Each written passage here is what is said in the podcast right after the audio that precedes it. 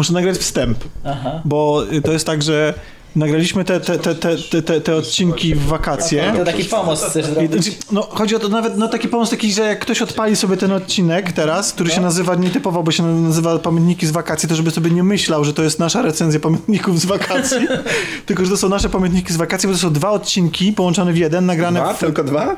No tylko dwa były, no ale i tak nie, zosta- nie, Wakacyjne były dwa. dwa, ale i tak nie zostały wypuszczone. Więc teraz, drodzy słuchacze, usłyszycie dwa połączone odcinki nagrane w lipcu, zdaje się. Więc e, nie ma tam absolutnie chyba żadnej aktualnej sprawy, której poruszamy, ale mimo wszystko mamy nadzieję, że i tak będzie wam się ich miło słuchało. Może to są akurat tytuły, które poruszamy i które weszły właśnie na VOD, może chcielibyście się przekonać, co o nich e, sądzimy, albo sami je obejrzeliście i szukacie jeszcze innej opinii na ich temat, więc mam nadzieję, że te odcinki nie są aż tak bardzo stracone i że będzie wam się ich słuchało równie miło, jak nam się je nagrywało wtedy w lipcu, chociaż pamiętam, że było strasznie gorąco, nie? Te wakacje to były takie gorące. Tak, ale są tam rzeczy, które są ponadczasowe, jak książki, gry. To nie I jest my. tak, że No i przede wszystkim stęskniliście się za nimi, no. W sensie za... Za kim? Za, za, Za wami, za wami. za, za, za słuchaczami, oczywiście, że tak, no, także... Nie, słuchacze za wami, mówię. za nami. Znaczy, bo muszę powiedzieć, że tak, tak. Znaczy w sensie takim, że odebraliśmy przez ten czas, kiedy nas nie było, bardzo dużo ciepłych wiadomości, to Nie, nie tylko i ciepłych, pra, prawie że groźne A tak, mieliśmy groźby, tak, gdzie jest nowa kolaudacja? Dokładnie, gorących też były takie, ale my Krew, pot i mikrofony. z tego wszystkiego, Przepraszamy bardzo słuchaczy, za, za to, że nas że nie tak było, musieliście czekać. że mamy życie. Natomiast bardzo nam, znaczy bardzo serdecznie dziękujemy za te wszystkie słowa wsparcia i oczekiwania. E, A cóż, ty, teraz zapraszamy na odcinki zatytułowane Pamiętniki z wakacji, a zaraz po nich, nie wiem, może premiera będzie tego samego dnia, a może dzień później na odcinek już bardziej aktualny.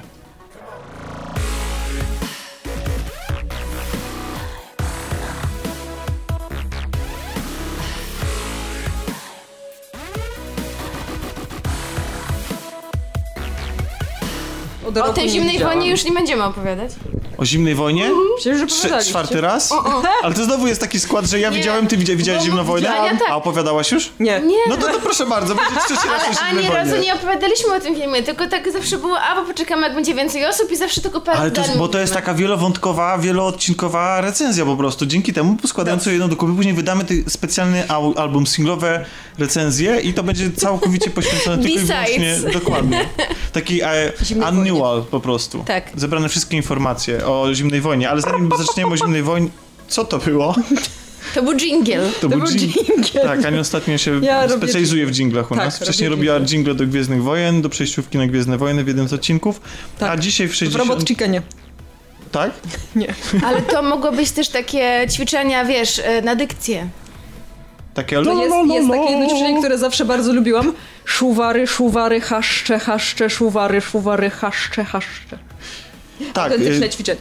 Myślę, że tym optymistycznym akcentem moglibyśmy zacząć ten 62 odcinek podcastu Klaudacja Show. Podcastu kulturalnego inicjatywy Wszystko 2. Tak, 62. Tylko Wszystko dwa. Ćwiczenie na dykcję. 60.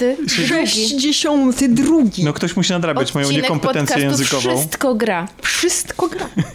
Zaczynamy już pozdrowienia? Tak, właśnie, ja w ogóle od tego chciałbym zacząć. No bo, właśnie. E, dlatego, że to był taki wyjątkowo imprezowy weekend. Zresztą właściwie prawie każdy jest ostatnio, ale w tym, ale w tym weekend poprzedni, Ale nie, przedstawi, nie przedstawiliśmy się jeszcze. tak, prawda. Przedstawmy Zwróciła mi uwagę przed chwilą Kasia Katka-Porębska. Jak zawsze, dzień dobry. E, jest z nami też Ania Nowak. Cześć. Jest dzisiaj z nami też g- gość, cichy, co się jeszcze nie odezwał, byś się przywitała. Specjalny. Tak, specjalny. To jest moja siostra, również Kasia, Witam. Jeszcze Pieniak. E, i, Pewnie tak zostanie. a ja jestem Tomek Pieniak. Kasia przyjechała do nas specjalnie z Londynu. Dobrze. No ale to Londyn Londynem. Natomiast tutaj stolicą kulturalną nerdozy, geekozy, giereczkowa i w ogóle wszelkie maści w ten weekend była Warszawa, bo odbyła się najważniejsza impreza w całym roku, czyli rozgrywka party tym razem 5.0, czyli już piąta część. Wow. Wow, nie? Tacy starzy jesteśmy. Na ilu byłaś, Ania? Na trzech. Naprawdę? No. Ja byłem na wszystkich. Ja byłam na trzech. A to też moja trzecia. Do... Ach. Mam No, dobry staż. więc tak, jest, mam, mam, mam, mam większy staż i to jest w ogóle fantastyczna okazja do tego, żeby się spotkać z ludźmi rozmaitymi, znajomymi mniej lub bardziej i to towarzystwo się bardzo miesza i nie tylko e, mogliśmy my w gronie słuchaczy i takiej społeczności rozgrywki się spotkać, ale też przy okazji spotkaliśmy naszych słuchaczy. E, co Tak? i tak, i to jeszcze nawet przy okazji imprezy, która była zorganizowana dzień wcześniej, spontanicznie z Before. inicjatywy e, Sebastiana Rulika, którego pozdrawiamy. I... Pozdrowienia będą najdłuższą częścią tego podcastu. Tak, zaczniemy właśnie od tego, żeby wszyscy mogli sobie przewinąć spokojnie, później ci, co nie są zainteresowani. W każdym razie impreza, y, bo wcześniej mieliśmy jeszcze okazję właśnie się jeszcze spotkać wcześniej na Biforze i to też było moim zdaniem bardzo udane spotkanie i super w ogóle, że się udało i właściwie ciężko teraz byłoby wymieniać każdą osobę z osobna, e, kogo się spotkaliśmy Czy i była to o tyle bawiliśmy. fajna inicjatywa, bo, e, bo dało się właśnie spokojnie porozmawiać, prawda? Bo na rozgrywka party po prostu to są takie tłumy fanów Preza i całej ekipy, że po prostu... A cała reszta trzyma się z tyłu i czeka na ten moment, żeby się dopchnąć do wielkich gwiazd. Każdy, każdy, każdy chodzi o na, to, na rozgrywka tłumy. party, każdy miał z, z chłopaków, których w ogóle bardzo serdecznie i całą rozgrywkę i całą społeczność rozgrywki też Chodzi pozdrawiamy. o to, że są tłumy i głośna muzyka i w ogóle strasznie dużo osób. Ja mam wrażenie, że Z tą głośną muzyką bym nie przesadzał. Ale przynajmniej dopóki ja byłam. Chodzi mi o to, że mam wrażenie, że z wszystkimi się zdążyłam tylko przywitać, bo tak dużo było ludzi, z którymi się miałam przywitać, że to witanie zajęło mi przynajmniej godzinę. No bo ja, a byłaś godzinę i 5 minut na, na Byłam miejscu. dwie, byłam No dwie. więc właśnie, więc nie narzekaj, bo na rozgrywka party się przychodzi o 14 i wychodzi się o, O czwar- 14. O 14 następnego dnia, dokładnie. A teraz- żegnanie? Ile trwa? No właśnie, właśnie żegnanie to trwa z, z 6 godzin. Ja właśnie No ja się ja, żegnałam pół godziny. Właśnie dlatego powiedzieć. wyszłam po angielsku, bo po prostu źle się poczułam i stwierdziłam, nie, jak się zacznę żegnać, to pół godziny to zajmie. Ja w międzyczasie tam zemdleję, więc po prostu wyszłam bez pożegnania niestety. W każdym, Przepraszam. W każdym razie impreza towarzysko niezmiernie udana. Mieliśmy na przykład okazję mm, spotkać i wymienić parę dłuższych zdań z Magdą i z, Konrad, e, z Konradem z okolic Rzeszowa. Bardzo sympatycznie. Nie wiem, czy wy mieliście okazję z nimi rozmawiać? Nie. Ja chyba z nimi tylko piątkę zdążyłam przybić. A, Ja okej. nie poznałam chyba. To my, to ja i Malwina i Czarek mieliśmy i chyba i Marcin też trosze, troszeczkę dłużej. Oni przyjechali tutaj w ogóle na kilka dni na zwiedzanie Warszawy i, i w ogóle. Także super było was, e, was zobaczyć. Jakub Weber, Tak, który właśnie powiedział, e, co by zrobiło mi ogromną przyjemność, że zanim nie posłucha kolaudacji, to nie ogląda w ogóle żadnych filmów. Dopiero musi posłuchać, co my na ten temat sądzimy i z żoną wtedy dopiero wybierają, dobra, to w kolaudacji pochwalili, to idziemy. Nie, to im się nie podobało, to to odpuszczamy. Tak, także bardzo pozdrawiamy Jakuba i jego żonę. Jest nam bardzo miło. I w ogóle całą masę innych ludzi. Izaaka, e, Dawida, e, Sebastiana, Pawła Pocharskiego. Piotrka Modzelewskiego. No absolutnie wszystkich, których, których mogliśmy. Roberta z chłopaki, bo chłopaki z podcastu, który mam przyjemność nagrywać, również byli. No, całe tłumy, właściwie wszyscy, wszyscy byli. Wydaje mi się, że, że chłopakom to, co się udało w tej kwestii społeczności osiągnąć, chłopakom z rozgrywki, to jest to, że zbudowali taką, że właściwie bo nie byłoby też wszystko gra, nie byłoby też y, kolaudacji bez nich. My byśmy się nie znali, No my prawda? się poznaliśmy, tak. Przez rozgrywkę, więc to jest... My się nie poznaliśmy przez raz. To prawda, my nie, my nie, ale, ale, ale, ale myślę, że, że tego wszystkiego też, to, to też jest ich zasługa i, i to, co im się niesamowite, to, co im się nie, niesamowicie udało, to właśnie stworzyć y, fantastyczną społeczność i ludzi, którzy ze sobą i na co dzień przebywają i, i ludzi, którzy zawiązali przyjaźnie, a nawet coś więcej.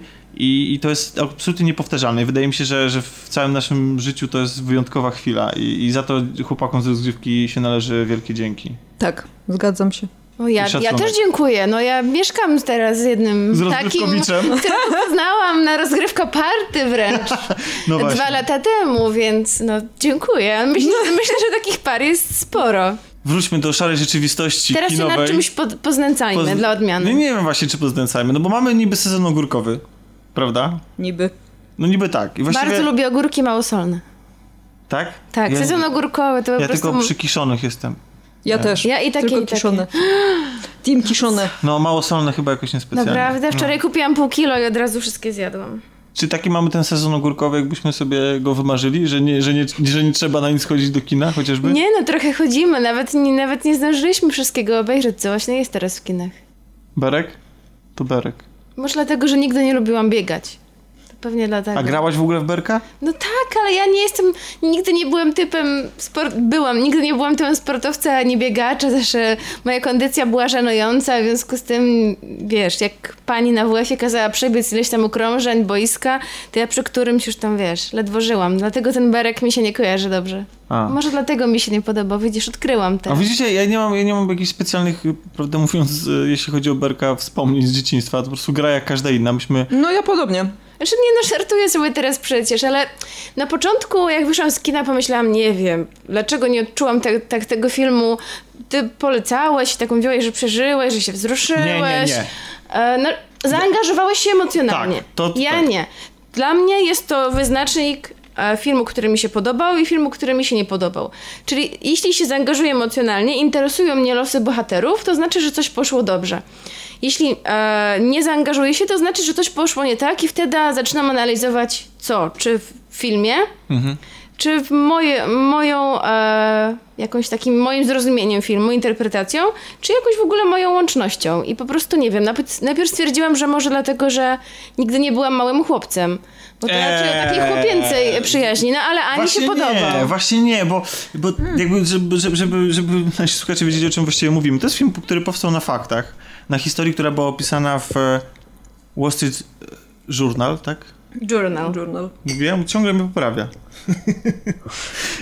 Też. Ja też. No więc Ale widzisz, Wall co byś Street... zrobił beze mnie. No. Tak, oczywiście. Wa- Wall Street Journal. To jest historia w oryginale, w rzeczywistości, ludzi, którzy przez kilkadziesiąt, chyba się zdaje, przez 30 lat grali w Berka. Znajomych z liceum. Którzy Przez już- jeden miesiąc w roku. przez jeden miesiąc w roku. Znaczy nie wiem, czy tak było w rzeczywistości, ale... No tak, ale tak było w filmie. Tak, no. w filmie. W filmie poznajemy ich trochę młodszymi i oni grają chyba kilkanaście lat, nie, nie chcę kłamać. W każdym razie na pewno wymyślili sobie, jeszcze będąc dziećmi, że to jest ich sposób na to, żeby podtrzymać tą znajomość. Tak, żeby Znaczy się to- spotykać co roku tak naprawdę, nawet jeśli ich życie jakby wyśle w różne miejsca, to jakoś się i tak spotykają Ale co znaczy roku. do tego doszli jako dorośli, jako dzieci, to po prostu był ich taki No. pomysł po prostu na, No na spędzanie wspólnego czasu. To nie było tak, że Tak, i oni e, dodawali będziemy, różne będziemy się co- spotykać w maju, czas. żebyśmy... Dzieci o tym nie myślą, że, że potem wylądują w innych miejscach na świecie. Dla Ale dzieci tam, tam, tam była właśnie mowa w pewnym momencie, że oni zaczęli dodawać niektóre zasady. A, no właśnie tak, też to, że no się tak. spotykają, to, że na przykład kobiety nie mogą grać w tego berka, to, że ktoś tam jest na zawsze wykluczony z grania To w berka i To itd. były itp. poprawki. Bo to, był, to Tak. było dla nich ważniejsze niż konstytucja, więc oni to nawet nazwali amendments. To były poprawki.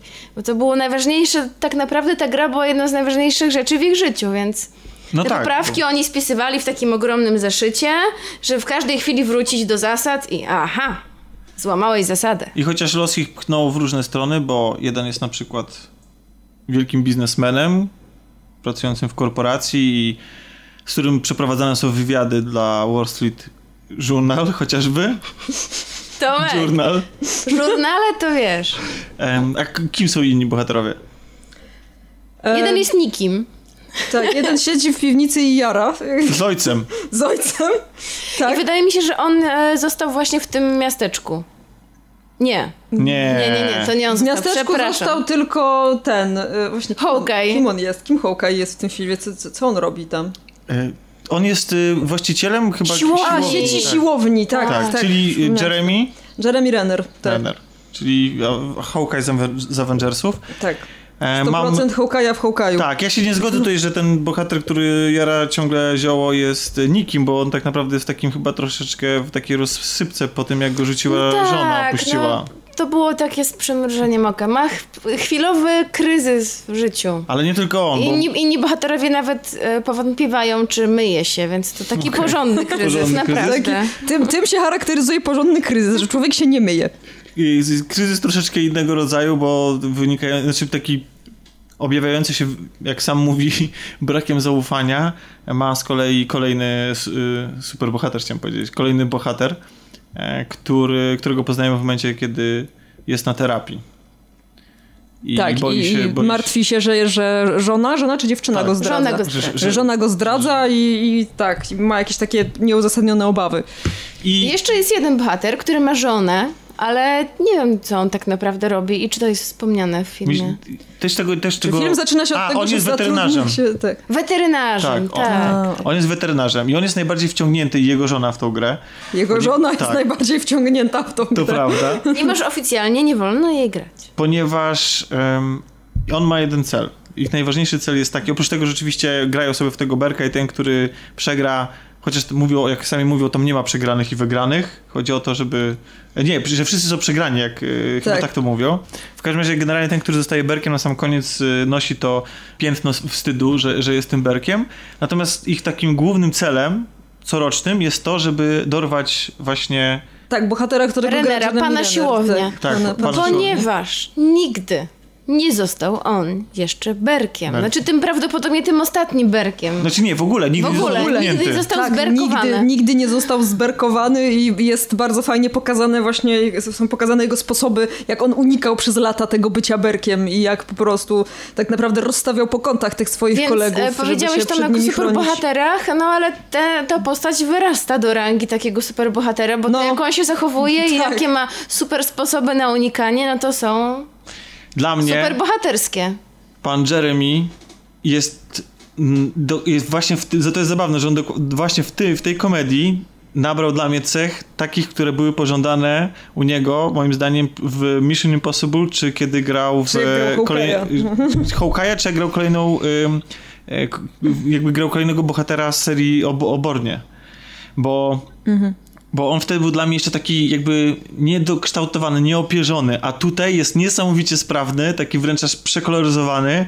Ruchy wyprzedza z taką analizą, jak to było u Gaja Ritchiego w, W Sherlocku. w Sherlocku, gdzie jest absolutnie w stanie wyliczyć kąt i w ogóle i szybkość uderzenia i przewidzieć na 15 ruchów do przodu wszystko, co się No wydarzy. to, bo cały ten film w ogóle jest bardzo przerysowany i ta Tak, no to postać jest taka też komedia jest, jest tak. bardzo, e, bardzo przerysowana. Czy wszystkie te postaci są na swój sposób przerysowane, bo tak naprawdę każdy tam ma jakieś swoje cechy, które moim zdaniem są naprawdę tak bardzo mocno uwypuklone. Żeby Właśnie żeby widzisz- pokazać, Jak to w takich się... komediach. Ja, Tak. się, ja, się, ja, się w tym, ja się z tym nie do końca zgodzę, wiesz, bo em, to, to, co mi zabrakło w tym filmie, i to jest ab- absolutnie wada, to jest to, że my poznajemy tych bohaterów i oni mają jakieś ok- określone cechy, ale tak właściwie z tych cech to niewiele wynika. I oni właściwie nie, nie, nie przychodzą jakieś drogi. Oni się tak naprawdę tam nie za bardzo zmieniają, bo na przykład mamy tego chociażby tego, tego bohatera, który właśnie tam cierpi po utracie żony, jara zioło i się zapuścił i tak dalej. I to nie jest tak, że on na samym końcu jest jakimś wyjątkowo innym bohaterem. Właściwie jedyną drogą, którą, jedyny, jedyny bohater, który jakokolwiek przemianę przechodzi, to jest bohater właśnie yy, Hawkeye'a, tak? Znaczy nie, no nie tylko, bo bohater e, weterynarz też na początku filmu jest bardzo zdeterminowany. Ale, to, ale on nie E, przychodzi drogi. My, my Najważniejsze dla niego jest, e, żeby zberkować kolegę Ale ty mówisz, ty mówisz Tomek o innej rzeczy, bo ja powiedziałam o tym, że oni mają, że każdy z nich jest taki trochę przerysowany, ty mówisz o tym, że oni się zmieniają, czy, czy się Znaczy zmieniają, nie, no czy się właśnie nie zmieniają. chodzi o to, tak? że z, tych, że z tych cech ich E, charakteru nic nie wynika. Tak, no nic z nich nie wynika. Oni są, scenami. Oni są jacyś tam, tak, właśnie. I to chciałam powiedzieć, że to, jakie oni wypowiadają żarty, można się spodziewać, w jaki sposób będzie żartował każdy z nich właśnie na podstawie tego, jaki ma charakter. I oni są, tak mam wrażenie, trochę poszufladkowani, że ten ma być takim trochę filozofem, ten ma być taki trochę głupkowacie, głupkowato śmieszny i, i tak jakby, tak. Tylko właśnie nie, jakby no... gdzieś- Tylko, że to do niczego nie prowadzi Tak. Jak ostatecznie. to nie doprowadzi? No doprowadzi do tego, też no spoiler, żeby na końcu docenili siłę przyjaźni, No tak. ważność ich relacji. Nie, no oczywiście. I, jakby, Jak i tego to, hasła... to było przewidywalne jakby... No tak. Jak wchodzimy na ten film, wiemy do czego to będzie prowadzić. Tak, prawda? ale to nie jest tak, że ta ich przyjaźń była wcześniej z, jakiegoś specjalnego powodu też zagrożona. Prawdę mówiąc, to jest tak, że Zagrożona oni, on, nie, oni sobie ale- po prostu po raz kolejny udowadniają prawdziwość tego hasła, które pada wielokrotnie w filmie, że że przestajemy się bawić, bo doroślejemy, tylko że doroślejemy, bo, Bo przestajemy, przestajemy się, bawić. bawić. Tak. I tak jak tutaj powiedziałaś, to jest odnośnie tej przyjaźni, to jest, to jest taki motyw, który jest oczywisty w tym filmie od samego początku. I to nie było tak, że oni wcześniej byli jakoś specjalnie pokłóceni. Tam jest, tam jest wątek, Nie. który rozdziela Nie, bohaterów, tak? pokłóceni nie byli, ale byli daleko od siebie i mm, większość z nich nie utrzymywała kontaktu przez wiele miesięcy. No tak, znaczy, znaczy, no i dlatego właśnie była ta gra, po to, żeby, każdy ma swoje życie, każdy swoje to życie w jakiś tam e, w sposób wiedzie po swojemu.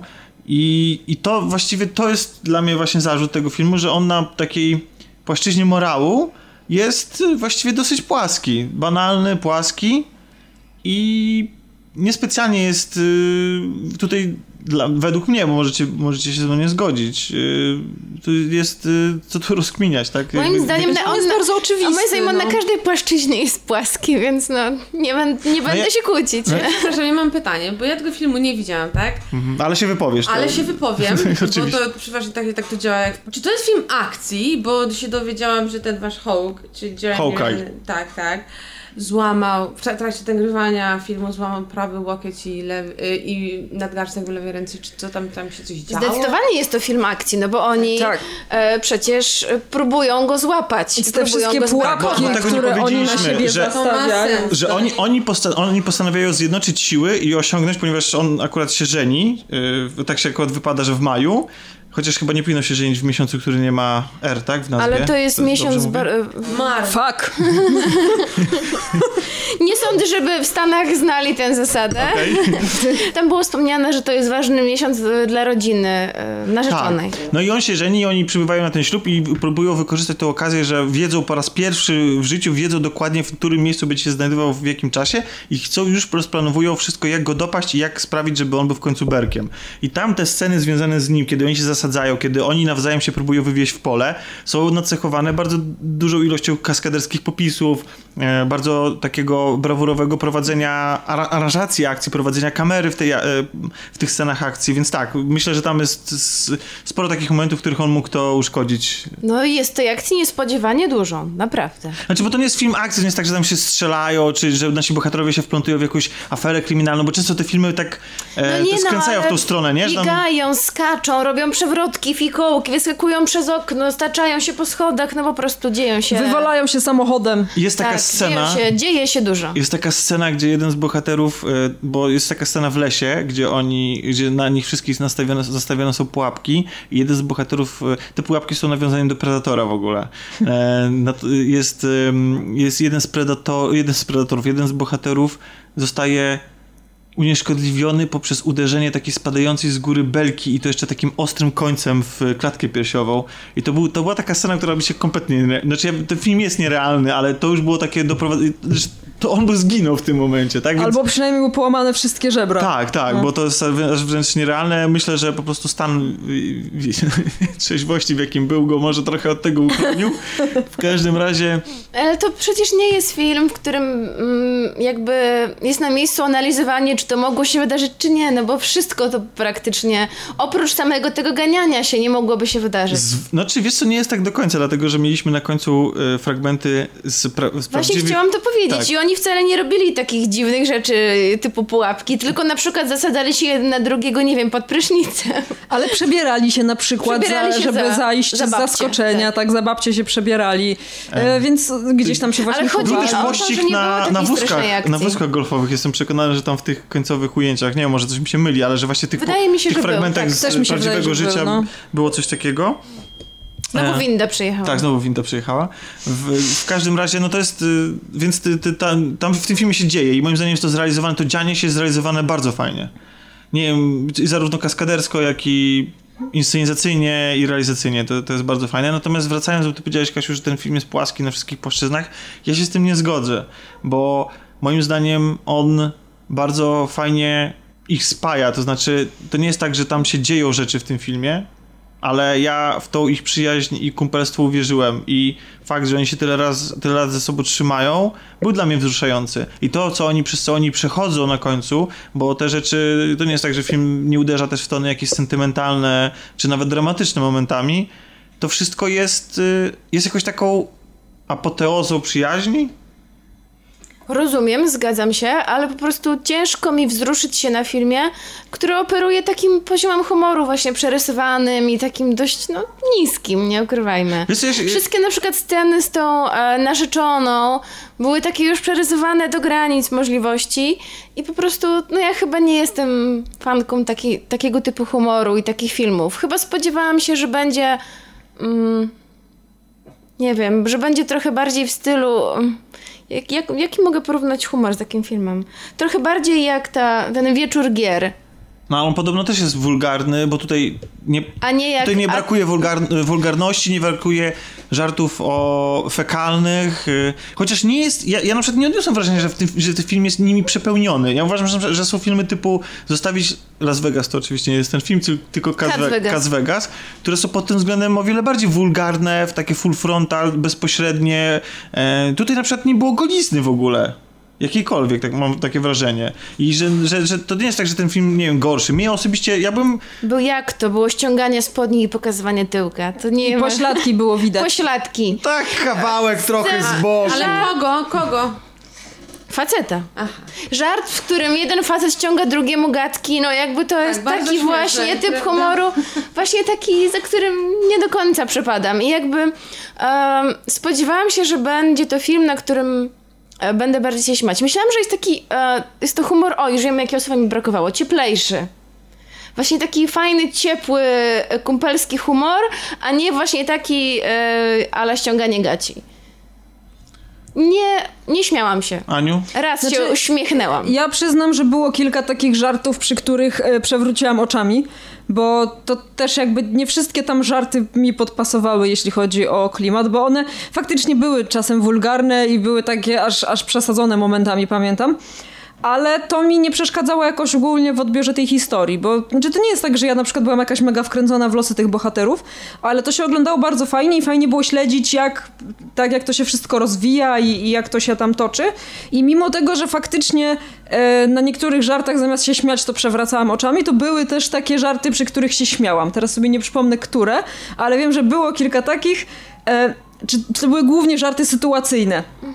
E, nie, nie, nie w momencie, kiedy ktoś coś mówił, tylko właśnie w momencie, kiedy na przykład e, ktoś gdzieś był w odpowiednim momencie albo w nieodpowiednim momencie i coś zabawnego się zadziało, to raczej w takich sytuacjach zdarzało mi się faktycznie wybuchnąć śmiechem kilka razy. E, ale ogólnie uważam, że jak na taki film, to tych żartów wcale nie było jakoś bardzo dużo, w sensie tych, które by- byłyby żartami fekalnymi. Pamiętam, że Nie, no nie jeden był, był jeden taki fekalny dowcip, e, taki- taki żart, który aż, aż mi się zrobiło niedobrze na moment. W sensie był taki, tak totalnie po prostu wciśnięty na siłę i taki ten, ale... Który? E, właśnie nie przypomnę sobie teraz, ale pamiętam, że, że był jakiś taki moment, że tak po prostu i Alek się zaczął ze mnie śmiać, że, że ja tak po prostu taką minę zrobiłam tak, podczas tego żartu. E, ale to jakby... mm, Myślę, że ogólny ton tego filmu niweluje trochę te żarty, które faktycznie Ale takie czy są. w takim razie wzruszyłaś się? Nie wzruszyłam się, ale ja nie, wiesz, ja w ogóle nie brałam pod uwagę tego, że się będę wzruszać na tym filmie. Ja poszłam na ten film tak generalnie, żeby obejrzeć taką lekką historyjkę, żeby się odprężyć i jakby to jest, to jest właśnie to. To jest I taka lekka... swoje zadanie. Tak, to jest taka lekka historyjka, trochę zabawna, trochę niezabawna, trochę życiowa, trochę nieżyciowa i, i taka, no... Myślę, że na piątek, na piątkowe popołudnie, tak jak my właśnie poszliśmy w piątkowe popołudnie do kina, to, to jest naprawdę fajna opcja. No ja być może miałam za wysokie wymagania, bo pamiętam jak Tomek wrócił z kina i tam zaczął pisać, że o, jak się super bawiłem i w ogóle Nie, nie, nie, nie, nie. Nie Podobało przeinaczaj, mi się. proszę. No ale Ja Ja powiedziałem... to inaczej Świetnie. zapamiętałam, co Tomek napisał. Ja, A ja, co pan- ja w sensie, napisałem, ja zapamiętałam, że Tomek napisał po prostu, że dawno się tak dobrze nie o, bawił dawno na się tak filmie. dobrze nie nikt, bawiłem. nikt nie czyta tego, co ja piszę. No ale tak napisał. Nie, napisałem, że dawno nie wyszedłem z kina tak zadowolony i rozbawiony. A, zadowolony to- i rozbawiony to nie to samo, co dobrze się bawiłem. No nie, ale no, nie. inaczej, chodziło mi o to, że to nie jest tak, że to jest film idealny, bo film ma, tak jak wspomniałem, ma niewykorzystane postacie, ma morał, który jest oczywisty. A mogę i- jeszcze powiedzieć mój zarzut? Jeszcze tylko, tylko skończę. Ma na przykład absolutnie żenująco poprowadzono i w ogóle nie rozumiem, znaczy wiem, co ona tam robi, ale... No właśnie to ona... ja chciałam powiedzieć.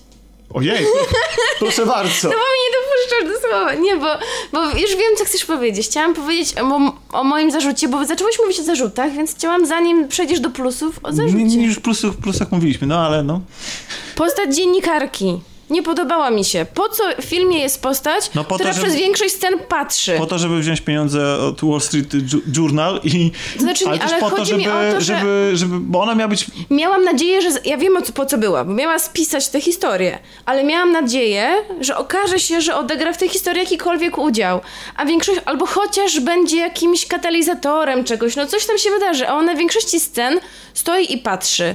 E, I czasem się uśmiechnie, To wygląda tak, słowo. jakby, jakby ona poszła pod nóż na montażu. Dlatego, że ja nie wierzę, że ktoś jest w stanie napisać tak bezsensownie istniejącą postać. Dlatego, że ona na początku wydaje się postacią, która będzie widzem, że będzie, że będzie nami, że będzie się przyglądała tym e, facetom, tej całej grupce, bo jak wspomnieliśmy tutaj, biorą w tym udział też kobiety tych mężczyzn i że to będzie osoba, która będzie dla nas wprowadzać, wiecie, bo to jest, zawsze jest, jak wchodzimy w jakiś świat, jest, potrzebny jest bohater, który o nim nic nie wie, po to, żeby mu się robi, e, żeby jemu robić ekspozycję, tłumaczyć mu i tak dalej i my jesteśmy wtedy z nim utożsamiani, ale to też spojrzenie z zewnątrz tej postaci, jakiś pewien dystans mógłby wprowadzić do tej historii dużo więcej. Ale nie wprowadza. No i mam wrażenie, że ten film jest właśnie, jeśli chodzi o taką warstwę artystyczną, to to jest film, który właśnie gdzieś na etapie montażu poleciał. Tak mam, mam wrażenie, że tego, że nie da się...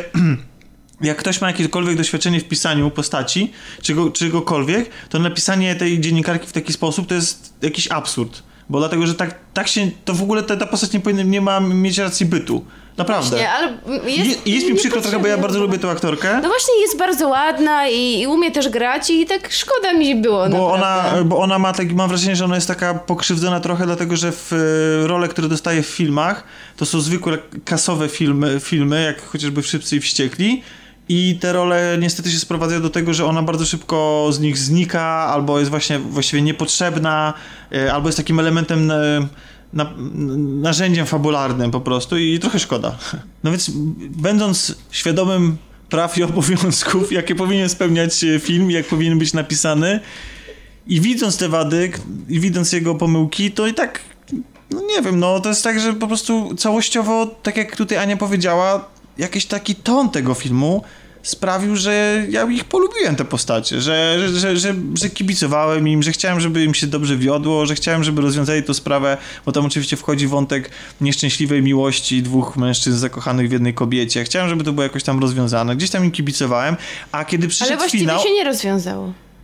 No, to jest, no tak, no ale to, ale kiedy przyszedł finał, to ja poczułem naprawdę w takim w sercu wzruszenie, po prostu. Byłem wzruszony, byłem wzruszony, że są ludzie, którzy jeszcze wiedzą, że to jest na, e, że to jest na faktach, że są ludzie, którzy przez tyle lat potrze- utrzymują ze sobą kontakt, że, że mają jakąś tam więź i nawet jeśli na co dzień się nie widzą, nawet jeśli na co dzień nie, nie, nie są tak zżyci jak my na przykład tutaj w kolaudacji i nie spędzają ze sobą tyle czasu, O, to, to kiedy przychodzi co do czego, no to, to się odnajdują i są ze sobą, no. To jest, wiesz, ludzie, ludzie się odnajdują, na przykład jest, jesteśmy już w takim wieku, że na przykład, że się spotykamy na różnych zjazdach koleżeńskich, na przykład z liceum, czy coś takiego, czy że się spotykamy z naszymi współlokatorami, czy że się spotykamy z naszymi jakimiś kumplami z przeszłości, gdzie nasze drogi różnie, różnie się rozeszły.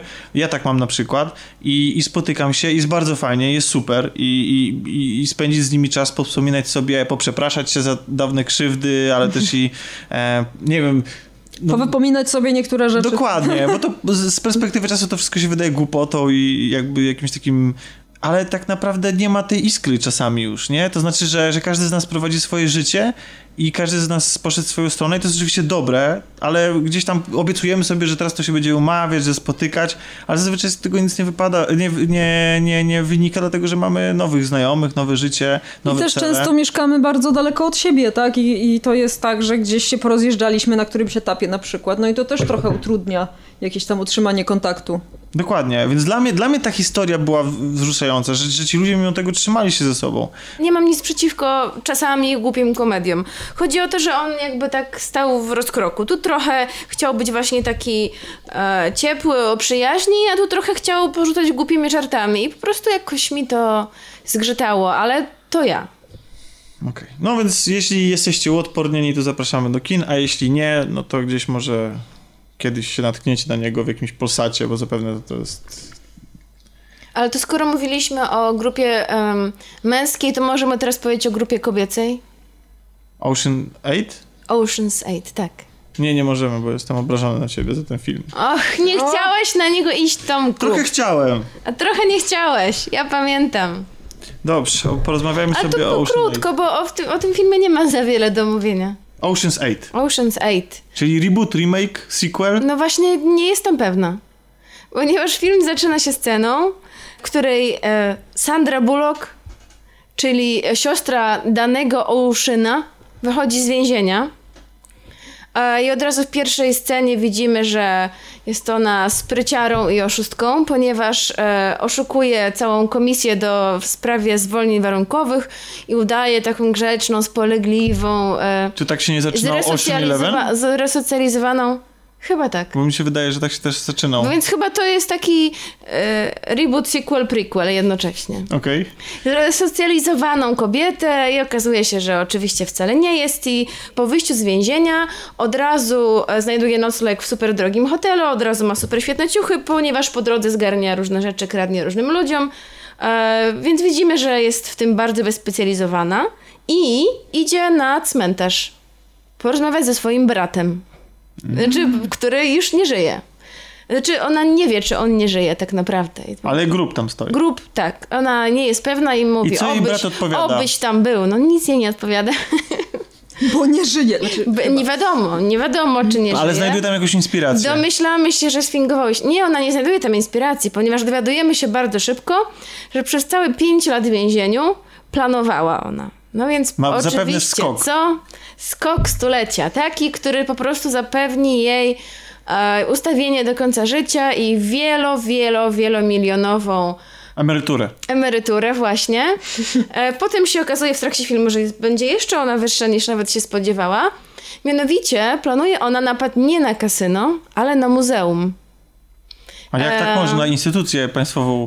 No ale to jest bardzo... Jak to Sandra Bullock? Przecież Skandal. O, skoro mogła latać na gaśnicy w kosmosie, to może i okraść muzeum. A No czemu tak, nie? ale latanie na gaśnicy w kosmosie jest, jest, że tak powiem, moralnie...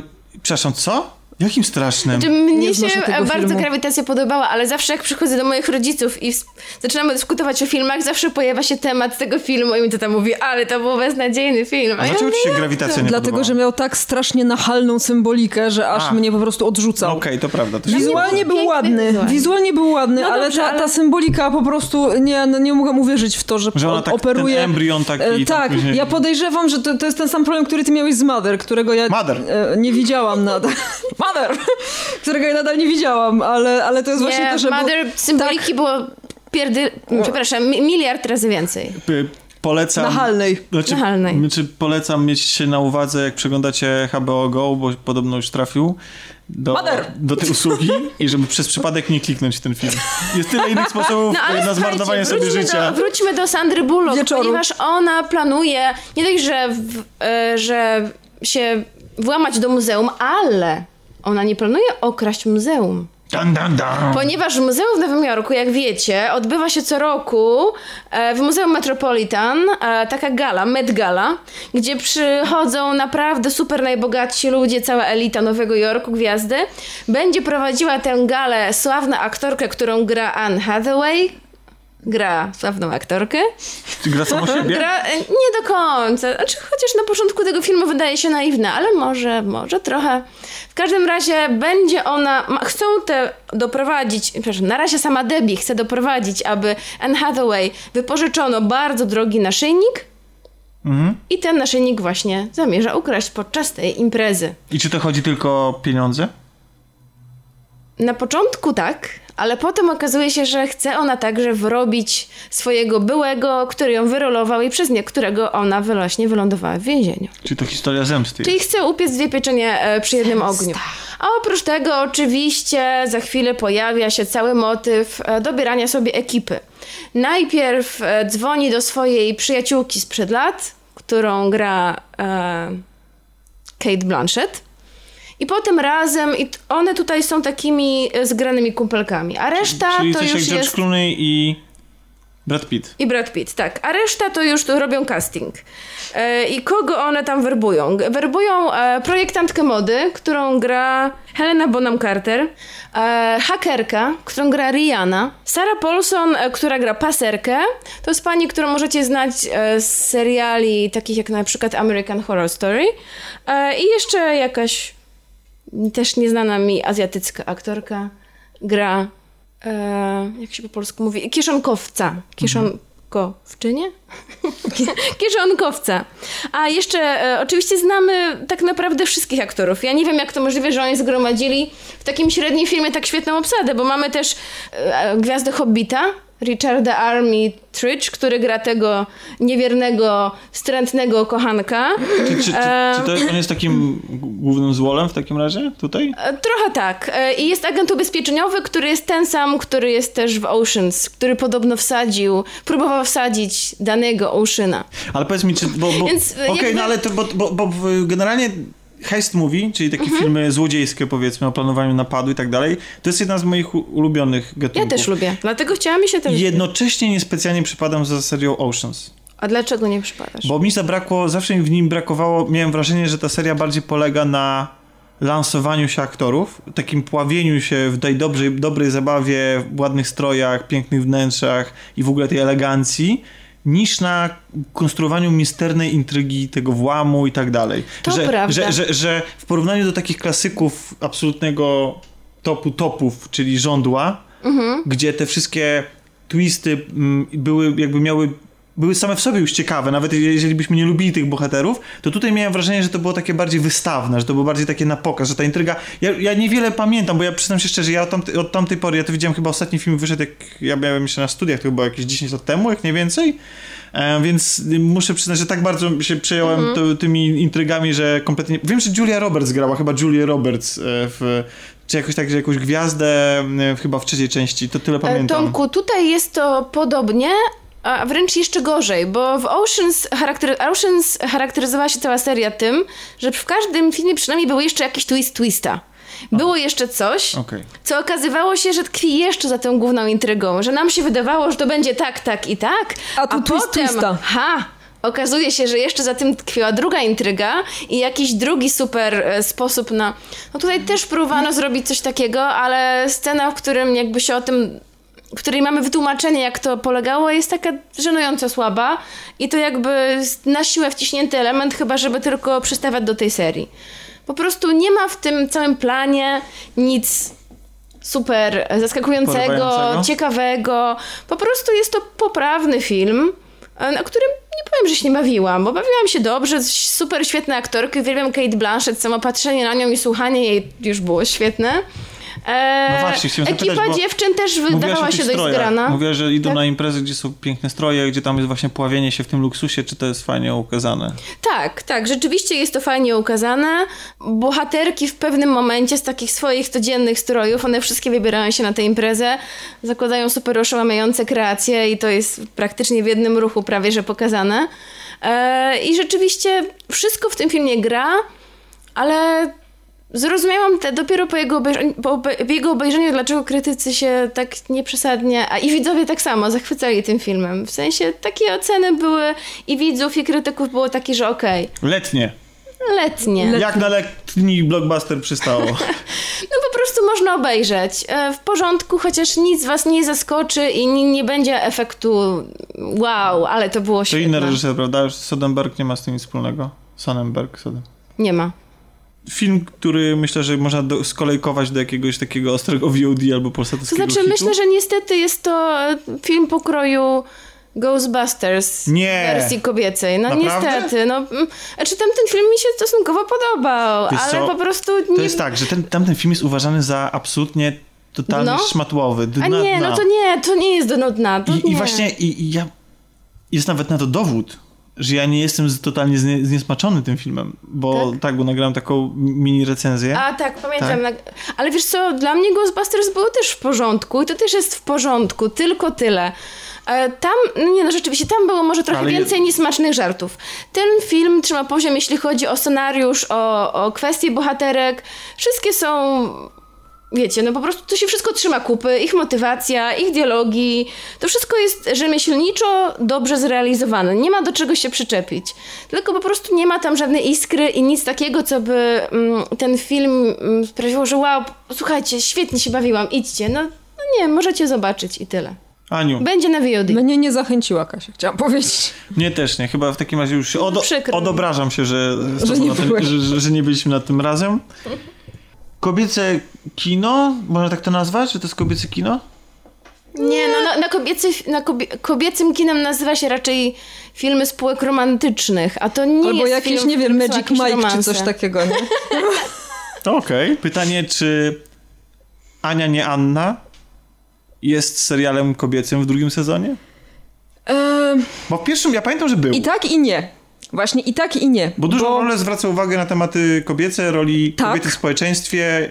Tak, ale w drugim sezonie właśnie już nie tak bardzo się skupia na kobiecie, w sensie nie tak bardzo się skupia na Ani jako na kobiecie, ale bardziej się skupia właśnie na tych kilku bohaterach, bo mm, śledzimy e, historię z perspektywy dwóch bohat dwójki bohaterów, bo wiemy, że pod koniec pierwszego sezonu Gilbert Blythe wypłynął statkiem w podróż. Jeszcze tylko wyjaśnijmy dla tych, którzy nie pamiętają albo nas wtedy jeszcze nie słuchali. Ania, nie Anna to serial Netflixa, który jest adaptacją Ani z Zielonego Tak, dość Wzgórza. luźną adaptacją Ani z Zielonego Wzgórza, bo pojawia się dużo wątków, które faktycznie były w książkach.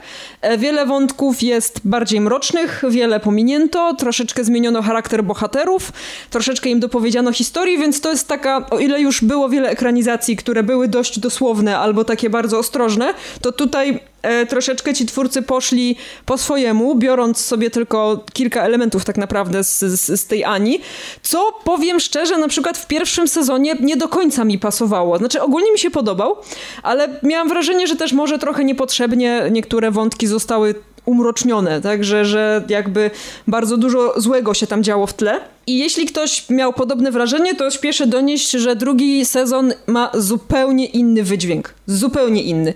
Bo dalej się oczywiście dzieją rzeczy, które w jakiś tam sposób są traumą dla niektórych bohaterów, jakieś tam nieszczęśliwe wypadki się zdarzają, ale e, właśnie też przez to, że drugi sezon śledzimy oczami dwójki bohaterów, bo widzimy, co się dzieje u Gilberta, który pływa statkiem gdzieś w ogóle, zatrudnił się na statku, żeby odnaleźć swoją drogę w życiu i trafia do różnych ciekawych miejsc i poznaje czarnoskórego Sebastiana, który jest wolnym człowiekiem, ale nie jest traktowany jak wolny człowiek właśnie dlatego, że jest czarnoskóry.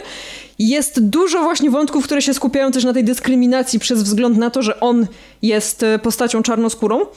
E, I to jest wątek, który jest bardzo fajnie przedstawiony. E, No i z drugiej strony śledzimy to, co się dzieje oczami Ani, czyli to, co się dzieje tam w Avonlea, gdzie zostali wszyscy pozostali bohaterowie. I pojawia się kilku nowych bohaterów. Pojawiają się e, modyfikacje w niektórych wątkach, które dla mnie są bardzo ciekawe. Nie chcę mówić za dużo, bo tu trudno e, powiedzieć o tym bez spoilerów, ale są dodawane jakieś cechy różnym postaciom, które dość dobrze do nich pasują, ale nie pojawiały się w książce. Jakieś powiedzmy ich przekonania. Jest jakby więcej czasu na to, żeby powiedzieć o tym, co naprawdę bohaterowie myślą. E, Taka jest sytuacja na przykład z ciotką e, Diany, u której tam dziewczyny w, pierwszej, w pierwszym sezonie tak trafiły do niej gdzieś tam kiedyś. Ciotka bardzo polubiła Anię i w drugim sezonie trafiają do niej na przyjęcie. I takie, taką naprawdę wystawną imprezę, bo ciotka jest y, bajecznie bogata i zaprasza I chce do siebie. kolię. Nie, właśnie nie. Zaprasza do siebie artystów, zaprasza do siebie ludzi właśnie, którzy są gdzieś tam u władzy, ale głównie ludzi sztuki. E, No i dziewczyny, tak, plus, plus tam jeszcze e, jedną nową postać. Nową postacią jest chłopak o imieniu Cole, który jest takim, taką bardzo wycofaną postacią, która gdzieś tam sobie coś szkicuje w szkicowniczku e, i jest taki trochę cichy, spokojny, ale tam właśnie z dziewczynami bardzo, bardzo się przyjaźni i, i jakby też te jego losy się splatają z tym, co się tam dzieje. I powiem szczerze, że jakbym miała pokrótce powiedzieć, o czym jest drugi sezon, to drugi sezon jest o tym, jak akceptować tych, którzy są inni od ciebie. Bo mamy bardzo dużo bohaterów, którzy są stawiani sobie jakby naprzeciw, w takim sensie, że mają jakieś kontrastujące cechy, albo jakieś bardzo wyraziste cechy, które niekoniecznie są akceptowane przez społeczeństwo. I z jednej strony widzimy, jak społeczeństwo nie jest w stanie czegoś zaakceptować, a z drugiej widzimy, jak dzieci, takie jak na przykład Ania, czy, czy właśnie Diana, czy, czy, czy tam ktoś jeszcze z, z ich towarzystwa, e, tłumaczy to w taki sposób, że nikt im nie powiedział, że to jest coś złego na przykład. Nikt im nie powiedział, że czarnoskórzy to niewolnicy, tak? Nikt im, i, i trzeba ich traktować jak podludzi. Tak? Y, Oni wręcz uważają, że przecież y, tutaj nie ma żadnej różnicy między nimi, więc dlaczego taka dyskryminacja?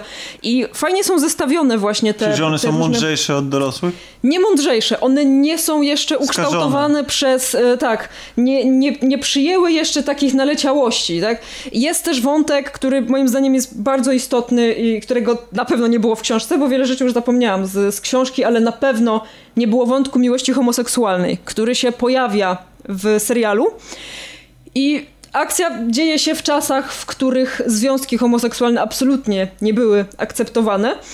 E, I też jest właśnie pokazane, mm, nie wiem czy mogę zrobić mały spoiler, ale może, może lepiej nie. Malutki. W każdym razie jedna z, jedna z głównych postaci jest przedstawiona właśnie jako postać, która e, żyła przez lata w związku homoseksualnym i rodzina o tym nie wiedziała. Myślała, że to jest po prostu jakaś tam głęboka przyjaźń, ale nie zdawali sobie sprawy, że ta osoba właśnie przez lata żyła w związku homoseksualnym, no i e, gdzieś tam się pojawia z jednej strony jakieś oburzenie jednej bohaterki i wtedy właśnie Ania jej tłumaczy, jak ona to rozumie, tak, że y, to przecież jakby chodzi o to, żeby się, żeby się dobrze czuć w swoim towarzystwie, żeby się wspierać. I to jest.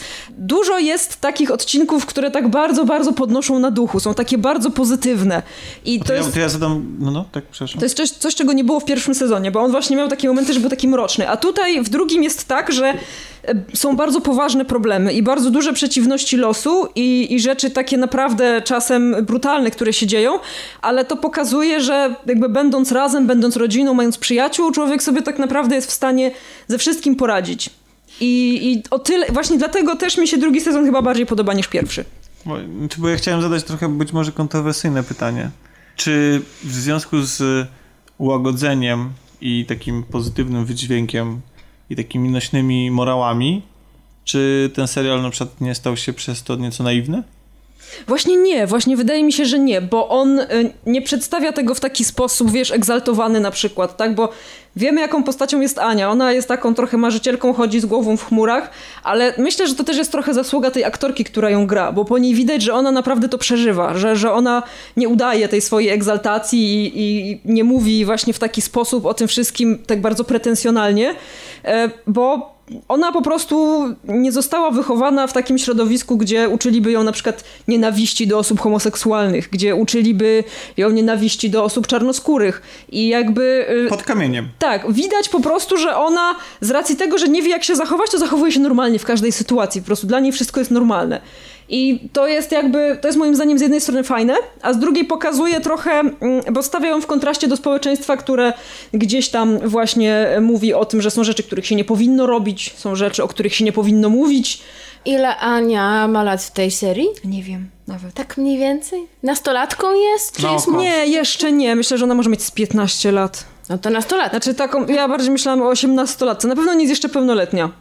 Aha, okej. Czyli jest nastolatką, bo jest tak się taką tak młodą nastolatką. Rzeczywiście tak jest, że dzieci, e, dopóki jakby nie, e, nie nasiąkną tymi naszymi ograniczeniami i stereotypami, którymi my się kierujemy, to one są takie prawdziwe i takie szczere, ale wydaje Tak, mi się, już że taka właśnie- piętnastolatka, ona, ona już jest e, wybrana przez to społeczeństwo, więc to, tak jak Tomek powiedział, ona musiała żyć pod kamieniem. Znaczy ona- ona nie też sobie jakby- sprawy, że istnieje niewolnictwo. Ona się spotkała z dużą niesprawiedliwością ze strony społeczeństwa. To może nawet nie jest kwestia tego, że ona sobie nie zdaje sprawy z tego, że coś takiego istnieje, tylko to, jak ona do tego podchodzi.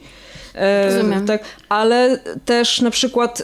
Ja pamiętam, że chyba o tym mówiliśmy w kontekście pierwszego sezonu, że właśnie postaci Mateusza i Maryli są bardzo jakby uwypuklone, bo w książce było tak, że oni byli, opiekowali się Anią, byli tacy trochę mrukliwi, zwłaszcza Maryla i jakby no tak nie za bardzo budzili sympatię. A w serialu z kolei faktycznie widać, że też Maryla i Mateusz zmieniają się właśnie pod wpływem Ani. W książce to było tylko powiedziane, że oni się zmienili. Koniec, musimy to przyjąć jako prawdę objawioną. A w serialu to naprawdę Czyli serial widać. lepszy. E, nie, tego nie powiedziałam. Ale w drugim sezonie jest o nich jeszcze więcej. Jeszcze bardziej widać, jak właśnie życie z Anią pod jednym dachem na nich wpływa jako na ludzi. E, I jest też pokazane, powiedziane trochę więcej na temat ich przeszłości, co jest też w bardzo fajny sposób pokazane, bo tłumaczy, dlaczego są tacy, jacy są i dlaczego dopiero teraz im te, e, te ściany trochę zaczynają się walić. Drugi sezon mi się bardziej podobał niż pierwszy i tak właśnie jak pierwszy się zakończył, to, to tak e, miałam takie mieszane trochę uczucia, ale drugi mi się bardzo, bardzo podobał. Bardzo zadowolona byłam, jak skończyłam oglądać. Ania. Tak, Ania, nie Anna. Mówiłam to ja, Anna. Właśnie, żałuję, że właśnie tego przejścia nie zrobiłem wcześniej. Bo taka okazja, żeby sobie na tym pograć. E, ale mamy z Piotrkiem plan, żeby to obejrzeć i po tym, co powiedziałaś, tak wskoczył wyżej na liście. Ja myślę, Kasiu, że ty docenisz bardzo ten drugi sezon, bo on fajnie mówi o tematach trudnych. W taki właśnie sposób, który z jednej strony mi się podoba. Nie jest może idealny, ale myślę, że bardzo dobrze trafi do osób w wieku takim e, młodzieżowym. Bardzo fajnie porusza trudne tematy i, i jakby... Czyli że myślisz, że będę mogła nawet moim uczniom polecić? Myślę, że tak, bo on mimo tego, że właśnie mówi o rzeczach trudnych, to wszystko jakby i jest tam wiele przeciwności losu, z którymi trzeba się zmierzyć, to pokazuje, jak sobie radzić w takich sytuacjach, że da się wszystko przezwyciężyć e, i, i że generalnie tak warto mieć przyjaciół, trochę jak Berek. No, ja generalnie polecam. Mi się bardzo drugi sezon podobał i na czas, kiedy oglądałam, to się przeniosłam trochę w taki inny świat właśnie, gdzie wszystko tak, e, mimo tych właśnie problemów jest pięknie, uroczo i, i drzewa ładnie kwitną i w ogóle. Nie to, co u nas. No u nas teraz pada. Nie pada, świeci słońce. Teraz Pogoda akurat jest taka dość tropikalna. Dość Wilgotno, gorąco. Tak, No właśnie, więc nigdzie nie trzeba wyjeżdżać. no, wystarczy wyjść na Mamy zewnątrz. Azję, tak. Ania, nie Anna, polecam Anna Nowak. Dziękuję. Kasiu, czy ty byś e, poleciła swoim uczniom grę? Orwell? Tak. Em, Czy to jest pełna nazwa tej gry? Nie, to nie jest pełna nazwa tej gry. Ale chciałam też odpowiedzieć, e, bo chodzi tutaj o część pierwszą, czyli część e, z 2016 roku. Orwell Keeping an Eye on You. W 2018. Dobry tytuł. E, Keeping an Eye on You, właśnie. W 2018 wyszła druga część i prawdopodobnie z tego powodu była duża przecena na Steamie, więc oczywiście kliknęłam. Zupełnie nie słyszałam o tym nic wcześniej. E, Czyli to jest gra tylko na komputery klasy PC. Tak mi się zdaje, bo tak, no nawet sam styl tej gry, zaraz powiem wam dlaczego. Byłoby nawet głupio grać w to na Bo konsoli. zaczynamy od wejścia w ustawienia.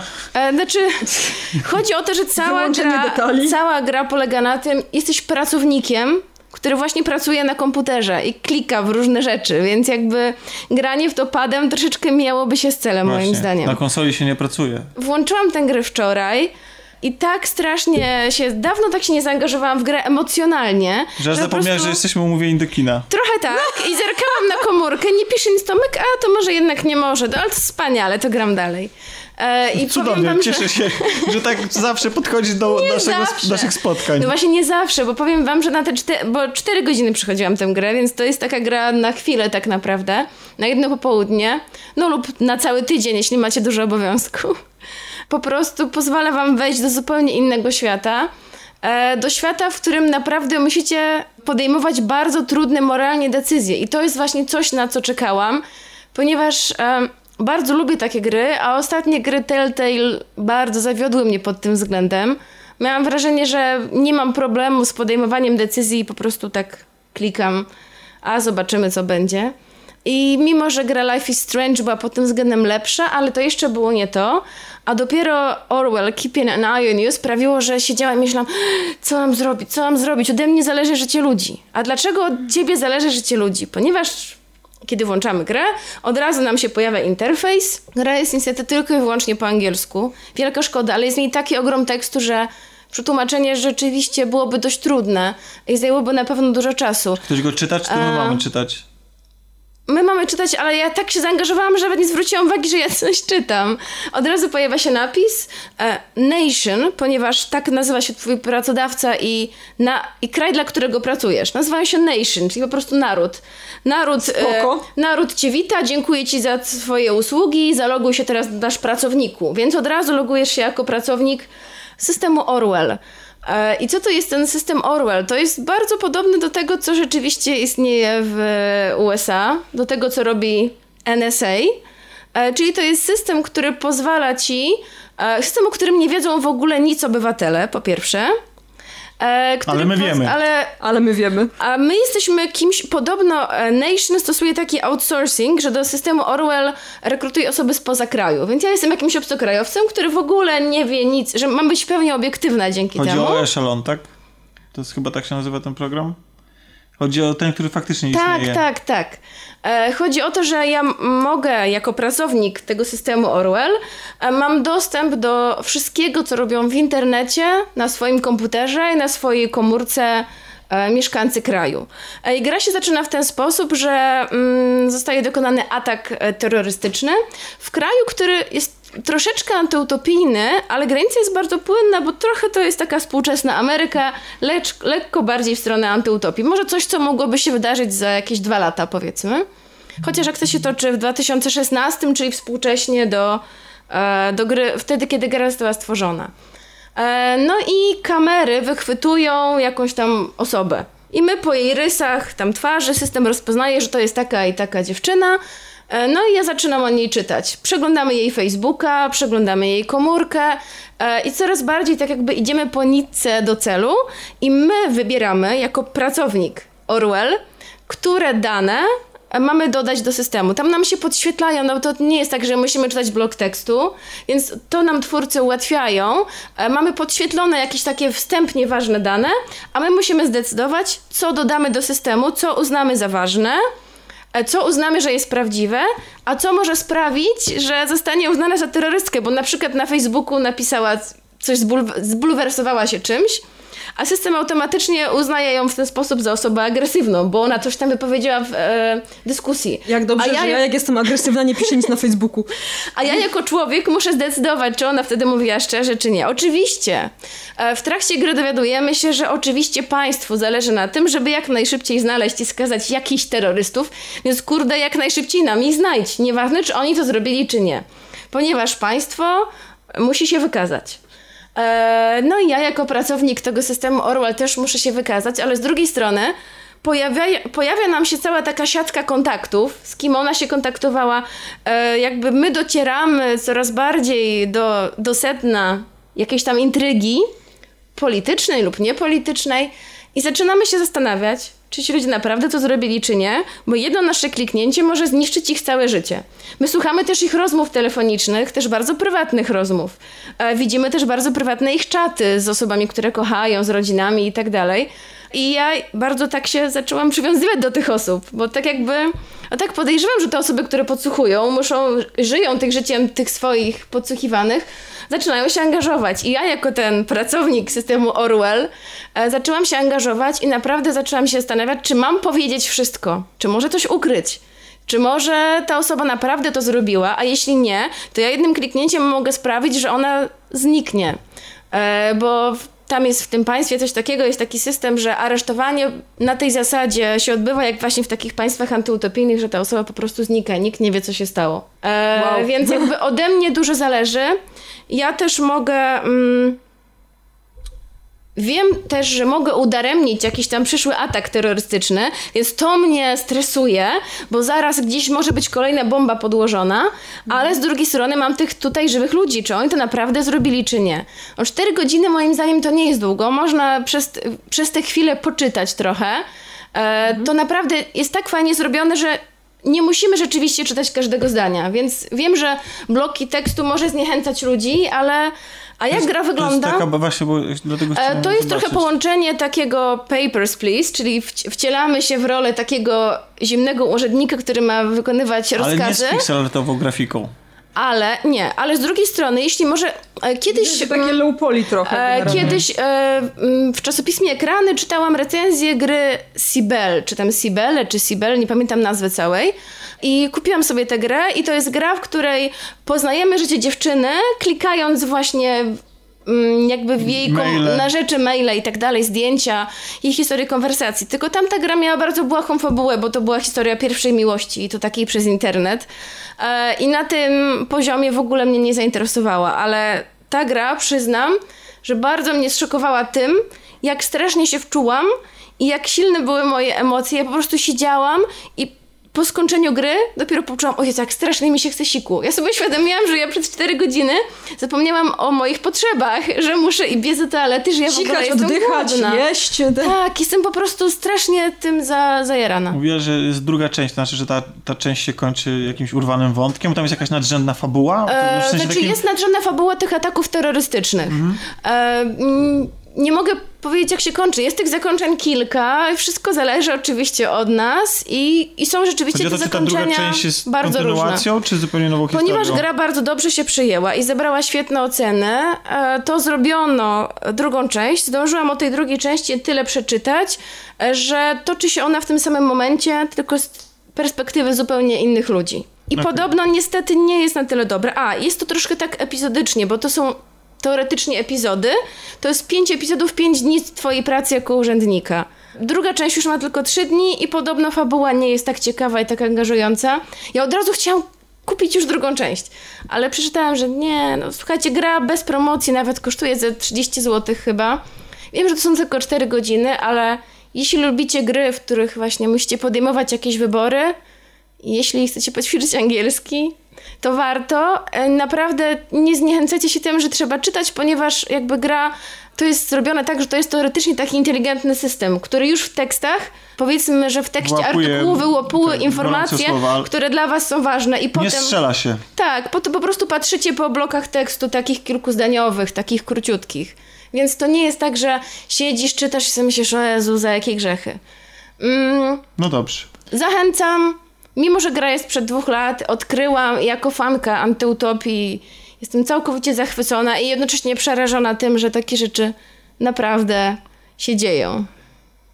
W grze Orwell się dużo czyta. Na pewno nie można ominąć czytania sięgając po książkę. No ciężko by No, było. ewentualnie można jeszcze Audiobooka. audiobooka. Audiobooka. Nie Ale wiem, czy jest audiobook. A Aniu, nie Anno, ty poznałaś e, ten utwór w formie pisanej, drukowanej, prawda? Tak, tak. Utwór w formie pisanej, drukowanej nazywa się Żmijowisko e, i napisał tę książkę Wojciech Chmielarz. Ja powiem szczerze, że to jest pierwszy raz, kiedy ja kupiłam książkę tylko dlatego, że zobaczyłam reklamę na Facebooku. Naprawdę, kupiłam tę książkę dlatego, że zobaczyłam reklamę na Facebooku. Bo ładna I okładka? nie, nie, bo przeczytałam sobie o czym jest i pomyślałam sobie, kurczę, tak generalnie Wojciech Chmielarz y, jest uważany za dobrego pisarza, który ma lekkie pióro, którego się fajnie czyta i myślę sobie, kurczę, może mu dam szansę. I faktycznie jakoś to było tak, że wracałam z podróży służbowej, wpadłam do Empiku chyba, czy do jakiejś tam innej księgarni i ta książka była tuż po premierze. To było jakiś miesiąc temu, więc to, to nie są dawne dzieje. Książka była tuż po premierze. Kupiłam ją w środę, skończyłam ją czytać w piątek. Bo jakby Pochłonęła cię. pochłonęłam ją po prostu, tak. Znaczy ona mnie pochłonęła i ja ją też. Trochę Generalnie jak ja z grą, którą No dobrze, a, Tak, a o tak. czym jest, że cię tak zainteresowała? E, książka opowiada historię grupy znajomych. E, Którzy grają w berka. Nie, nie grają w berka. Grupa znajomych, która miała taką tradycję, że tam... Miała taką tradycję, że gra w berka. E, Grupa znajomych gdzie, gdzieś tam, tak, która razem wyjeżdża na jakieś wakacje i gdzieś tam się razem wybrali. No i niestety e, podczas takiego wyjazdu stała się rzecz straszna, bo zaginęła córka dwójki tam, tam oczywiście pojechała jedna para, później jakiś kolega ze swoją tam dziewczyną, jakieś małżeństwo, generalnie taka grupka znajomych. No i niestety nastoletnia córka właśnie jednej z tych, z tych par zaginęła. I rok po tych wydarzeniach jej ojciec wraca do tego miejsca, czyli do tej właśnie wsi zwanej Żmijowisko. Tam są jakieś takie domki letniskowe, jakiś taki ośrodek, gdzie oni przyjeżdżali. A co się dzieje w Polsce? On tam wraca, tak, to się dzieje w Czyli Polsce. zaginęła i rozumiem, że nadal nie wiadomo, co się Tak, stało. i książka właśnie zaczyna się w momencie, kiedy ojciec wraca do żmijowiska, żeby jeszcze, bo nie została odnaleziona, więc wraca tam, żeby jeszcze raz na własną rękę jej poszukać. No i oczywiście przy okazji dowiadujemy się tak trochę więcej o nim, więcej o żonie jego, tak, matce tej dziewczynki, która zaginęła, dowiadujemy się więcej o tej dziewczynce, o tych znajomych, e, poznajemy ich mroczne i mniej mroczne sekrety, a przy tym książka jest taka bardzo współczesna, bo też jakby troszeczkę akcji dzieje się w nawiązaniu do jakichś tam popkulturowych powiedzmy yy, rzeczy. Jest trochę mowy o Pokémonach, z tego co pamiętam, trochę o Facebooku. Jest taka bardzo, bardzo współczesna, e, ale jest bardzo realistyczna. Cała ta historia w ogóle jest bardzo przykra, ale też bardzo realistyczna. I muszę przyznać, że tak podejrzewam, jeśli chodzi o to, dlaczego tą książkę się tak dobrze czyta. Wojciech Chmielarz ma świetny styl. On pisze w taki sposób, że ma się wrażenie, jakby ktoś po prostu y, opowiadał, prowadził taką narrację, y, siedząc przy stole, opowiadając, co się wydarzyło. Tak? On nie potrafię tego dokładnie opisać, co mi się najbardziej podoba w jego stylu, ale naprawdę zrobił na mnie bardzo pozytywne wrażenie, bo bardzo, bardzo fajnie się go czyta. Przy okazji on tak składa zdania, że nie ma na przykład zdań wielokrotnie i jeszcze wielokrotnie złożonych, które mi na przykład czasem u Kinga bardzo przeszkadzają. E, Bo czytam właśnie, przerwałam sobie czytanie Mrocznej Wieży po trzecim tomie właśnie po to, żeby przeczytać Żmijowisko między Żeby innymi. odetchnąć trochę. Żeby ode... Znaczy nie, bo akurat w tym przypadku styl Kinga się, się fajnie sprawdza, ale to opowiem o Mrocznej Wieży, jak przeczytam wszystko. jeszcze trochę. Ale Żmijowisko właśnie, pamiętam, że bardzo wciągnęłam się w tą historię, bo bardzo chciałam wiedzieć, jak się skończy oczywiście, tak? Bo tam cały czas pojawiają się nowe poszlaki, cały czas pojawiają się jakieś nowe informacje. Wydaje nam się, że to może ta osoba coś zrobiła tej dziewczynie, a może ona uciekła, a może ona zaginęła, a może ona nie wie, gdzie jest. To jest trochę coś w stylu jak The Killing, tak? Że Nie. jakieś jest śledztwo i że mamy jakieś... Nie, Bo tak tam, mówisz, że są... e, tam śledztwo jest zaskakująco mało istotne, bo tak naprawdę bardziej skupiamy się na bohaterach, na relacjach. na relacjach tak, bohaterów, na to, jak to zaginięcie jej wpłynęło nie tylko na jej rodziców, ale w ogóle na całą grupę właśnie, gdzie tam oni sobie wylewają jakieś żale skrywane od lat, gdzie oni faktycznie okazuje się, że mają ze sobą inne relacje niż się na początku wydaje i to jest bardzo ciekawe. E, bardzo takie, bardzo fajnie opisane w taki sposób właśnie bardzo wciągający. Pojawiają się też inne postaci tam e, bardziej drugoplanowe, e, które też jakby wydaje nam się, że są zaangażowane w tą, w, w tę całą akcję, no i są, ale nie w taki sposób, w jaki nam się wydaje, więc intryga jest moim zdaniem bardzo fajnie przemyślana i bardzo zaskakująco rozwiązana, bo ja osobiście nie spodziewałam się zakończenia i wiem, że Tomek też się nie spodziewał, Tomek Dziel, bo też A. czytał, wiem, że on też się nie spodziewał zakończenia e, i też e, przyznał, że bardzo szybko tą książkę przeczytał, no bo ją się bardzo dobrze czyta, to jest jakby, to jest A to ciężko jest, fakt, jest że... zaskoczyć osoby, które pochłaniają tak wiele dzieł kultury, naprawdę. Tak, znaczy ja powiem, że to nie jest zaskoczenie w stylu Boże, nigdy bym na to nie wpadł, to st- tylko to jest zaskoczenie w takim stylu Boże, jakie to straszne. Aha. I, I to jest takie, że No dobrze, człowiek ale- sobie nie wyobraża, że można przeżyć coś takiego i no, nie chcę jakby rzucać spoilerami, ale naprawdę jakby zakończenie jest satysfakcjonujące w kontekście tego, co się dzieje właśnie przez całą historię i jest na swój sposób zaskakujące po pierwsze tym, jaki ciężar niesie za sobą, a po drugie tym, jak, jak w ogóle zmienia podejście do całej historii, którą właśnie czytaliśmy, tak? I jeżeli...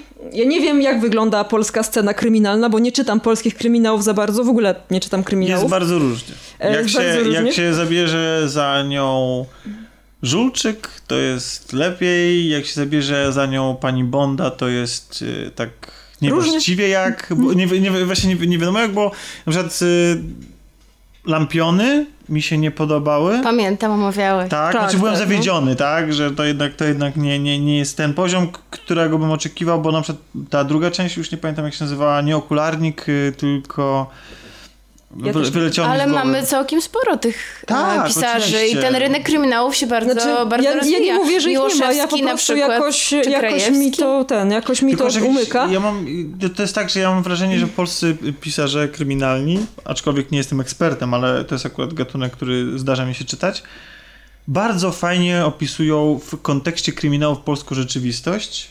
Tak. Bardzo fajnie oni się odnajdują, nie wiem jak tutaj jest, czy, czy tutaj mamy jakiś portret Polaków, portret Polski. Nie, raczej nie. To jest po prostu portret rodziny, która została dotknięta tragedią. Znaczy Mm, okej. rodziny, całej grupy, bo tak naprawdę ta tragedia na swój sposób dotknęła wszystkie osoby, które tam były, no bo to była dość zgrana paczka znajomych, więc y, jeżeli jakby komuś ze znajomych ginie dziecko, no to wiadomo, że taka sytuacja wpływa trochę na wszystkich.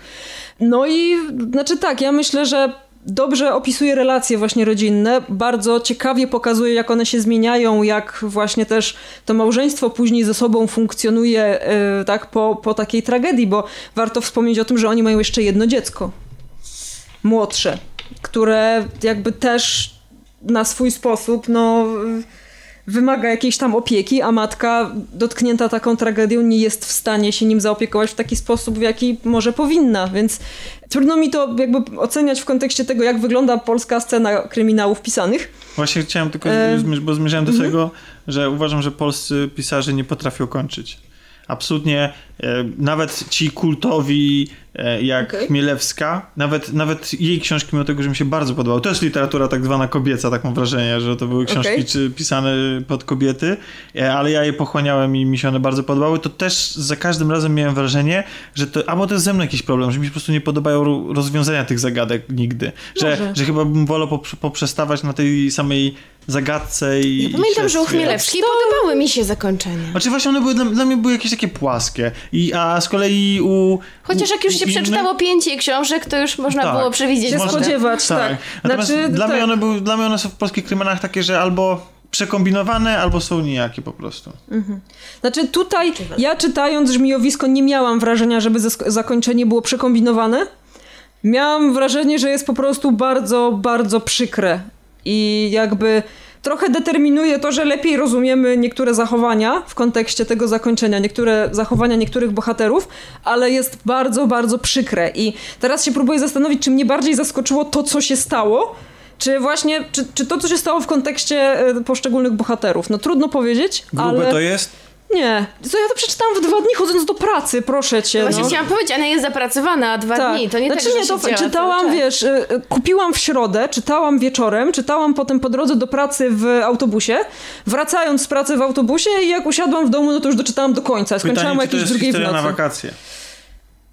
Tak, no bo ona się, akcja się w sumie dzieje na wakacjach. No ale z tego, co mówisz, to temat jest ciężki. Temat jest ciężki, ale e, znaczy nie, no to nie jest taka lekka, przyjemna lektura. No, no niestety jakby te wątki tam poruszane i te tragedie, które się tam dzieją są takie dość powiedzmy mroczne. Ale ja bardzo polecam, bo dla Ania, mnie to było... dwa zdania o grze, bo zapomniałam. Dobra? Chciałam powiedzieć, że-? Dobrze, niech ci skończy, E, bo teraz jej wchodzi w słowo. No. Chciałam powiedzieć, że dla mnie y, Żmijowisko jest jednym z bardziej pozytywnych zaskoczeń, jeśli chodzi o polską literaturę ostatnio w kwestii tego, co, co czytałam, bo czasem sobie sięgam. I jak na przykład za kryminałami nie przepadam, to myślę, że Żmijowisko mogę z czystym sumieniem polecić.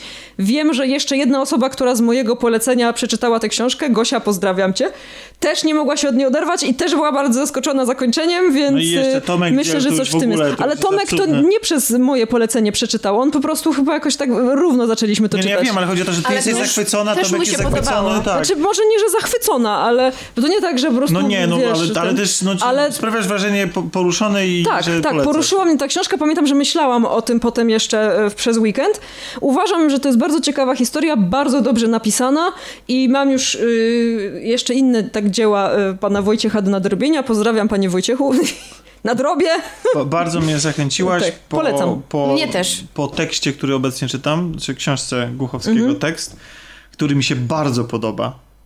Dobra, oszuki, oszukuję trochę, tak naprawdę tego słucham. Ale czytasz. Słuchasz tekstu. Słucham tekstu, tak. Tak. Co jest w sumie zabawne, bo, ten, bo to naprawdę tam jest... To jest to o tym telefonie? Tak, to jest to o tym telefonie, tak. Ale to Znaczy słyszałam to, o ale tym nie- i chcę też, i chcę też to On przeczytać, chyba w wygrał w planach. plebiscycie wśród naszych słuchaczy w zeszłym roku. na Chyba tak, mam to w wysokim- planach. W wysokim miejscu się pojawił. Strasznie e, mojej mamie się podobało, jest zachwycona tą książką, tekstem i bardzo mi poleciła i też podobało się Łukaszowi, e, temu e, U- Łukaszowi. naszemu Łukaszowi. Naszemu, tak. e, Z I'mInfected.pl. Mi się Tak, bardzo y, i podobała, jeśli chodzi o Głuchowskiego, jest książka Czas Zmierzchu, która teraz chyba została ponownie wydana. Jego powieść, która wychodziła chyba jakoś równolegle z metrem, czy jakoś po metrze. E, I wyszła u nas jako druga właśnie, bo najpierw się pojawiło metro, a później Czas Zmierzchu jako taka powiedzmy inna historia. I ja pamiętam, że to też była taka powieść, która mocno mnie zaskoczyła właśnie rozwi- rozwiązaniem całego wątku. I to jest historia, która opowiada o e, tłumaczu, który znajduje jakieś zapiski gdzieś w ogóle azteckie, jakichś e, tam wydarzeń i on je tłumaczy, ale w miarę tego, jak tłumaczy to, co się wydarzyło tam wśród tych Azteków, to zaczyna mieć jakieś omamy, zaczyna widzieć jakieś potwory i to jest takie, taka mocno oniryczna historia, ale jak się wyjaśnia to, czy jak się kończy, to wszystko się wyjaśnia właśnie, dlaczego to tak wygląda. I ja pamiętam, że to też była książka, której się nie mogłam oderwać po prostu i strasznie ją lubię. I jak przyjechał kiedyś e, tutaj Dmitrij Głowski do Polski byłam na spotkaniu z nim, to powiedziałam mu, że metro spoko, ale czas zmierzchu w Lepszy. moim serduszku. A Future? Nie, że lepszy. Future? Future? też jest super, ale ten czas zmierzchu ma coś takiego w sobie, że jakoś, nie wiem, tak, tak mi...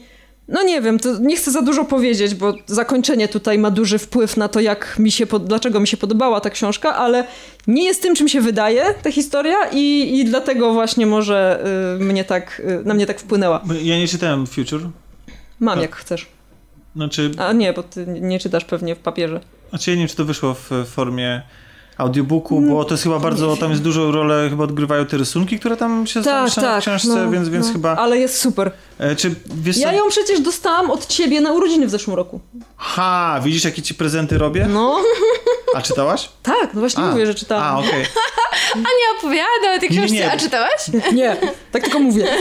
Nie opowiada o tym czasu, czasie Znaczy, zmierzchu. cza, czas zmierzchu bardzo polecam też.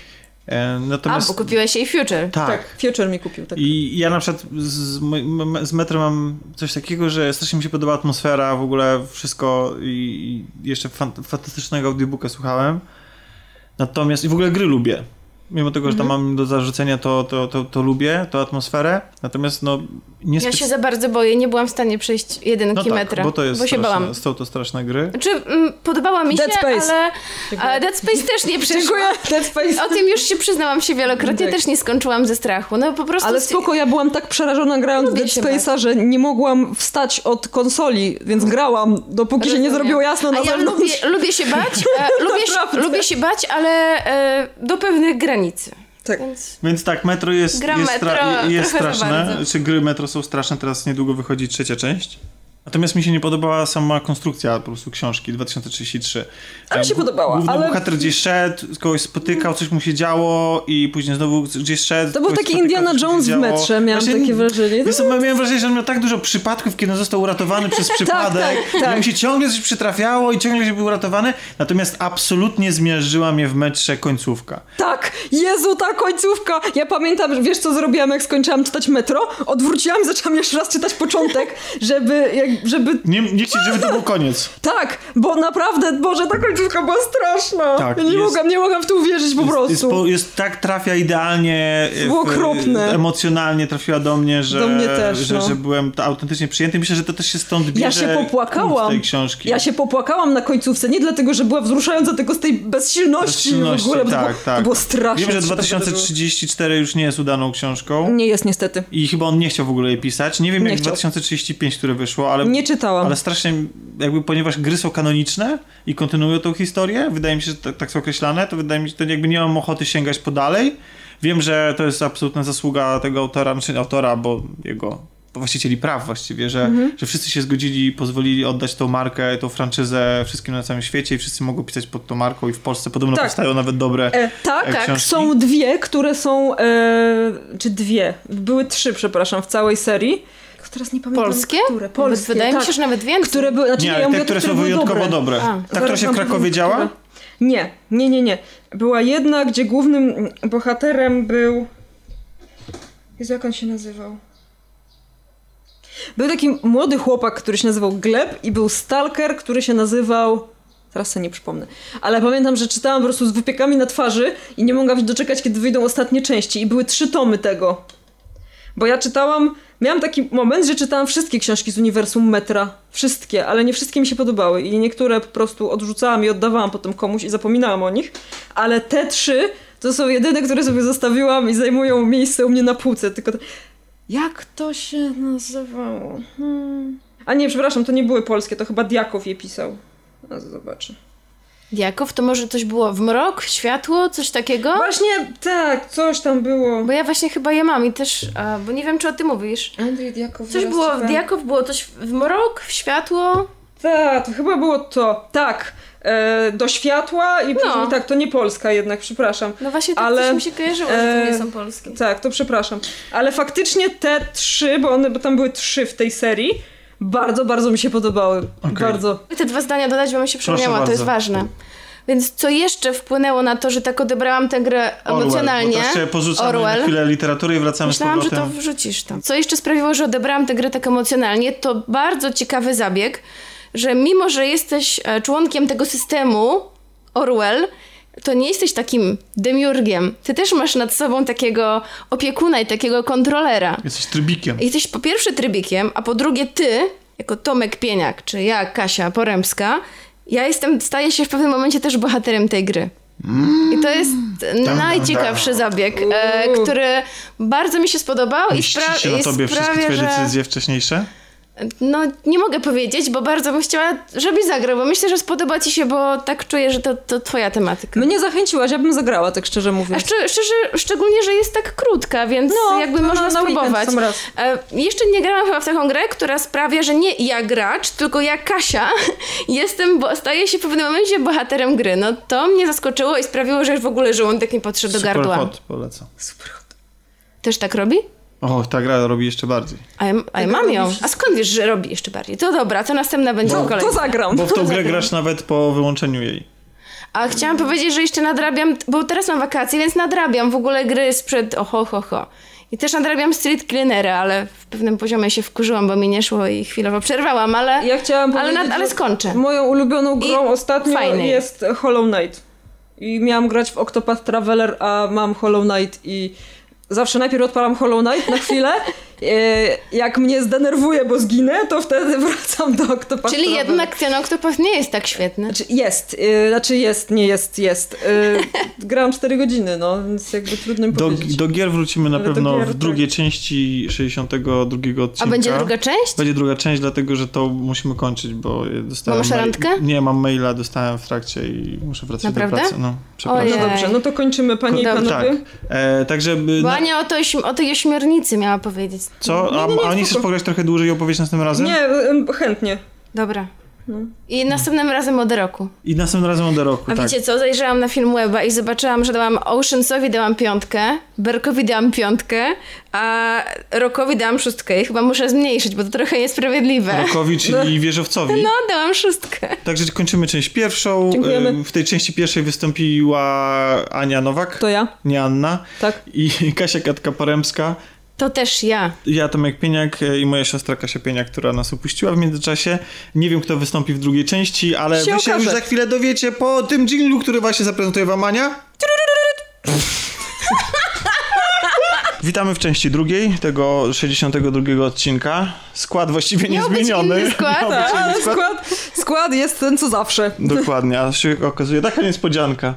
Nikt się nie spodziewał. No więc e, zaczniemy może od rzeczy, bo jeszcze czekamy na Czarka, który wiecznie czekamy na Czarka ostatnio. Tak. To jest taki w oczekiwaniu na Czarka. No Czarek jest zapracowany. Tak, ale No już nie powiedział, to, że co my. jedzie. Powiedział, że jedzie, będzie godzinę jechał, może dotrze. W każdym razie, przechodząc e, do z czym, rzeczy z czym czekamy następnych. na czarka?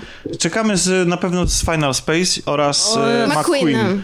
Czemu wzdychasz? Nie, no bo trzeba czekać na czarka, no. Ale dobrze, ale po drodze będziemy mieli jeszcze Dobrze. coś do opowiedzenia. Jeszcze są inne filmy, Ania Gry. opowiesz o grze, ja o książce chętnie. Tak. Tak, dobrze. No więc Kasiu, o jakiej książce chciałaś powiedzieć? Od razu zaczynamy z kopyta? No, Dobra, znaczy- w książce. Okej. Wow. No tak myślałam, że jakaś rozgrzewka, że zaczniemy sobie jakiś Już taki... była rozgrzewka. small talk myślałam. Nie, dzisiaj jest bez smoltoków. Dobrze. W pierwszej części e, wspomnieliśmy, nawet już nie wiem dlaczego, o uniwersum Metro Głuchowskiego i zaczęliśmy mówić o tym, że, e, że powstały polskie książki także. I wtedy przypomniało mi się, że na urodziny zeszły, w zeszłym roku dostałam taką książkę i jej nawet nie przeczytałam. W związku z tym to było dla mnie natchnienie i inspiracja, żeby wziąć się za lekturę. I przyznam, że książka bardzo, bardzo pozytywnie mi zaskoczyła.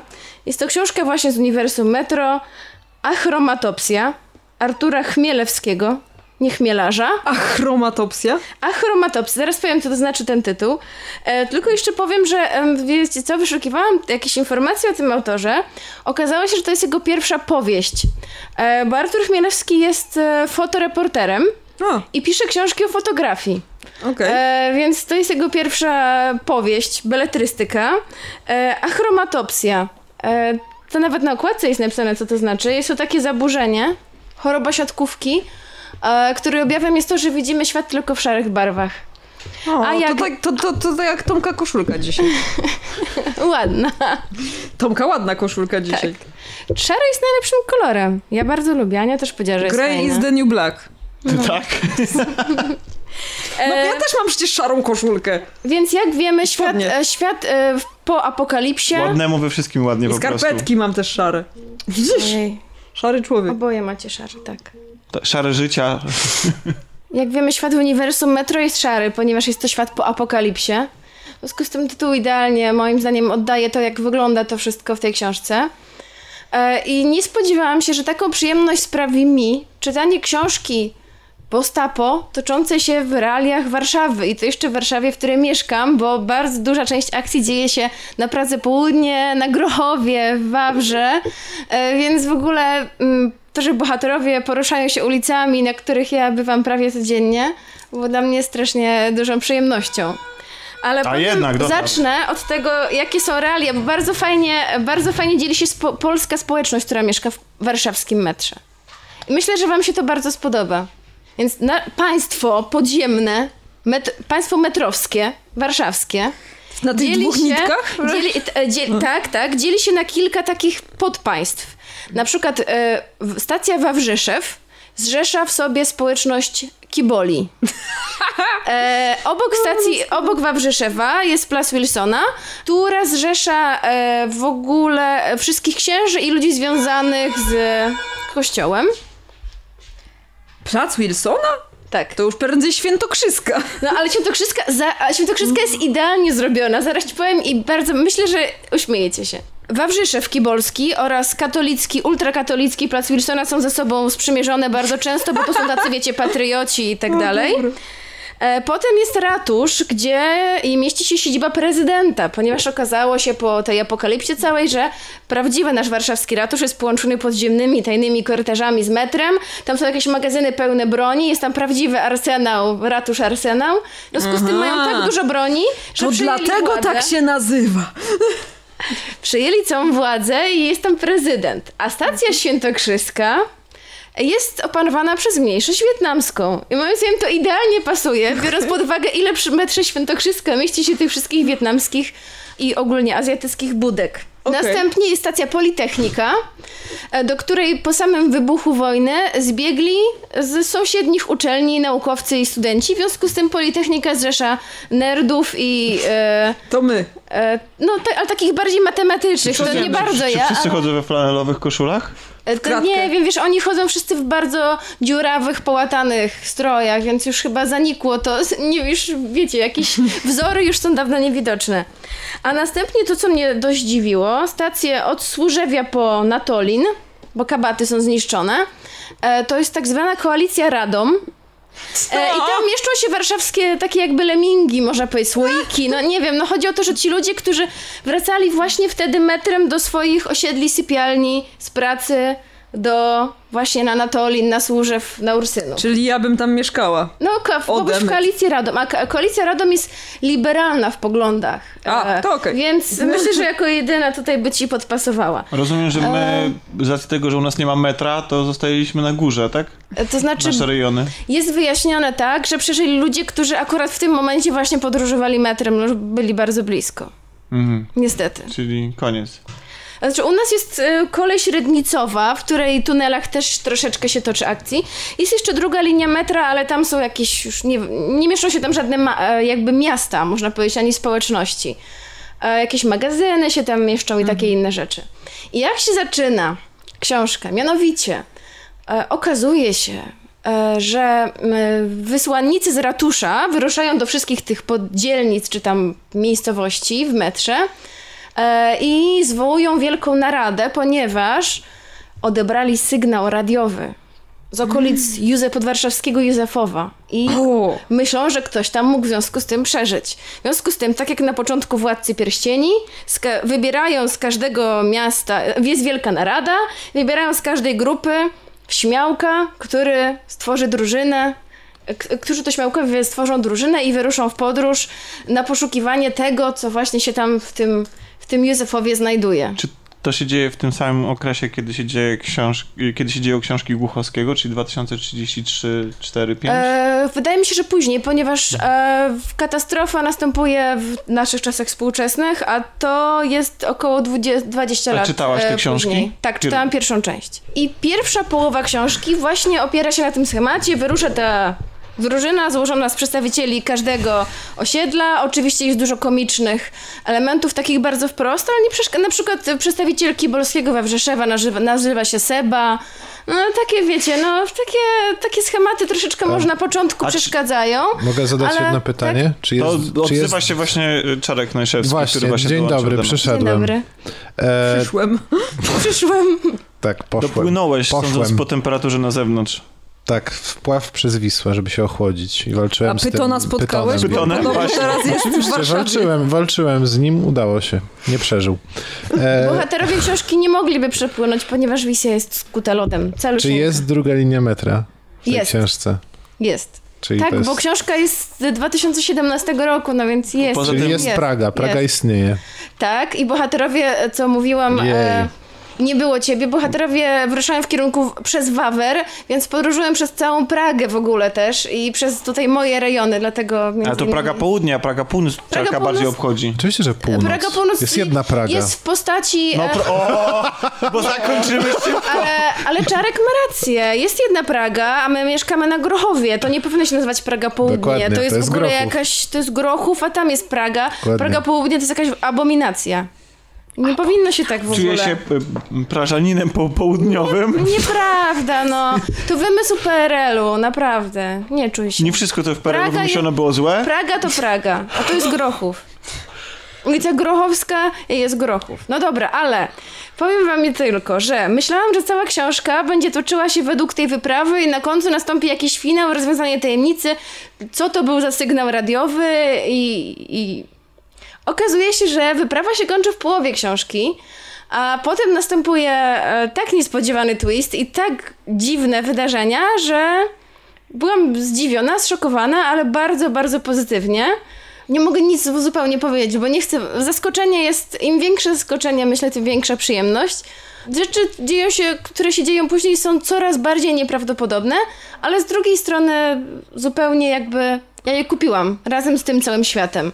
Oczywiście na powierzchni czają się różne mutanty, jest mnóstwo niebezpieczeństw, książka jest bardzo, bardzo brutalna. A, zapomniałam jeszcze.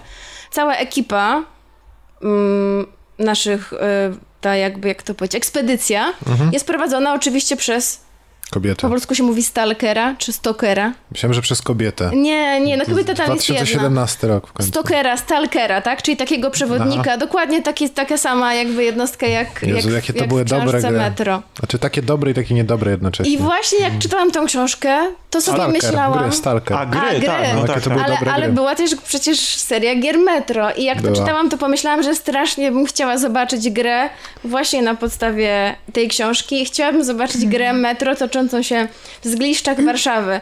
E, To, że, bohat- to, że autor jest fotoreporterem sprawia, że rzeczywiście on umie w świetny sposób opisywać.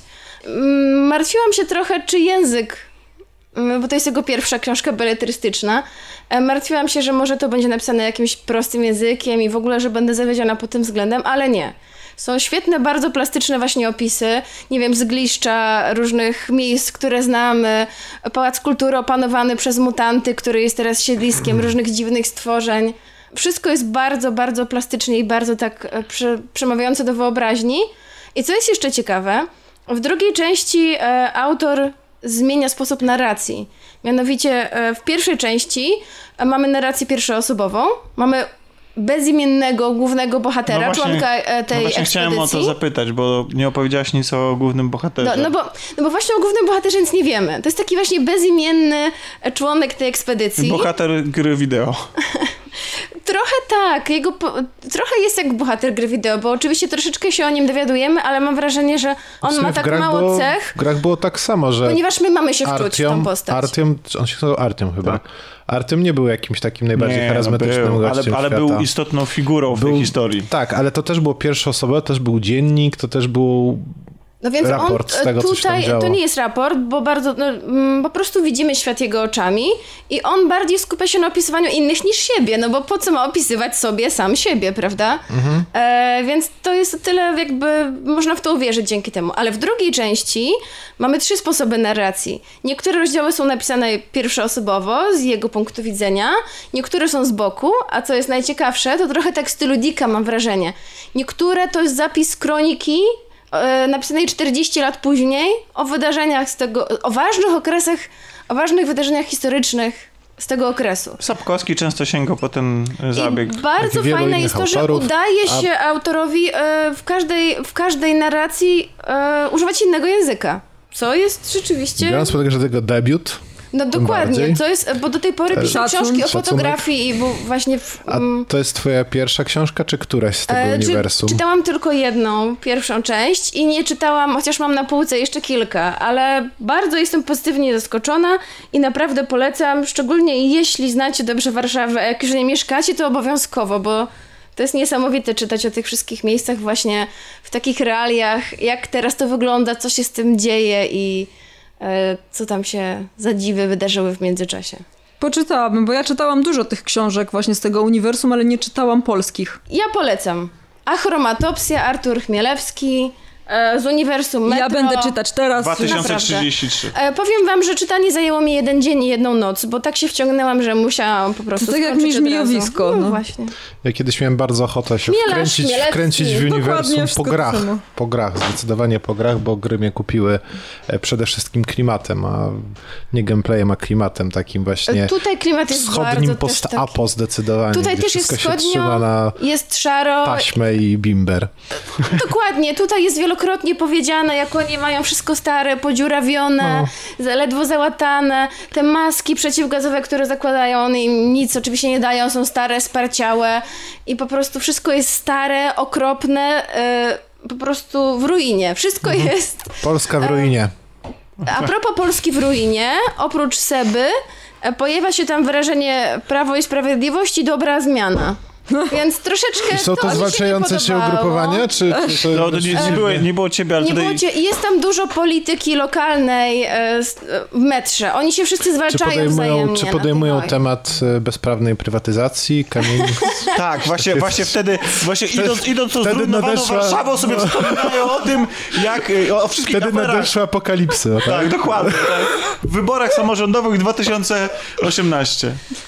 To cudownie. No największą atrakcją, zdradzę ci Czarku, jest to, że jak widzą wreszcie po raz, niektórzy po raz pierwszy w życiu drzewo. Na przestrzeni ilu lat się rozgrywa akcja tej książki? Bo mówisz, że niektórzy pierwszy raz w życiu widzą drzewo, to się zaczęłam zastanawiać, to ile znaczy nie. pokoleń tam się działo. Książka e, się toczy 20 lat po tej apokalipsie, po tym 2017, A, okej, w którym czyli oni te, te, dwa, te 20 lat tam siedzą. E, Niektóre osoby, e, znaczy jest tam wspomniane, że nie ma tam takich regularnych ekspedycji cywilu. Wyruszają na zewnątrz tylko żołnierze. E, Cywile sobie nielegalnie e, na szaber e, wyruszają na własne ryzyko. Większość nie wraca, ale no po prostu, żeby coś móc sprzedać, żeby jakieś konserwy zdobyć.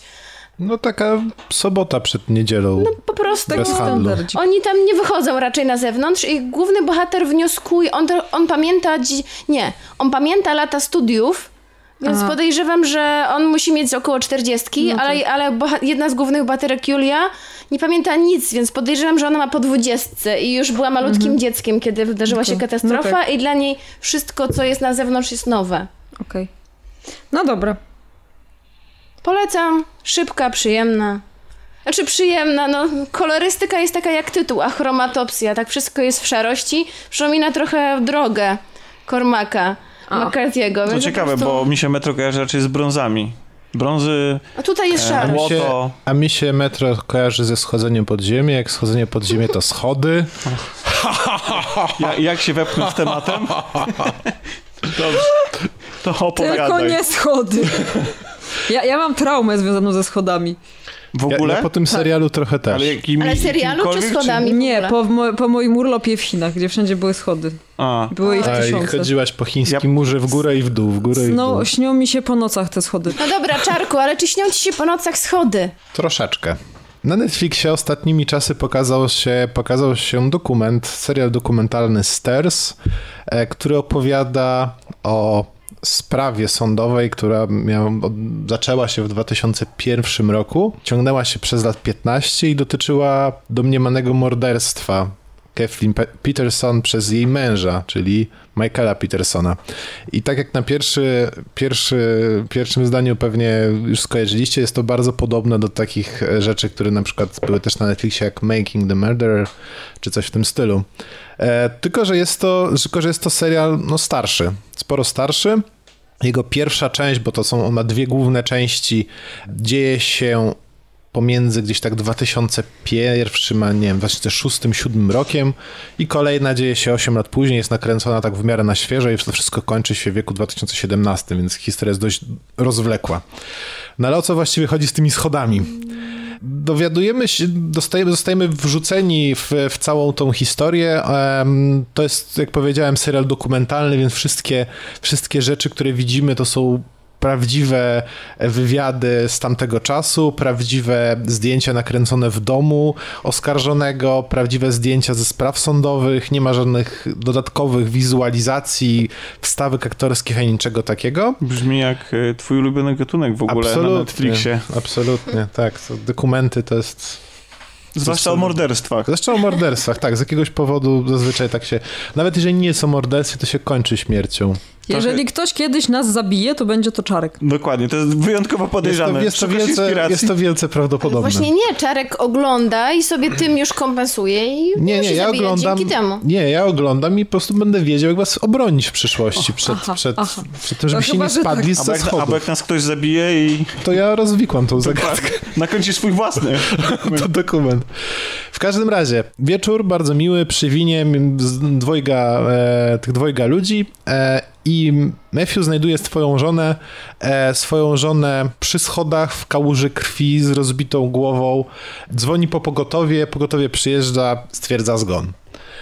E, sprawa wydawałoby się no, raczej, raczej mm, niezbyt trudna do rozstrzygnięcia, bo raczej, raczej no, wiadomo, co się stało, no ale jednak nie do końca. Wchodzi tam, okazuje się, że tej krwi jest jakoś dziwnie dużo, że jest ona, że rany na głowie e, tej kobiety są, jest ich dziwnie wiele, e, że jest ta krew pryskiwana po ścianach. Ja tak mówić o tej krwi, bo ta krew jest tam bardzo ważna. Jest mnóstwo analiz i tego typu rzeczy z, związanych z krwią. I dochodzi do procesu.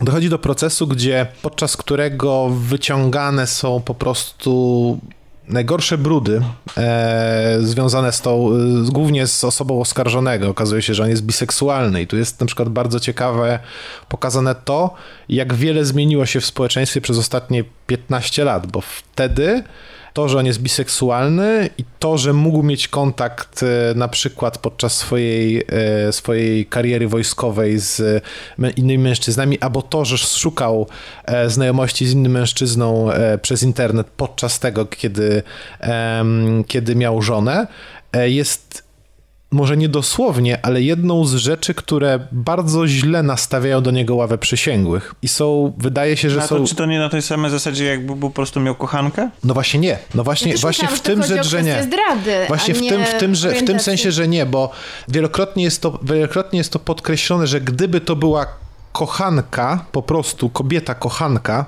a nie ewentualny kochanek, no To to, spoko, to niewinny. to, to nie byłoby to tak źle odebrane, jeżeli odebrane, jeżeli był wciągnięty im e, e, wciągnięty motyw mężczyzna. e, innego mężczyzny.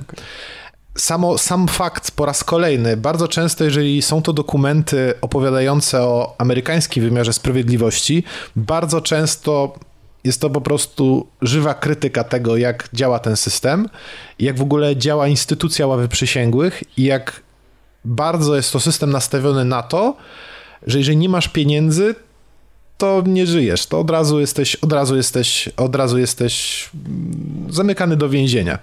I, i sam Michael i sam ten, sama ta treść tego, tego dokumentu jest taka, że jeżeli on nie byłby osobą zamożną, może jeżeli nie byłby w trakcie nagrywany dokument o, o nim i nie byłaby to sprawa tak medialna, no to na pewno skończyłby dużo gorzej niż skończył ostatecznie, ale nie, nie powiem oczywiście jak skończył.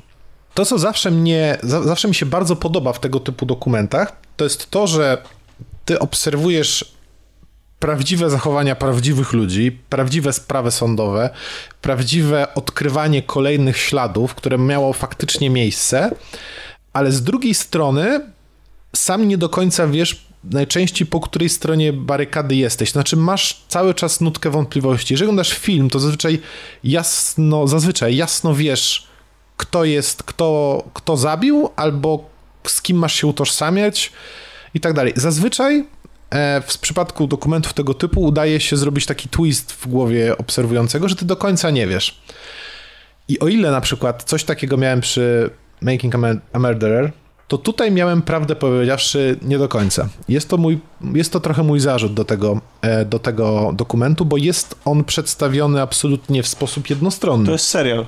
Tak, to jest serial. Właśnie chciałam zapytać, czy jest jednostronny? Absolutnie czyli jest. przedstawiony jednostronny. Pokazuje, pokazywana jest tam historia, e, historia samego oskarżonego i przede wszystkim jego rodziny, bo on ma bardzo silne kontakty ze swoimi dziećmi. W ogóle cała rodzina jest mega ciekawa, bo to jest rodzina posklejana tak naprawdę, e, tak naprawdę mm, z, kil, z kilku rodzin, można powiedzieć, bo on sam miał miał e, dzieci przed związkiem z Kathleen. E, ona miała też córkę.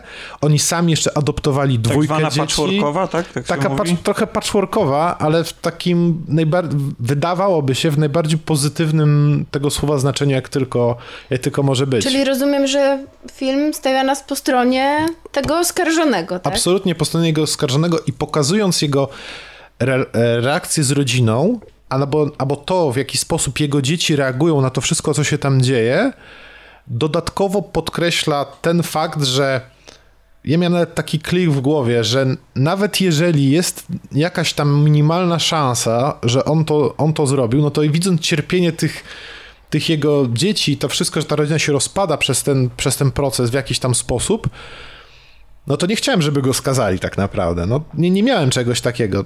To, to, to, to było... Znaczy, nie miałeś, czyli co? Nie, nie miałem czegoś takiego, że chciałem, żeby... Nie miałem... e, Mimo tego, że... że e, Nie miałeś mógłbym- wątpliwości? Mógłbym mieć wątpliwość, A, okej. to za bardzo jej nie miałem. A jeżeli pojawiał się cień tego, że mógłbym mieć wątpliwość, to ta, to ta strefa właśnie pokazana, jego relacji, jego rodziny i tego wszystkiego i tych pięknych rzeczy, bo one są ciągle, ciągle piękne w tym filmie, e, no kurczę, no to, to nie, nie, nie, nie pozwalało mi stanąć po tej drugiej stronie barykady. I to mnie trochę, powiem szczerze, powiem szczerze, mm, zabolało.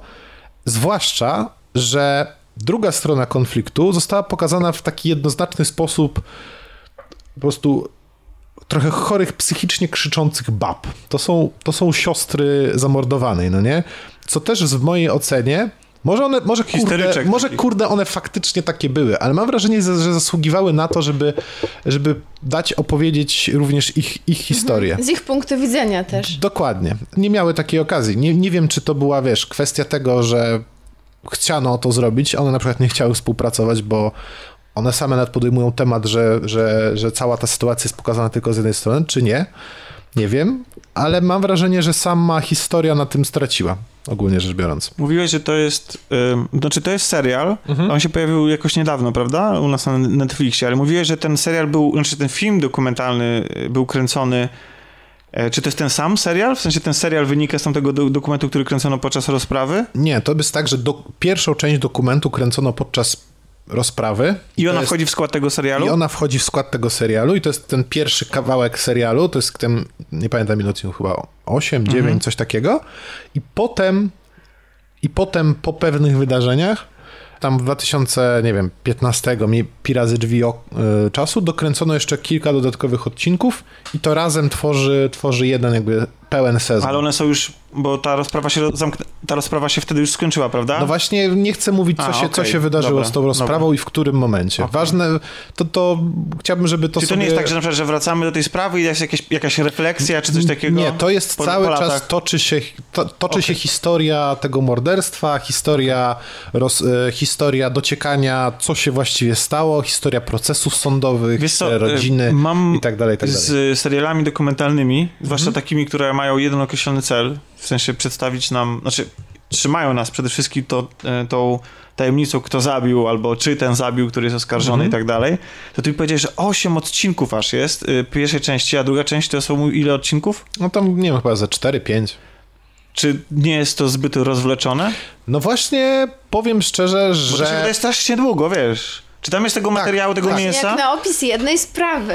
I tak i nie, bo z jednej strony mam wrażenie, mam wrażenie, że mm, można by tą historię opowiedzieć szybciej, trochę szybciej, bo są takie momenty, gdzie gadające głowy, gdzie te opowieści o uczuciach i różnych innych rzeczach nie do końca z, związane z samym mięsem, czyli z samą, samym dociekaniem, tym, co z mojej perspektywy jest korem całej, produk- całej produkcji, jest tego trochę za dużo i, i prowadzi to do takiego. Nie miałem tego, nie miałem tego tak.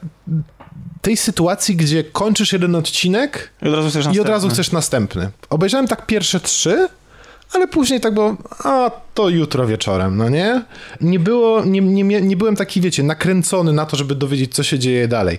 Przez to właśnie, że tak wiele czasu poświęcono em, tym mniej trzymającej mimo wszystko w napięciu części opowieści. Ale E, polecasz czy nie?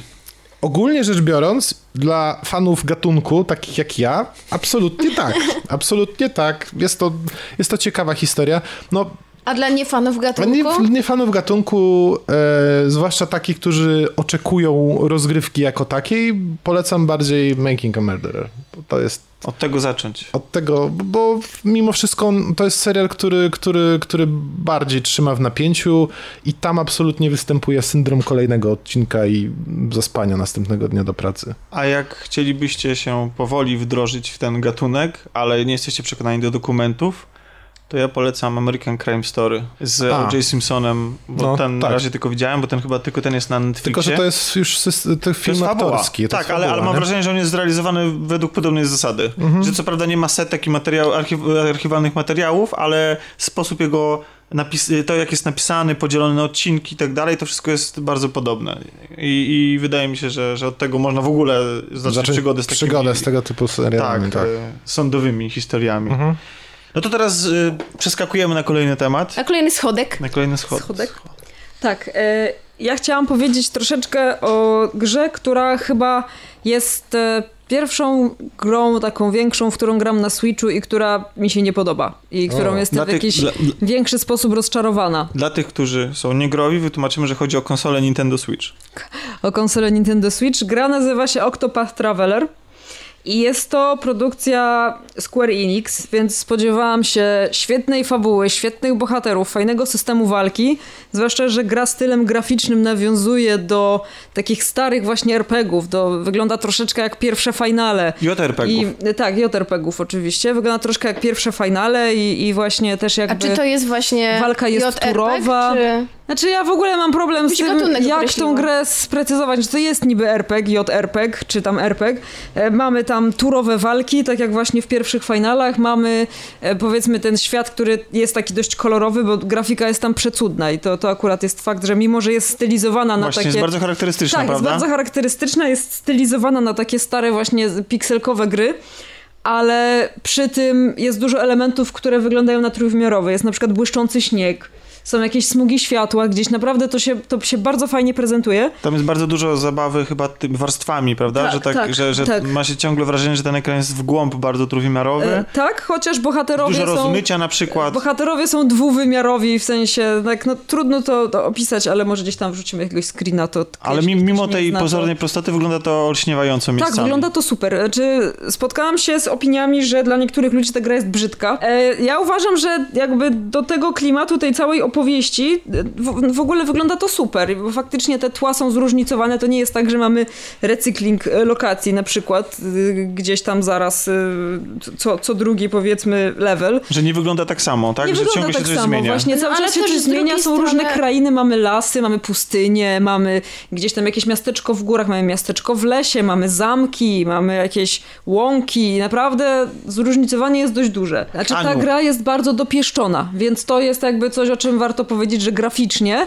i gameplayowo, też jeśli chodzi o walki właśnie i modyfikacje, które zostały wprowadzone do tego pierwotnego systemu walk turowych są bardzo fajne i to sprawia, że e, na przykład taki typowy grind sprawia dużą frajdę, bo faktycznie Musimy bicie tłumaczyć te, tych- te tych- pojęcia dla ludzi. Dlaczego? I tak słuchają tego tylko nerdzi. No nieprawda. Dobrze, słuchaj, to ja słuchaj, to też ludzie, powiem, którzy, których, na przykład moglibyśmy zachęcić do spróbowania. Ale ja nie chcę nikogo zachęcać, ja chcę właśnie ludzi odwieść od tego, żeby nie wydawać na to pieniędzy. Naprawdę? Tak. A wiesz co, bo ja się spotkałem, że... Ale to wiesz co, to po kolei może. No właśnie, Dobrze. ja jestem Wytłumacz, bardzo czym jest grind. Tak, nie, to może, może za, zanim... zanim... Ale ja jeszcze nigdy nie słyszałam ani inaczej. krytykującej w grę. No, Tak, to się, to się rzadko zdarza, to prawda, bo ja na ogół we wszystkim ciekawa. znajduję pozytywy. A tutaj niestety jakby im dłużej gram w tą grę, tym bardziej jestem zła na to, jaka ona jest. Bo ona miała ogromny potencjał właśnie w kwestii konstrukcji świata, w, w kwestii tej całej jakby właśnie te, tego, że oni chcieli wrócić do walki turowej właśnie, gdzie mamy po prostu kolejkę, tak, bohaterów, którzy wykonują jakieś tam czynności, wybieramy sobie je z listy, no i oni w kolejności wykonują te jakieś tam swoje, czy rzucają zaklęcia, czy atakują, mamy ataki specjalne, mamy zaklęcia i jakby mamy różnych bohaterów, którzy mają zróżnicowane umiejętności. No i właśnie bohaterowie są y, punktem wyróżniającym, a zarazem jak dla mnie głównym minusem tej gry. Ja jestem przyzwyczajona do takich JRPG-ów, jak właśnie pierwsze finale, jak ostatnie JRPG, w które grałam, na przykład Xenoblade Chronicles, które też jest na Switcha, czy dwójka oczywiście. I jestem przyzwyczajona do tego, że dostaję grę, którą, w którą się świetnie gra, e, a nawet jak się w nią świetnie nie gra, to i tak jest nieważne, bo ma świetną fabułę. A tutaj właśnie w przypadku Octopath Traveler jest tak, że owszem, świetnie się gra, ale absolutnie mnie nie obchodzi, co się stanie w tej grze. Mamy, e, gra nie ma przewodniej fabuły. Nie ma w ogóle jakiejś tam głębszej historii, która by stała za tym wszystkim. Mamy ósemkę bohaterów, każdy z nich ma inną profesję, powiedzmy. I jedyne wątki fabularne, jakie się dzieją w tej grze, to są wątki związane z tymi bohaterami.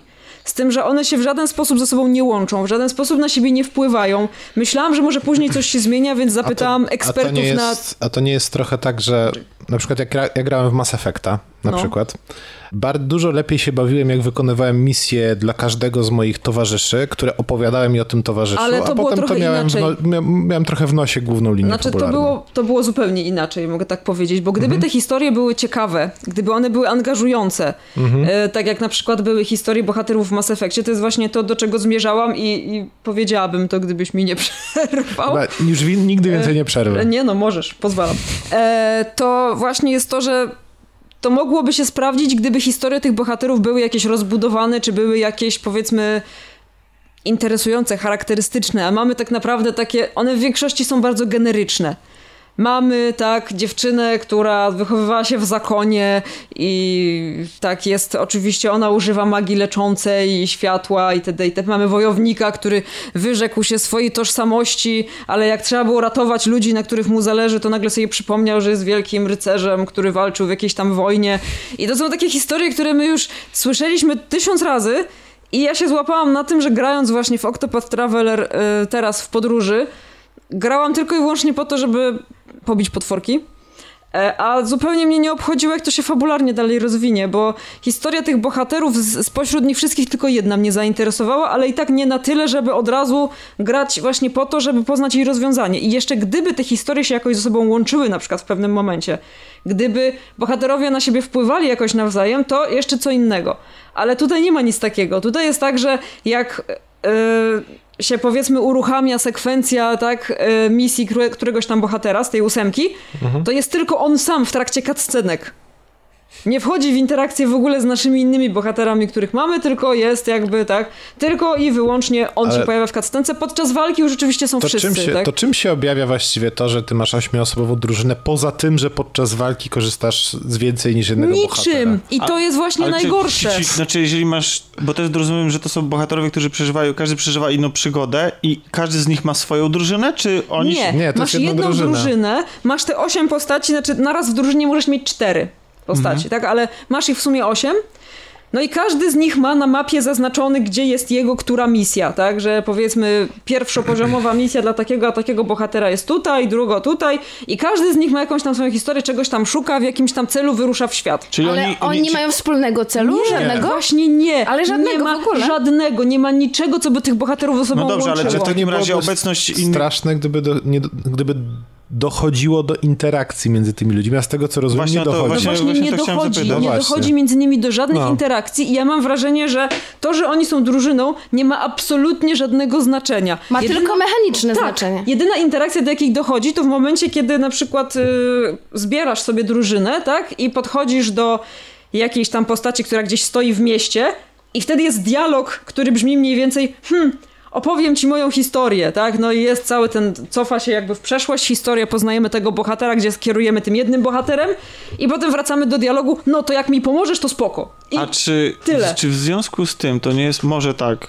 że one chociaż są od siebie, że to nie jest celowe, że na przykład, że te wszystkie historie, mimo tego, że pozornie wydają się ze sobą niezwiązane, to mają jakąś wspólną wymowę, albo na przykład przez to, że ci bohaterowie nie są ze sobą zbratani na takim poziomie, jakbyśmy chcieli, to, to jest jakiś plus, jakieś też dokładnie, jakaś cegiełka do tego, o Znaczy- czym ta gra jest? Nie wiem, czy jest to cegiełka do tego, o czym ta gra jest, bo ta gra ewidentnie po prostu jest grą o ośmiu postaciach, Okej, tak? I rozumiem. wiesz, Bo wiesz, tak, zresztą tak się nazywa, Octopath Traveler, tak? Masz osiem ścieżek, ale te ścieżki są od siebie absolutnie niezależne i zupełnie na siebie nie wpływają. Bo mi to tak? trochę przypomina Cowboya Bebopa.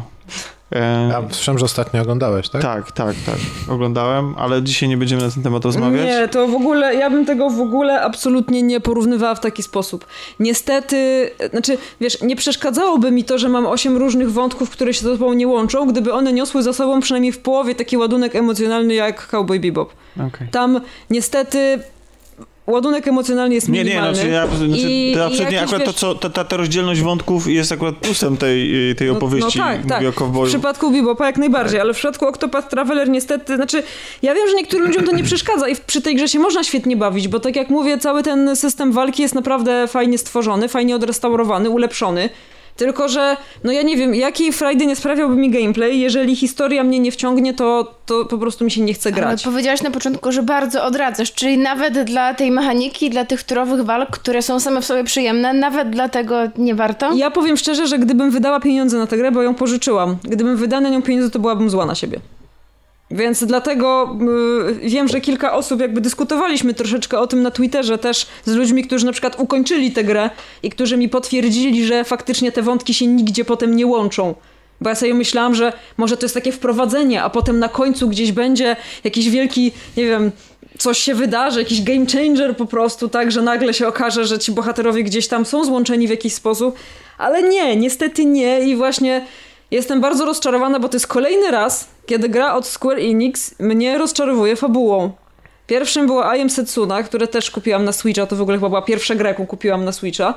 I bardzo mnie rozczarowała fabułą. I właśnie teraz Octopath Traveler, który mimo, że wygląda jak pierwsze finale, to niestety fabuła mocno jakościowo odbiega od pierwszych finali. I w zasadzie, no, no niestety, ale wolałabym, żeby ta gra y, może była troszeczkę bardziej dopracowana w kwestii fabularnej, a mniej wizualnej. I jakby... A na co teraz czekasz? Nie wiem, ale na, w sensie co? Na W sensie na Switcha? Switcha? na dodatek do Xenoblade Chronicles 2, bo właśnie pierwsze co zrobiłem, jak przyszłam cię na nagranie, powiedziałam Tomkowi, żeby mi oddał Xenoblade, bo e, im dłużej gram w Octopath Traveler, tym bardziej chcę zagrać w jakiegoś dobrego JRPGa i tak, no, więc generalnie sobie chyba cię odpalę na poprawę Ale humoru. widzę, Aniu, że to nas łączy, że jakby nie mamy serca do gier, jeśli, jeśli fabuła nie jest wciągająca, bo ja taki sam problem jak ty miałeś z tą grą, ja miałam z e, Divinity Original Sin pierwszym. Tam była cudowna mechanika i po prostu gra mnie zachwycała właśnie walkami turowymi i tym, jak można wykorzystać środowisko, jak można ze sobą współpracować, jak mogą ze sobą współpracować postacie, jaki świetny tam jest koop. Byłam zachwycona, ale po prostu w połowie gry Przestało się na tym, że nie obchodzi mnie historia, bo ja już nawet nie wiem o co chodziło i, i nie pamiętam i nie skończyłam tej gry. No na właśnie, szczęście w tak. dwójce to naprawili i w- wspaniały Ale gameplay, wspaniała do połowy, mechanika. jestem i w szoku. Nawet, nawet ze dwie trzecie. Nawet No ze Wow. tak samo jest niestety w rozpędu. Traveler.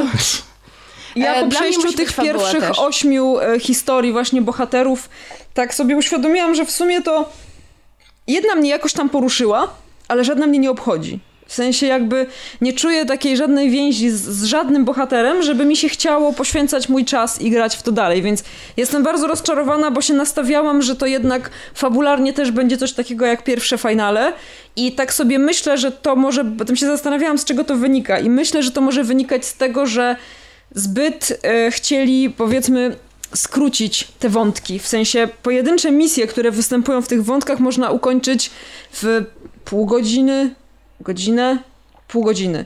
I wydaje mi się, że to jest za mało czasu po prostu na ekspozycję bohatera i jego tła i tam jeszcze w, ty- w, i, i, i to jest jeszcze ta kwestia, że one wyglądają wszystkie dokładnie tak samo. Rozmawiałam z ludźmi, którzy mówią, że to jest dla nich akurat im to nie przeszkadza, ale to wygląda tak, że jest dialog, później jest dungeon crawler, tak chodzimy sobie po jakimś lochu, bijemy się z potworami i na końcu jest boss. I dokładnie tak wygląda każdy z tych wątków. To jest cały czas to samo, tylko jakby w innym środowisku, w innym mieście. I ja naprawdę przy tym ósmym bohaterze już mówię w końcu, bo już po prostu mi się nie Czy chce. ty chcesz no. powiedzieć, że ty to prawie skończyłaś? Nie, ja no, 20 godzin grałam, ale nie skończyłam. Okej. Czyli e, ja usłyszałam teraz drugi zarzut. Nie tylko brak fabuły, ale też powtarzalność. Straszna powtarzalność. I to jest To- tak, to że już nawet jest- O ile lubisz właśnie też chodzić i ubijać te potworki, to jest to samo, co ja musiałam robić na przykład w Chrono Trigger. Też musiałam łazić gdzieś po lasach, tak? Ale to jest dla mnie niedościgniony ideał po prostu, jeśli chodzi o połączenie fajnego gameplayu i świetnej fabuły. W takich grach właśnie powiedzmy starych JRPG-ach, gdzie ta historia, która tam była opowiedziana, nawet momentami, mimo tego, że wkurzała mnie mechanika, to ja wracałam do tej gry, bo ja chciałam wiedzieć, jak się skończy. I to samo było z Bioshock Infinite, chociaż mechanika mnie wykańczała po prostu psychicznie i rzucałam padem w ekran, to wracałam do tej gry cały czas, bo chciałam wiedzieć, jak się skończy. Nie zaangażowali cię bohaterowie, No przepraszam, no. a pytanie, czy nas wszystkich zaangażowali bohaterowie Final Space? O, w końcu. Animacji, która zdaje się szturmem podbiła Netflixa naszego w naszej bańce internetowej, bo wszyscy, trochę wszyscy tak, no. nasi znajomi się zachłysnęli i zachwycili tym. Serio? Może nawet jeśli nie zachwyceni, to zachłysnęli się na pewno. Dlatego, że się pojawiły wszędzie opinie, screeny i wielkie zaskoczenie, że oto serial nagle się okazuje, że nie jest po prostu zwykłymi heheszkami i śmieszną komedyjką e, 20-minutową na odcinek w kosmosie. Nie jest taką Futuramą 2, em, tylko jest czymś bardziej nostalgicznym, smutniejszym, Tak, wzruszającym na pewno. tak. Ja się że jestem, wzruszyłam tylko, że trzy jestem razy. po sześciu bardzo. odcinkach, więc nie wiem, czy, czy mam prawo. A to nie, A, Tak, czek! to jeszcze nie. Kurde, to ty nic nie wiesz. Ale, ale, ale, jeszcze ale jestem przekonany, że już nawet już to i w jaki, w, jaki, w jaki sposób się serial w ogóle zaczyna i każdy odcinek zresztą się zaczyna, już chociażby to może świadczyć o tym, że jednak propos on... tego, jak się zaczyna, to pierwszy odcinek był antyreklamą tego, Pierwszy co odcinek jest później. okropny. Tak, to prawda. Gdybym ja przestała oglądać po pierwszym odcinku, to bym nie wróciła Uważam do też, że absolutnie fatalnie wręcz jest, e, znaczy najgorszą częścią tego serialu jest czołówka. Tak, Dlatego, że ja ona... nie, nie rozumiem, Znaczy, dlaczego ja ją ona widziałem jest raz. taka, jaka jest. Ja ją widziałem raz i nigdy więcej jej nie ale jak, zobaczę. to? nie, no ale widziałeś, nie widziałeś tych... No skipuje się bo- na bo se- Netflixie odcinek- czołówkę, tak? No, nie, no ale każdy odcinek się zaczyna Na tym... Androidzie tylko się skipuje. E, nie, nie, O. nie. Nie, na, Masz telewi- na telewizji. U mnie też A jak tak masz jest. aplikację na telewizji? Tak. No też mam. E, każdy odcinek się zaczyna od tego, że widzimy, że właściwie każdy odcinek jest retrospekcją, bo widzimy naszego bohatera, który dryfuje po jakimś, jakiejś katastrofie A, o w tym kosmosie. No. i odliczane są minuty Do jego śmierci. do jego I śmierci. każdy odcinek to jedna minuta mniej. Tak, Tak. ponieważ on jest Tak. uwięziony w skafandrze, który jest przedziurawiony, jego funkcje życiowe z każdym odcinkiem e, i z każdą minutą fi- czasu serialowego mijają i spadają.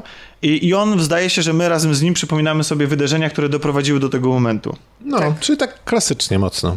I tak i nie, no bo właściwie muszę przyznać, że jeśli chodzi o seriale animowane, to niewiele, niewiele jest takich rozwiązań. No ja Znaczy, sobie nie przypominam tego, żeby to było ani w No Simpsonach, ani jeżeli, w jeżeli, nie, jeżeli rozpatrujemy seriale animowane Tak. jako oddzielny byt, No to, jest, to no tak. bo tak jest. No ten początek dla mnie jest mocny, no bo przez cały Oddzielny byt, w odcinek... skrócie odbyt. Dziękuję. A chciałam Pod, powiedzieć coś... podnosimy wartość kolaudacji. Ja chciałam po prostu powiedzieć humor coś tutaj poważne- wprowadzić. Chciałam powiedzieć coś poważnego i już teraz nie mogę Nie, ale nie, nie możesz tego Mów, być. Tomek to wytnie. No oczywiście, że to wytnę. To wytnie. E, chodziło mi o to, że dzięki temu mieliśmy kiedyś bloopersy? Czasami są. Tak. A, to Czasami są tylko, że u nas zazwyczaj bloopersy są na początku, czyli zanim, zanim wchodzi nasza czołówka. Czyli ludzie się Słuch- tego kiedyś w ogóle? nie. Bo Chciałam powiedzieć, że dzięki temu początkowi przez cały serial no, jest jakieś tam napięcie, no bo zastanawiasz się, co doprowadzi do tak dramatycznej sytuacji. I, I zastanawiasz się, czy on przeżyje, odcinek. czy nie. No standardowo, tak? I tak, Jakby- i czekasz, co będzie jednak w tym ostatnim odcinku. No przeżyje, czy nie przeżyje. I jednak liczysz na to, że przeżyje. no właśnie, Na ale początku liczysz na to, że nie przeżyje, a potem zaczynasz liczyć na to, że dlatego, przeżyje. że główny bohater jest skrajnie irytującym człowiekiem. Ale przechodzi bardzo dużą zmianę w ciągu tych 10-20 tak, minutowych ale może po kolei. Główny bohater to jest człowiek, który marzy o karierze Kapitana. kapitana statku Tak. e, i który... Bo rzecz się dzieje oczywiście w przyszłości I w kosmosie. i w To kosmosie. znaczy w ogóle nie takiego zwykłego kapitana, to jest jakaś tam elitarna w ogóle jednostka, w której on bardzo by chciał Ale to on być. naprawdę marzy o tym najbardziej na świecie, bo marzy, Tak. myślę, że marzy najbardziej o świecie o pewnej kobiecie, która się tam pojawia i która jest, To potem zaczyna o niej marzyć, jak już ją pozna. On od dziecka marzy. która jest Tu on chce wstąpić po prostu Może do tego mogę oddziału. powiedzieć o tacie, czy Tak, to oczywiście, spoiler? nie, no to się... Ponieważ jego tata właśnie był członkiem tej elitarnej jednostki pilotów i on też chciałby pójść w ślady swojego taty. No to nie są tylko piloci, tylko w ogóle chyba jakaś elitarna jednostka takich Tak. obrońców galaktyki, Obrońców prawda? galaktyki, tak. Strażnicy galaktyki. Tak, A jak natomiast to się nazywa po polsku? Właśnie nie pamiętam. Bo po angielsku było Infinity Guard, a nie wiem jak... Strażnicy Nieskończoności. Nieskończoności też. Natomiast, e, nas, natomiast sama galaktyka przypomina troszeczkę rzeczywistość e, ala Gwiezdne Wojny z tej oryginalnej trylogii, czyli jest rządzona przez Imperatora? A nie, nie Na pewno rządzona. terroryzowana. Terroryzowana, nie jest tak, rządzona, ale to jest nie rządzona. To jest tak, tak, Ale tak. ten antagonista bardzo przypomina pewnego antagonistę z Gwiezdnych Wojen. No, bardzo. A przy okazji przypomina też awokado. No przecież on ma głowę w kształcie awokado. Pomyliłeś z Deadpoolem. dobra. Swoją, drogą, swoją drogą awokado, awokato jest. Awokado. Pojawia Jest. się też e, w animacji, E, ale zanim przejdziemy, przejdziemy do tego kota, opowiedzmy sobie jeszcze o tym głównym bohaterze. Mhm. Zakochuje się on, znaczy zaurocza się on pewną panią. Znaczy w No, ogóle zacznijmy od zakochuje. tego, że musi być miłość. jest on więźniem. Na początku e, tak w, widzimy go na statku kosmicznym i wydaje nam się, że to Że jest, jest jego kapitanem statek, że tego jest statku. kapitanem Mhm. I bardzo szybko dowiadujemy się, że jednak jest więźniem. A co do tego doprowadziło? Właśnie to, co powiedział Jak to Tomek. co? Kobieta. Fatalne Przez zauroczenie. kobietę. Dokładnie, jak zwykle.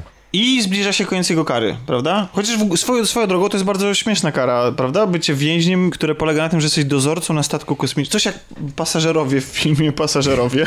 To znaczy, nie no, dla niego to jest to trochę tam- męczące, bo on jeszcze ma takiego osobistego mm, Strażnika. psychiatro-strażnika, doradcę Kevina.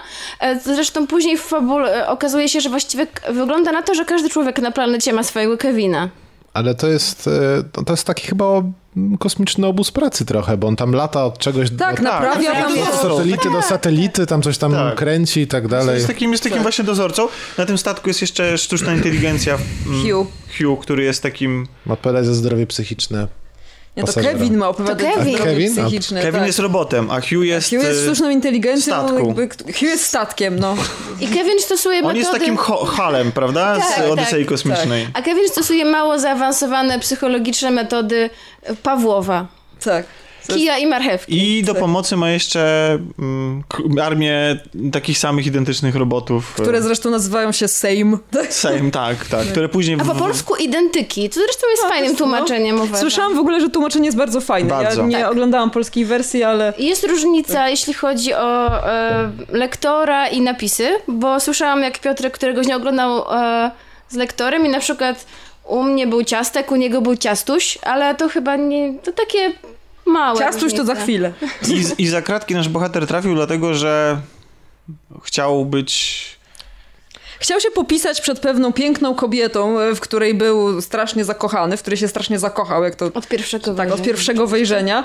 E, No i w związku z tym, że się w niej zakochał i dowiedział się, że ona zwróci na niego uwagę tylko jeśli będzie członkiem tej właśnie gwardii nieskończoności, tak, st- strażników nieskończoności, e, to postanowił ukraść uniform jednego z tych strażników. I podać no się. I, i podać się za niego, tak? I całkiem niestety pechowo w, w momencie, w którym akurat właśnie ta jednostka została wezwana do akcji, ponieważ galaktyce zagraża niebezpieczeństwo.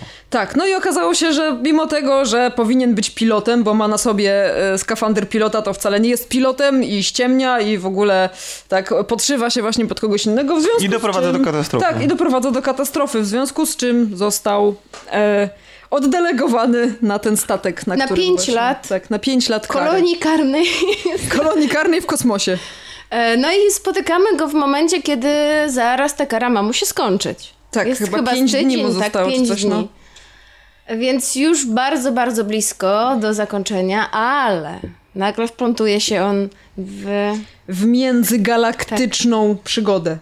Aferę. A, Aferę. zaczy... A ta przygoda zaczyna się w ten sposób, że przygarnia bardzo sympatyczną istotkę, moon, mooncake, ciastka, ciastusia. Ciastuś, tak. E, od razu się z nim z miejsca zaprzyjaźnia. No, ale okazuje się, że ciastek jest śmiercionośną bronią, na którą. E, Czyha polu- pół galaktyki. Tak, a głównie ten właśnie nasz straszliwy antagonista. Nie pamiętam jak Przy- się nazywający Awokado Imperator. Przypominający imperatora z Gwiezdnych Z Wojen. Ale jak, bo on jest jako Lord Commander tam przedstawiony. O, nie chyba tak. Jakiejś, ża- żadnej tam... Jakiś tam lord. No, no tak, w każdym razie potem się po, pojawia informacja o tym, jak się nazywa, ale to jakby... Nie powiedzieliśmy, że no, główny bohater nazywa się Gary, Tak. ale... To nieważne. I to, I to jest jak w każdej The przygodzie. The Gary. Jak w każdej przygodzie trzeba zebrać drużynę, bo em, szybko Przygoda natrafiają. bez drużyny jest nudna. To po Tak, pierwsze, to a po prawda. drugie niebezpieczna. Dokładnie. I zaraz y, trafiamy na następnych bohaterów. Wspomnianego wcześniej Avocato. Tak. Awokato, który jest kotem, nie awokado. E, który tak jakby jest takim łowcą nagród, który dość przypadkowo powiedzmy e, łączy swoje siły właśnie z Garym, bo początkowo są jakby e, w opozycji do siebie.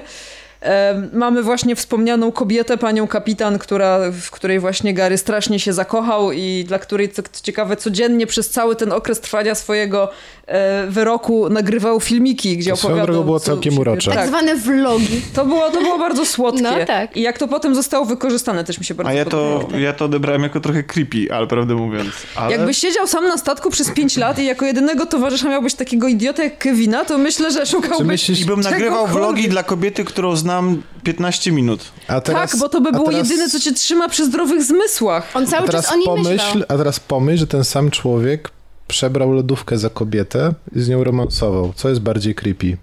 No, nadal mi się wydaje to.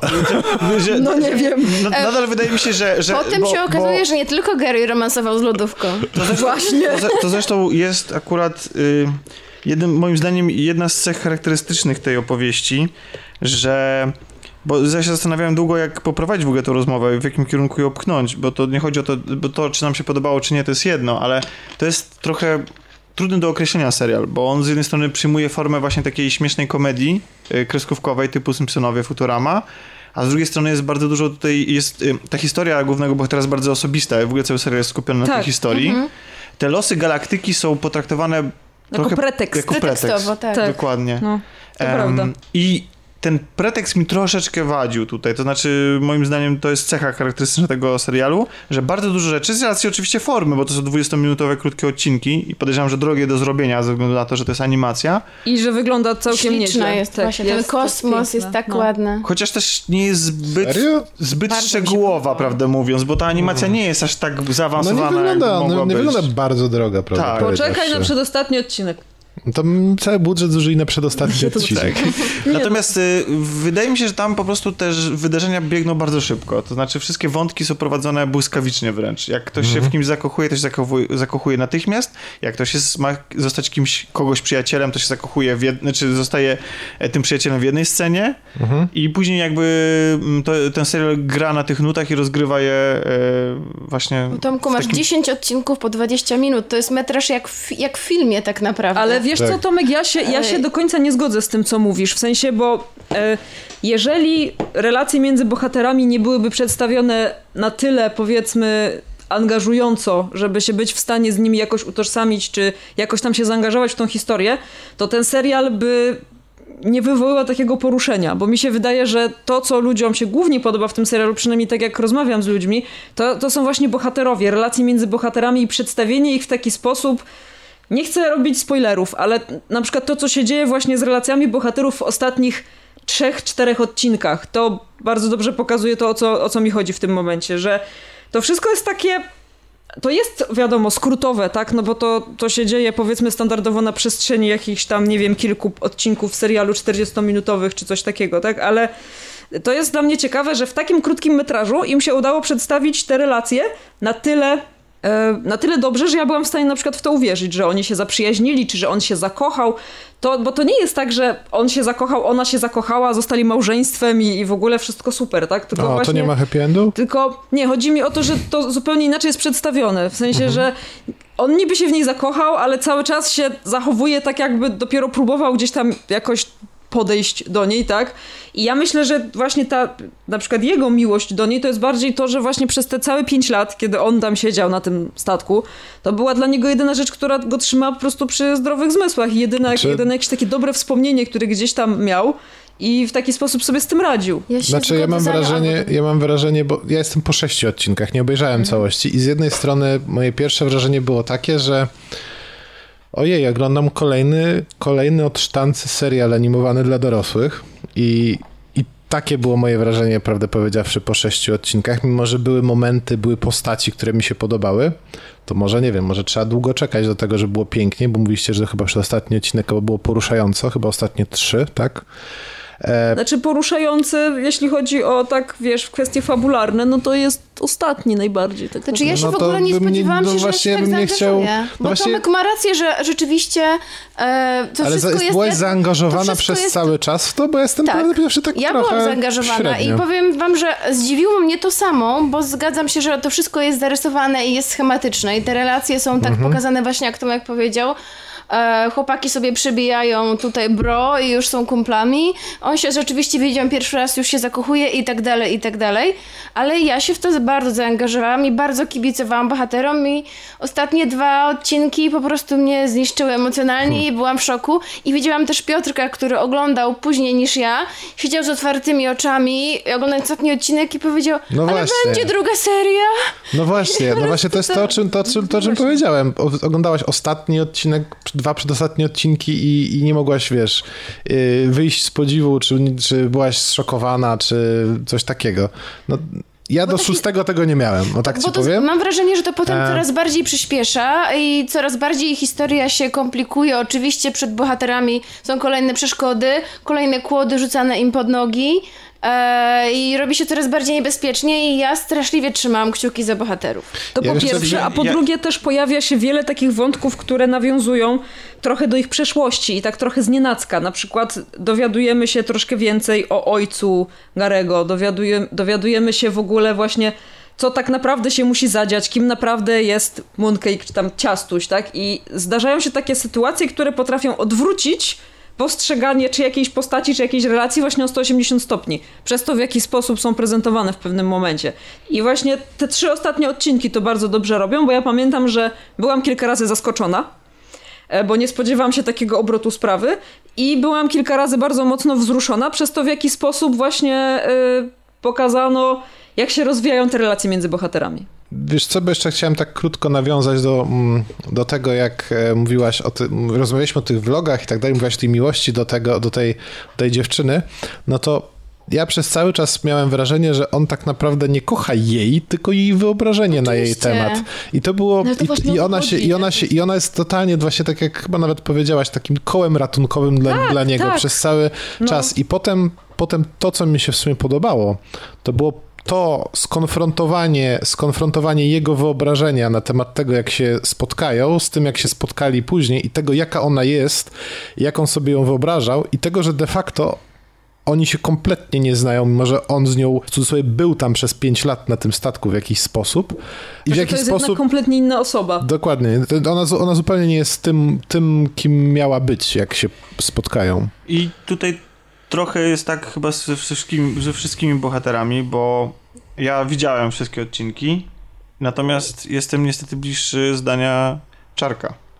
To znaczy, Ty nie przeżyłeś emocjonalnie w ogóle tego?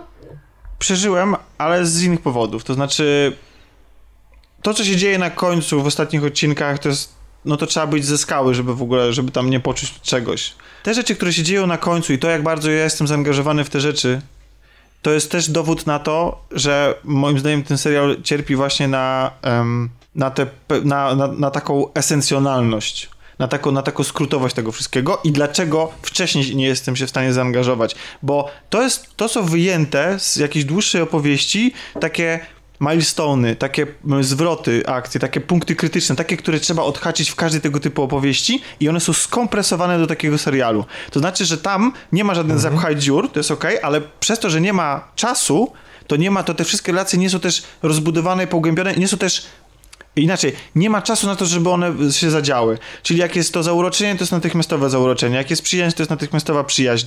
I ten serial ma dużo mm, takich miejsc, które możesz sobie wyciągnąć z tego serialu, takich momentów, rozłożyć i w własnej głowie zanalizować i zinterpretować i on wprawia w zadumę i wywołuje emocje, natomiast jego konstrukcja podczas oglądania niestety na to w moim przypadku nie pozwalała.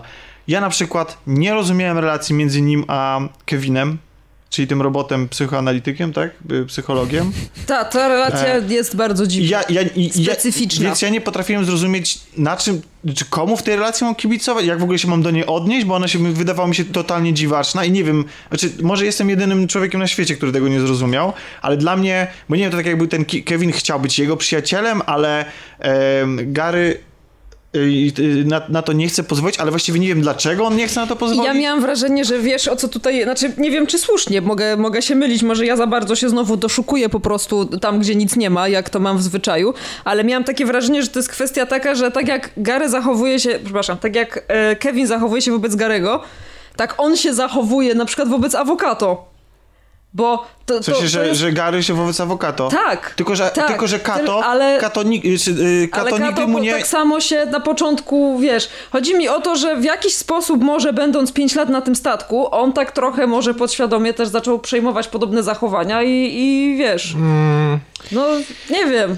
Y, Poza tym też mam pewien problem z postacią głównego bohatera, bo on z jednej strony bywa totalnie fajtłapowaty, mm, takim no zahaczający takiego małego nieudacznika, no, czy, takim człowiekiem, któremu, którego, któremu łatwo kibicować, ale z drugiej strony bardzo często wykazuje się wtedy, kiedy trzeba, to wykazuje się niesamowitą kompetencją. I, i to jest tak, że tak jakby... Mm, on mi trochę przypomina Star-Lorda z y, Strażników y, Galaktyki. Okej. Nie wiem, czy, czy To, sobie... że jest podobnie taki porywczy, dziecinny, trochę Tak, że jest, że, tak, dokładnie, że on jest, że on jest taki, że on z jednej strony jest Nie, taką, no, taką takim, Ale on jest fajtłopowaty też. Y, Mówię, nie mówię o Star-Lordzie. a tylko, Star-Lord że- trochę jest. No, tro, znaczy- trochę, je- no, troszeczkę może, no, w trochę, no ostatnich- okej. Ostatnich Ale, ale, ale tutaj, Stawiła go jako takiego bardzo porywczego i psującego różne rzeczy. ale tutaj, tutaj ja się z, też zgadzam Tomek z tobą totalnie, bo tu mi bohater totalnie pasuje do tego, który się potyka e, o kij od szczotki albo tak dalej, a w pewnym momencie wyskakuje ze statku kosmicznego na linię,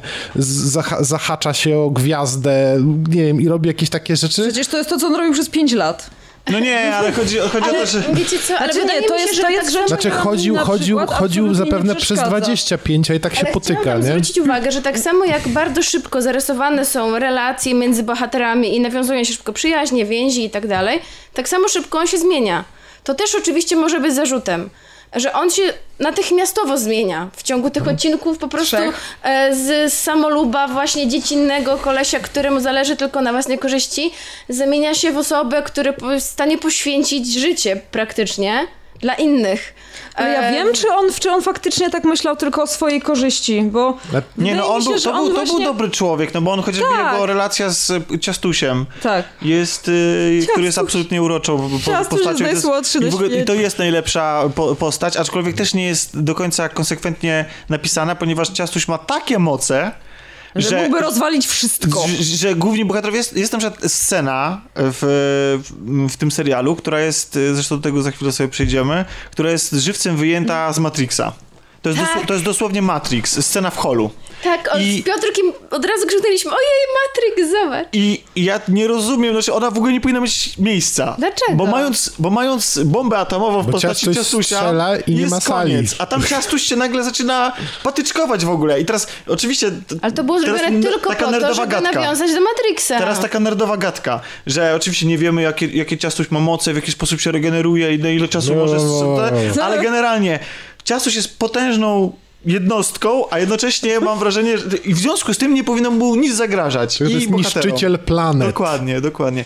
W każdym razie, jeszcze wracając tylko na chwilę do tej es Mała esencjonalności. gwiazda bo- śmierci. Tak, dosłownie. I urocza. Do, Urocze. wracając do tej esencjonalności, mam wrażenie, że po prostu, że, że, że ten serial bardzo łatwo sięga po te nasze emocje po prostu. Że on jest, że, że, wiecie- że wiecie, że to są, że te sytuacje, w których widzimy i to w jaki sposób jest napisany, jakie, jakie, jakie postacie wygłaszają teksty, jaka muzyka gra, że on nas trochę bierze z zaskoczenia, bo my się tego nie spodziewamy i gra też na tych właśnie tych takich najwyższych nutach po prostu. I, i z jednej strony to jest okej, bo, lu- bo, bo absolutnie Znaczy nikomu właśnie nie ja, odmawiam... ja nie uznaję tego za wadę, bo to Ja jest też tak, absolutnie- że... Wiesz, to jest na przykład coś, co ja bardzo zapamiętałam z Futuramy, że to był serial, który generalnie był śmieszny, był zabawny, był komedyjką, a potem, pewnie oglądaliście Futuramę, był na przykład taki odcinek jak odcinek o psie który mnie po prostu emocjonalnie tak rozłożył na łopatki, czego się kompletnie nie spodziewałam i też był zagrany jakby powiedzmy na emocjach, tak na przywiązaniu do zwierząt i w ogóle i w ogóle, ale nie powiedziałabym, że to było w jakikolwiek sposób złe, czy w jakikolwiek sposób niewłaściwe, czy nie na miejscu. Mi się akurat to podoba, że ten serial zamiast być taką typową komedyjką, e, jak na przykład Rick and Morty, który owszem, też uderza w takie tony właśnie, poważne, pro- ale uderza w nie na przykład jak trzeba zrobić cliffhanger przed następnym sezonem, tak? I takie sytuacje można policzyć na palcach jednej ręki. Ja bardzo lubię Ricka i Mortiego, ale brakuje mi tam takiego przewodniego, powiedzmy, wątku Ale fabularnego Rick, właśnie. Mo- R- Rick i Morty dla mnie stoi czym innym. Rick i Morty dla mnie Tak, stoi ja chorą wyobraźnią Tak, jego Ja twórców. tego nie I porównuję, tylko mówię, mówię teraz tylko i kompletnym. wyłącznie o momentach emocjonalnych, których się nie spodziewamy, tak? które były i w Ricku i Mortim, i w Futuramie i właśnie są tutaj. E, i Ja powiem szczerze, że mnie taki serial kupuje, który z jednej strony ma zabawne momenty, bo ja wam powiem, że ja na przykład wielokrotnie na, oglądając Final, Final Space się śmiałam, ale także autentycznie się śmiałam, bo ten humor sytuacyjny mnie gdzieś tam rozbawił, tak? Nie ma obrzydliwych żartów, nie ma jakichś takich, nie, To nie ma takiego poczucia humoru, które jest w jakiś sposób na granicy dobrego smaku. To nie jest, to, nie, są, właśnie- to nie są tak. Simpsonowie, to, a to, To już na jest- pewno nie to są... nie jest na- Rick i Morty. To nie jest Rick Tak. Morty, ani na Family Guy czy coś takiego, nie. Tak, nie. właśnie, to jest taki. Ta, ten humor jest taki specyficzny, taki trochę na granicy absurdu czasami. E, Wiesz co on mi ale, przypominał? ale przyjemny na swój I co, sposób. co mi przypominał? Myślę, że to też jest dobry moment, żeby przejść do... do A ja do, jeszcze chciałam do tych emocji wrócić, że może was zaskoczę, ale ja się zaangażowałam już na samym początku. Obejrzałam pierwsze dwa odcinki, ja już byłam kupiona. Ale ja też ja po drugim odcinku się e, wciągnęłam. Po mi- pierwszym jeszcze tak są, są, bo nie wiedziałam do końca czego się spodziewać, bo był taki No ja tak samo. Po trochę pierwszy, drugi. Ale drugi, trzeci to już potem Więc wielokrotnie naraz. mówimy, o Czarek, nie obejrzałeś do końca, potem to są emocje, ale potem są rzeczywiście emocje, których się nie spodziewałam, które mnie zaskoczyły, ale u mnie to zaskoczyło właściwie od samego początku, więc może to jest tak, że albo zaskoczy, albo Ale to albo wiesz, nie ale to nie zaskoczy. Ja, ja, go, ja ten serial odbieram jako taki idealny serial, taki w środku. On jest, on jest po prostu on jest po prostu idealnie wykrojonym produktem. Dostaje, tak. dostaje krótkie odcinki, śmieszne, z bohaterami, który, których da się lubić. Dobrze się przy tym bawię, obejrzę go i o nim zapomnę i, i o to chodzi. Nie? To Jest humor, to jest akcja, to jest, wszystkiego to jest. jest Tak, Jak takim- ktoś jest wrażliwy, to się wzruszy. tak, to, tak, jest, no. a to, jest, to jest po prostu idealny, idealny produkt. E, ale póki co nie znalazłem w nim nic ponad ten fajny produkt, taki codzienny. Jest, Znaczy, jest, mi się nie wydaje, żeby tam było coś ponad No ten właśnie. produkt. Jest. I pytanie, czy jest, wiesz... jest, jest bardzo Jest dużo czegoś, ciastuś. o czym chciałem właśnie teraz powiedzieć, Ciastuś. bo mi ten humor przypomina troszeczkę autostopem przez galaktykę. Seria I książek. mam wrażenie, że właściwie, że ten serial jest takim przeglądem popkultury, jeśli chodzi o science fiction Tak. XX wieku. No Mamy tam pewno. absolutnie wszystko. Mamy nawiązania i moim zdaniem do Strażników Galaktyki, i do nawet Firefly by się znalazło, i do autosto z autostopem przez Galaktykę, bo przecież Kevin moim zdaniem bardzo przypomina mi tego robota. Marvina. Marvina. Mm, tak. Zresztą, A, Nawet się nazywa podobnie. Dokładnie. Plus napęd tego statku, tu się nazywa zwijanie, a tam był napęd nieprawdopodobieństwa, oni też podobnie Zwijanie reagują światła na chyba. to. Tak, tak, też tak. takie e, rozciąga im się wszystko, bo jest to bardzo podobne. Mamy nawet nawiązanie i teraz nie wiem, czy, y, czy bo nie wiem jak, jak była produkcja tego, w sensie... Jeszcze mówiliśmy o Matrixie wcześniej. Tak, był Matrix, no więc tam... Gwiezdne Wojny, dużo Star. Trek, y, Mass Effect. tak, więc tam jest bardzo dużo takich nawiązań, i takich sytuacji, postaci, to są tak jakby zebrane takie motywy. Jest też nawet rzecz, która jako żywo przypomina mi The Last Jedi. I to jeden z... y, z ta, jest, jest taka rzecz, nie będę spoilował, bo to, są, bo to są już końcowe odcinki i się zastanawiam, czy ten sam motyw, czy, czy to jest tak, że twórcy wpadli na niego niezależnie, czy wzięli, zaczerpnęli, zdążyli jeszcze zaczerpnąć z The Last Jedi, bo jest, autent, jest niemalże skopiowana scena z tego filmu. Wiesz co, pierwszy odcinek wyszedł w lutym tego roku, więc No to był ostatni. mogli... Mo, mo, może zdążyli. Właśnie, no. Bardzo mi się za to podobała. Muzyka jest świetna w tym serialu. Jest akuratna, bardzo działa na emocje, wyciska dokładnie te emocje z nas, które powinna. Jezu, poświęciliście temu serialowi tak wiele, poświęciliśmy temu serialowi tak wiele czasu i tak wiele energii, że mam wrażenie, że przez, w tym samym czasie można by obejrzeć właściwie już połowę. No jeden odcinek na pewno byśmy zdążyli obejrzeć. Myślę, że więcej. Albo i dwa. Mimo wszystko uważam, że jeśli nie widzieliście i się baliście, zastanowiliście się, to warto po niego sięgnąć. Znaczy ja myślę, że warto sięgnąć też, to może nieładne co powiem, ale przede wszystkim dlatego, że to jest jednak 10 odcinków, które trwają po 20 minut. No to, to nie jest tak, że trzeba poświęcić pół Dokładnie. tygodnia na to, żeby to obejrzeć. Ja bym chciał 20 odcinków po 40 Ale ma być drugi sezon, w którym ma być 13 odcinków i mają być dłuższe. Tomku, ale mówiłeś, że nie bardzo jesteś zachwycony tym serialem, a potem powiedziałeś, że chciałbyś więcej odcinków dłuższych. No ale właśnie Czy myślisz, że to wtedy byłoby tak. mniej tak. skomasowane, mniej skrótowe?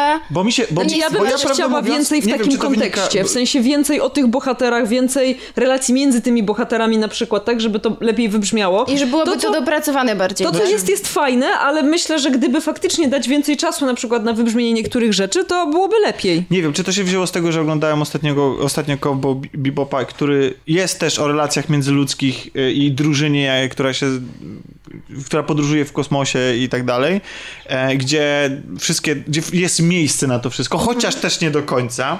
I, i o No, tym, to- ale, tak. i o, ty, o tym, ale dzisiaj o tym nie, rozma- nie rozmawiamy.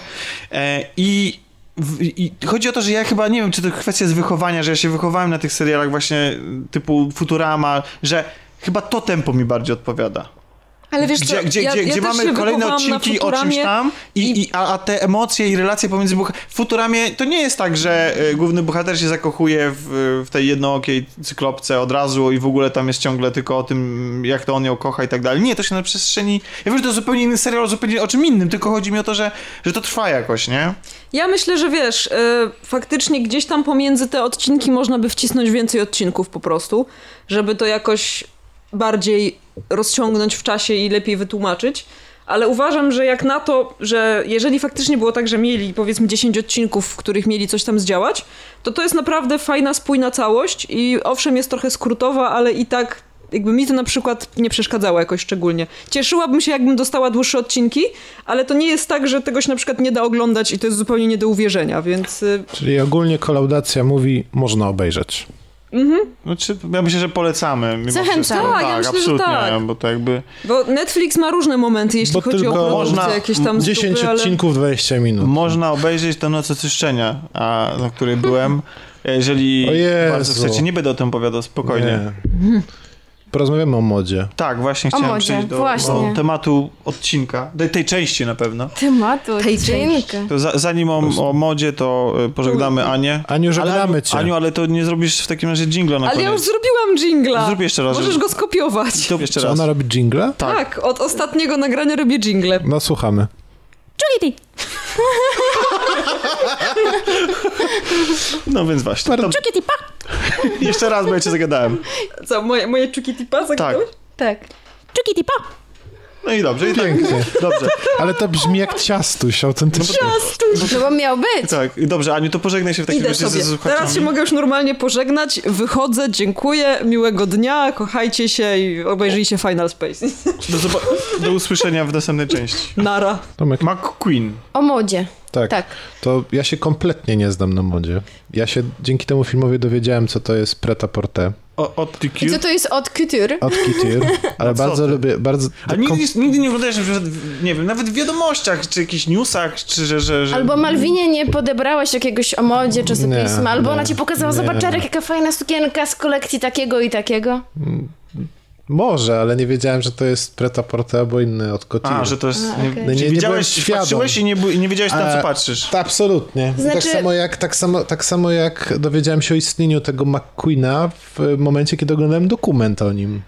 A naprawdę? To, jest, Naprawdę. to akurat jest zrozumiałe, Czy, a moim Nie, to zdaniem nie jest właśnie to nie jest zrozumiałe. bo e, Absolutnie, w momencie, w momencie, w kiedy którym s- umarł i kiedy popełnił samobójstwo, zrobiło się o nim bardzo głośno. Mówi, Nie mówiono oglądam- o tym było nawet w wiadomościach, Nie oglądam pamiętam. wiadomości. Okej, ale wiecie co, ja pamiętam jak em, przeczytałam o tym gdzieś, właśnie, że zmarł i zrobiło mi się strasznie smutno, mimo że nie wiedziałam o nim jakoś bardzo dużo, ale no czytam trochę tych kolorowych gazet, przeglądam modę, właśnie po to tylko kupuję babskie czasopisma, żeby przeglądać modę e, i kojarzyłam różne jego kolekcje. E, I właśnie szczególnie tą jego ostatnią kolekcję kojarzyłam, bo rozpromowała ją bardzo mocno Lady Gaga, która nosiła te jego dziwne buty w swoich teledyskach. Te sukienki pamiętam wszędzie, nagle wszyscy zaczęli robić identyczne sukienki, jak on w tej swojej ostatniej kolekcji. To się stało strasznie modne nagle. Do dzisiaj jest to modne, że się umieszcza takie mm, printy różne na całej, e, na całej bluzie, na całej koszulce. Powstały teraz firmy przecież, które produkują coś takiego, prawda? Które robią zdjęcie jako wzór na całej bluzie. No tak. No tak. E, I właściwie o, to był motyw przewodni jego ostatniej kolekcji. On to w ogóle te 10 lat temu wymyślił. I tak sobie pomyślałam, jej, taki, to po prostu tak jak się zawsze ma, tak, że taki młody facet, taki uzdolniony, ale więcej o nim nie wiedziałam, szczerze mówiąc. No to prawdę powiedziawszy, dla mnie sposób, w jaki zacząłem oglądać ten film, jak do niego podeszłem, był, był, był prawdę powiedziawszy idealny. No bo ja, nie, jak powiedziałem wcześniej, nie wiedziałem nic i, i odkrywanie jego życiorysu i odkrywanie wszystkich rzeczy, które robił w międzyczasie, to było, to było naprawdę duże doznanie, zwłaszcza, że ja jestem absolutnie łasy na rzeczy, na rzeczy zaprojektowane, na rzeczy n- nie piękne, absolutnie, ale na rzeczy dobre, no nie? Coś właśnie tak czułam, że ten film spodoba się wszelkim artystom i osobom, które mają coś wspólnego z jakimiś graficznymi rzeczami, malowaniem, tworzeniem, właśnie projektowaniem. Tak. Dlatego tak pomyślałam, A- że może do ciebie trafić. Absolutnie tak. No ale może opowiedzmy tak pokrótce, jeżeli są ludzie tacy jak ja, którzy wcześniej nie, nie, obejrzeli może filmu i nie wiedzieli o tym, kim jest ten człowiek, że McQueen to jest e, projektant mody. Powiedzmy, że Aleksander McQueen, bo Alexander już na naszej McQueen. grupie doszło e, do już pomyłki, ktoś pomylił go z aktorem Steve'em McQueenem. No w każdym razie Alexander McQueen, Tak. oryginalnie Lee McQueen, który urodził się w e, rodzinie nie może nie biednej, ale takiej średnio niższej klasy, gdzie, e, gdzie tata był taksówkarzem, mama sobie, nie mów, chyba nie powiedziano, gdzie, gdzie pracował. W każdym razie nie byli to ludzie bardzo majętni. On sam e, po tym, jak e, us- usłyszał ogłoszenie w telewizji, że potrzebują ludzi do pracy fizycznej w szwalni chyba, czy w czymś takim, zgłosił się do tej pracy, zaczął pracować, zaczął przyszywać guziki, kroić materiał i tak dalej. I to był początek jego przygody tak naprawdę z modą, bo Ale w ogóle, co mnie zaciekawiło, jeszcze on wspomina, wspomniane jest w tym filmie, że jego rodzice powiedzieli mu, słuchaj, skończyłeś szkołę, nie idziesz na studia, w związku z tym musisz iść do pracy. Tak. Więc on był właściwie mm, przyciśnięty, można powiedzieć, bo, przez swoich wiesz, rodziców, bo to było prawda? pokazane, że on jest, on się wywodził z rodziny ludzi pracujących. Tak, tak. Absolutnie tak. To byli ludzie, którzy, ludzie, ja odniosłem takie wrażenie, dość prości, ale absolutnie ceniący pracę. E, Nie można o nim mówić w żadnym wypadku jako jakimś, nie wiem, chuliganie ze slumsów czy coś takiego. Absolutnie A czasem nie. tak jest A czasem przedstawiany. tak jest przedstawiany, z tego co właśnie też, też zauważyłem w dokumencie. To był po prostu człowiek z rodziny pracującej, o, o w ten sposób, e, który po tym, jak zaczął swoją pracę właśnie w tej, e, w, tym, w tym zakładzie, postanowił pójść dalej. To znaczy, jeszcze w filmie było wspomniane o tym, że to nie jest tak, że on nagle odkrył w sobie powołanie, bo to coś było już w nim środku wcześniej. Jest A, tam taka scena, w której tak. on mówi, że nie był zbyt dobry w szkole, ponieważ na matmie i na innych przedmiotach tak naprawdę rysował cały czas tylko ubrania. Tak, E, to więc coś tam w nim w środku, co nie jest typowe, jak na nastoletniego chłopca, którzy zwykle rysują e, Spidermanów i strzelanie i trupy, tak po moich wiesz- chłopcach i po moich uczniach kojarzę. No właśnie, on rysował ubrania i, i poszedł dalej z tym wszystkim. Poszedł, poszedł z tym dalej, zatrudniał się w kolejnych firmach, wyjechał do Mediolanu, gdzie nie miał nic. Po prostu pojechał po to, żeby się uczyć i po to, żeby i, to, co mnie bardzo ujęło, prawdę powiedziawszy, to jest to, że obrał taką rzemieślniczą drogę. On się, y, on się wywodził właśnie z, z, ta- z takiego, z takiego jakby stanu społecznego, tak? I on zaczął, to, za, zaczął tą swoją, swoją profesjonalną przygodę z, z modą od tego, że był krawcem i to był krawcem absolutnie świetnym. Znaczy najpierw zanim był krawcem, to w ogóle był takim w ogóle krojczy, jest coś takiego, czyli ktoś, kto robi wykroje, on jeszcze nie wolno mu jeszcze szyć. On rysuje i wykrawa rzeczy dla krawca dopiero, Tak. prawda? Bo był krawiec, dla którego on pracował, bo krawiec to już jest bardzo poważany zawód, a on na początku był szwaczem, potem był krojczym, a dopiero potem stał się e, właśnie samym krawcem. Ale co jeszcze jest ciekawe, w branży mody jest coś takiego, że jednak większość projektantów i osób tam pracujących wywodzi się z wyższych sfer. E, I oni po prostu to jakby nie, oni się nie pną w górę, oni jakby już tam są, oni już się tam znajdują. E, I dlatego Alexander McQueen był takim dość ciekawym przypadkiem, że on tam wszedł właśnie tak jak powiedziałeś od dołu. On się piął bardzo Tak. systematycznie, był bardzo zdeterminowany i bardzo pracowity i on nawet, e, pamiętam jak z Tomkiem e, widzieliśmy zwiastun w kinie, to Tomek powiedziałeś, że on nawet nie wygląda na projektanta mody. Bo absolutnie nie wygląda. Pamiętasz Tomek? Powiedziałeś, że... Bo on był takim pucułowatym chłopcem, takim dresi, dresikiem trochę byśmy powiedzieli. Absolutnie tu w jakimś nie. dresie właśnie w adidaskach. Absolutnie nie. Ja, ja powiem szczerze, że byłem sam w ciężkim szoku, bo to w jaki sposób on się ubierał przez sz- większość swojej kariery wskazywało bardziej na to, że dorabia sobie sam jako jakiś taksówkarz albo, e, albo na, pracuje na linii produkcyjnej, a nie, nie projektuje ciuchy dla jakiegoś tam później paryskiego domu mody, którego niestety nazwy, Givenchy. nazwy nie pomnę, ale zapewne jest to coś znanego. E, absolutnie na to nie wskazywało. Ale to, to czym mówiłaś o tym, o tym, o tej różnicy klas pomiędzy nim a innymi projektującymi, było w sumie bardzo dobrze wspomniane, że on jak w momencie, kiedy pojechał do tego Mediolanu, to sam zaczął, e, dostał się do, niestety znowu nazwiska nie pomnę, do gościa, który projektował ubrania i jego krawiec nie potrafił e, nie potrafił uszyć marynarki takiej, którą on sam zaprojektował. To było tak, że projektant jakby projektował, nie szył, szył krawiec, krawiec nie potrafił tego zrobić i wtedy pojawił, Ale to pojawił on. bardzo u niego punktowało, jak to też Absolutnie. wspomniałeś, Czarku. Bardzo mi się podobała scena, kiedy jest pokazane, kiedy on już na tyle awansował w stry- strukturze, że został dostrzeżony e, właśnie przez duże domy mody i został zatrudniony jako dyrektor artystyczny właśnie domu mody Givenchy z wiel- francuskiego domu z tradycjami, klasycznego domu. I on nagle, jako pierwsza osoba w ogóle wieloletniej e, karierze tej firmy, powiedział, że chciałby, żeby krawcowe, żeby szwaczki Tak, miały tak. wstęp e, do jego biura i z nim pracowały. I wszyscy byli zbulwersowani i zdziwieni, bo szwaczki w ogóle nie miały tam wcześniej wstępu. A on, dla niego to były ważne osoby. To były te osoby, którym No tak, to był, pierwszy, to jakby... był pierwszy projektant, który pytał, kto to uszył, co, co tak, i ogląda. przywiązywał do tego bardzo dużą do tego, wagę. Absolutnie. Ale zanim tam, zanim tam trafił, e, był też w... em, kolejna nazwa, której nie pamiętam, ale absolutnie tam w jakiejś szkole londyńskiej art, mody i po tym, jak zrobił tam swój dyplom w tej, w tej, w tej, szkole, w tej szkole, jego praca dyplomowa została okrzyknięta jako absolutnie przełomową i to był moment, w którym nawiązał się, nawiązała się jego znajomość z...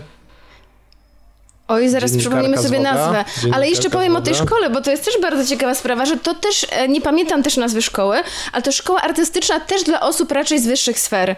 On, okazało się, że jakaś tam jego ciocia jest bogata, sfinansowała mu tę e, mu tę naukę, ale nie wiem, czy Czarek zwróciłeś uwagę, jak e, właścicielka i cała szefowa tej szkoły wypowiadała się, że dla niej niesamowite było to, że to jest jej pierwszy student, który Mhm. nie ma takiego podłoża, takiego backgroundu wiedzy na Aha. temat sztuki. I Tak. on wszystko interpretował w sposób świeży i dla niej niesamowity, oryginalny. Znakomite właśnie było to, że on na wszystko patrzył zupełnie świeżym okiem, że nie był skażony tymi szkolnymi interpretacjami. Okej, to teraz, Dobrze. Kimś żebyśmy, nie, żebyśmy nie opowiadali... Nie opowiedzieliśmy całego filmu, mamy background, wiemy o kim mówimy w tym Tak. momencie. Ale jeszcze jedna jest ważna rzecz, o której trzeba powiedzieć, Tomku. Jedna. Że to był ktoś, kto na początku tworzył kolekcję, będąc na zasiłku. E, jeszcze zanim skończył tę szkołę, bo musimy Tak. się cofnąć jeszcze. On tworzył kolekcję, znalazł folię, też, znalazł folię spożywczą też. i pomyślał, dobrze owinę tą folią modelkę. On znajdował jakieś rzeczy na ulicy i po prostu tworzył z nich kolekcję, tworzył z nich sukienki. Ale I... później też on, on wiesz, on, on robił pokazy, które zjeżdżała śmietanka towarzyska, e, robił pokaz, a potem po pokazie nie miał ani siły, ani żeby, żeby zrobić cokolwiek, był tak wycieńczony, ani pieniędzy na to, żeby sobie kupić hamburgera w McDonaldzie, bo wszystkie te pieniądze poszły z zasiłku na to, co ci ludzie przed chwilą oglądali. I co było wspomniane, nie wolno było mu pokazać w mediach twarzy, więc wywiady były Tak, prowadzone tak, tak. że było odcięta głowa, tak jakby, Co? ponieważ... Dlaczego? e, Był, z, był z tyłu pokazywany, bo nie, nie mógł wydawać pieniędzy z zasiłku na, na te A. rzeczy. Gdyby Czyli sam tak ujawnił... sobie- okej, gdyby- myślałem, że tak się go wstydzili na Nie, nie, chodzi o to, że on sam, gdyby ujawnił, że jest na zasiłku i pracuje, zasiłek zostałby mu odebrany. To bardzo A to było jego główne źródło utrzymania. To był twórca Preta-Porte, tworzył sztukę. Czy... Nie, nie prêt-à-porter, bardziej od couture, a prêt-à-porter też tworzył później dopiero. Tak, czyli już, już wiemy, z kim mamy do czynienia. Mamy, Tak. mamy do czynienia z człowiekiem, z człowiekiem z niższego segmentu, z, z I absolutnym... z trochę z American Dream. trochę, za, trochę, ale przede wszystkim, no może nie American Dream, ale który absolutnie swoją ciężką pracą, ogromnym talentem i jeszcze większą ilością cię, ciężkiej pracy doszedł do tego, że w pewnym momencie jego nazwisko było znaczące. I to jest dopiero jedna strona, bo jeszcze jest- jest... druga strona ta, jak to się stało, że te jego wizje były, e, że, że w ogóle on wypłynął, już po tym wyjaśnieniu jego tej pracy dyplomowej. Chodzi o to, że to było coś zupełnie nowego w tej branży, że on pokazywał rzeczy, które były bardzo mroczne, dziwne. E, Do, później się dowiadujemy, że to wynikało z czegoś, co tam było, jakieś tam mroczne rzeczy w jego głowie, w jego psychice. To jest w tym momencie nieistotne. Chodzi o to, że on pokazywał rzeczy bardzo odważne i bardzo mroczne, niepokojące, które momentami wręcz wywoływały e, Oburzenie. oburzenie, tak jak jego kolekcja sz, e, angielski E, Gwałt, Highland Rape. gwałt Szkocji. Highland Rape e, to była, chodzi, było to bazowane na e, angielskim ludobójstwie i gwałtach popełnionych przez Anglików w Szkocji. Szkocji. On chciał pokazać kobiety, które mimo inwazji na ich ciało, mimo gwałtów, podniosły się, bo on zawsze pokazywał silne kobiety. To też wynikało z jego przeżyć, e, co jest wspomniane w filmie, ale nie będziemy spoilować, ale to zostało bardzo źle odebrane. Jak ktoś może pokazywać kobiety w podartych sukienkach i sugerować, że zostały zgwałcone? Został nazwany mizoginem, I ale, jeszcze modę z tego. ale napisano o tym wszędzie i jemu o to chodziło. On w ten sposób takimi... No, ale to znaczy, to znaczy, że był skandalistą dla skandalu? Czy miał jakiś Połowicznie, przekaz? połowicznie. Czy, czy chciał poruszać Znaczy, ludzi, czy jedynie spełniać swoje wizje? Na pewno, na pewno był zadowolony z tego, że jego, jego prace budzą kontrowersje. Był świadom tego, że robi to wszystko po to, aby budować własne nazwisko i własną markę, ale jednocześnie wrażenie, które mam po tym, jak obserwowałem jego podczas pracy w tym dokumencie i to, jak, no, jak to zostało powiedziane, było takie, że on te wszystkie rzeczy tak naprawdę robił w sposób szczery. To nie było, to nie było działanie, które było nacechowane tym, że robię to po to, żeby uzyskać roz, rozgłos, tylko robię to dlatego, bo tak chcę i tak czuję na 100% i akurat to teraz chcę powiedzieć. Okej. Znaczy to było tak, że on podobno nagle jakoś po prostu zobaczył ko- swoją koleżankę owiniętą bandażem po operacji w szpitalu i następna jego kolekcja, a y, jego Kręciła pokaz... się wokół tego, nie? Tak, kręcił się wokół tego. Był pokaz, który był niby w szpitalu psychiatrycznym, a kobiety, e, gł- gwiazdą tego pokazu była Kate Moss, miała głowę owiniętą bandażem. Czy znalazł swoich jak w naśladowców? psychiatryku. Nie, Ale- nie, absolutnie to nie jest e, w ogóle powiedziane w tym filmie. Nie, nie, to pytanie tak w ogóle. W sensie takim, że jeżeli skoro poruszył tak bardzo i tam Już powiedzieliśmy, że miał, miał wpływ, Kasia mówiłaś, że miał wpływ na, na trendy modowe jakieś tam. Miał wpływ, zdecydowanie, ale co bardzo mnie zdziwiło, on w tym filmie, jest dużo pokazanych wywiadów z nim, mówi, że nie chciałby, aby marka Alexander McQueen Tak. była kontynuowana po jego śmierci, ale muszę was zmartwić, że Jest. jest kontynuowana. Oczywiście ktoś, nie wiem kto nawet, bo nie czytałam o tym, robi na tym nadal pieniądze. Jest to nadal utrzymane w tym guście, ale jest to niezgodne z jego wolą, co jest trochę smutne. No dobra, a po, pomówmy, pomówmy o samej może Tak, konstrukcji, formie, bo, bo formie zapytać, tego. czy, to, czy to jest jego Nie. biografia, czy To jest, absu- to jest e, Nie do końca, bo nie mamy pokazanych scen jako na przykład jak był dzieckiem. E, Jest Mm. tylko to, co jest ważne w kontekście jego jako projektanta mody. Czy to jest Ale opowieść jest o to- człowieku, o, jest o tym to- samobójstwie na przykład? Nie, Nie, raczej Nie, o jego nie, drodze jest- do kariery. Dokładnie, do jest po kariery, prostu prześledzona, prześledzona cała droga od momentu, kiedy zainteresował się, zaczął pracować w modzie do, do jego końca.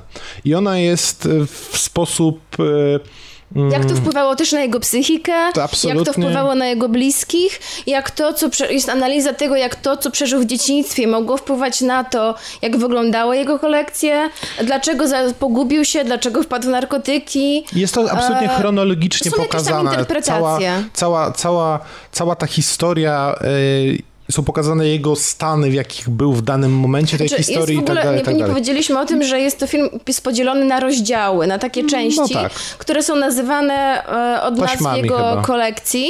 Tak, Tape, Tape One, one, tape i two. rzeczywiście nazywają się one tak jak jego ważne, jakieś takie ważne wydarzenie No. w jego życiu. kom- kompleksowe prześledzenie jego, jego jego działalności w modzie. Ale W ten czy- sposób czy- można to czyli Nie tylko, patrzeć. bo są też relacje z jego bliskimi, relacje No z właśnie jego tak, są, przyjaciółmi. s- s- tylko że nie jest to oczywiście takie encyklopedyczne, tylko Mhm. jest to oczywiście podbudowane, e, podbudowane tą właśnie e, strefą mm, bardziej intymną jego, y, właśnie tymi rozmowami z jego znajomymi, y, z jego przyjaciółmi, z jego rodziną, opowie, opowieściami o, o tym, co się działo i co miało wpływ, tak jak powiedziałaś, na jego twórczość i tak dalej, tak dalej. Ale Jest rzeczywiście to tam łączy to tylko moda, prawda? Ale to łączy znaczy, to moda, e, tak. Te opowieści to nie jest jakieś wyciąganie jakichś e, nie wiadomo jakich osobistych rzeczy, tylko po prostu to wszystko ma jakiś cel. E, po prostu mam wrażenie, że twórcy próbują zinterpretować, zastanowić się, dlaczego tak skończył, jak skończył, dlaczego tworzył takie, a nie inne kolekcje. Coś próbują wyjaśnić, jakby co się działo w jego głowie. I w samej konstrukcji jest to absolutnie dokument na wskroś klasyczny. Jest to, jest to tak jak powiedziałem, chrono- chronologiczne przedstawienie na bazie relacji ludzi, którzy sami sobie są postaciami ultra kolorowymi, ultra interesującymi. W połączeniu z tym wszystkim, co, co tworzył ten człowiek, które samo w sobie jest niesamowicie interesujące dla kogokolwiek, kto ma jakąś, nie wiem, wrażliwość yy, w sobie plastyczną chociażby.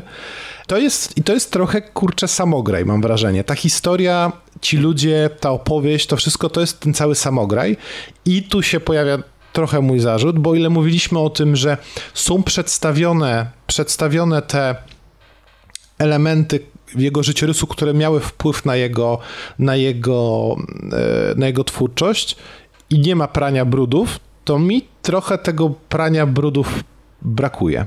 Tak naprawdę. Trochę było. No, było trochę, ale ca- wydźwięk całego, całego tego show, które widziałem, jest taki, że był to cudowny człowiek, ogólnie rzecz biorąc, że, że był utalentowany, że nie, wszyscy... no jest że, że wszyscy o tym, jak odchodzili od niego współpracownicy tak, po tak, było, konfliktach, jak było, on był egocentryczny. Było, absolutnie było, ale Kasia, A jak był trudnym do współpracy w było, ogóle. jasne, że było, tylko zauważ, ile to było, ile to było w skali całego dokumentu. Jest To była o jego uzależnieniu sporo.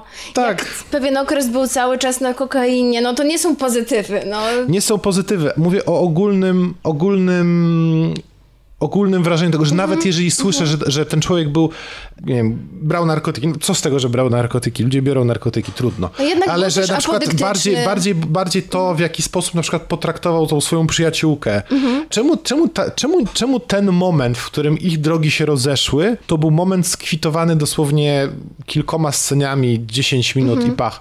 Ta, e, z jednej strony, z jednej strony on, ta, ta moment, w którym oni się rozstają, jest stanie, staje tak po, e, potraktowany po macoszemu, z drugiej strony potem ta sytuacja wraca, będzie kiedy ona umiera. I, I na przykład ja, jako człowiek, który jestem totalnie na świeżo, mam na przykład problem w tym momencie z tym, żeby zrozumieć, dlaczego on tak bardzo, bardzo ten moment przeżył, no nie? O ile nie mam pro- tego problemu z matką, to na przykład z nią trochę mam. Mam wrażenie, że E. Czarku, że w dokumencie jest bardzo trudne takie wypośrodkowanie, bo bardzo dużo osób zachwycało się filmem, nie wiem czy oglądaliście o Amy Winehouse, film Amy, dokument, który zresztą dostał Oscara ze 2 czy 3 lata temu. Widzieliście? Nie? od dokumentu Amy. Tamten film był bardzo, bardzo chwalony, szczególnie reżyser był chwalony za to, że odwalił kawał bardzo, bardzo ciężkiej roboty, takiej faktograficznej i pokazał bardzo szczegółowy sposób jej ostatnie lata, ale to było bardzo pranie brudów i miałam wrażenie, jakbym po prostu czytała prasę brukową. To znaczy tam było takie taplanie się w tym, wiecie, w tych narkotykach, w tych odwykach, w jej toksycznej relacji e, z ojcem, w jej toksycznej relacji z jej mężem i to było dla mnie takie, mam wrażenie, że to, wiecie, takie uwłaczające trochę dla mnie jako dla widza, że takie jakby wykorzystujące jej wizerunek.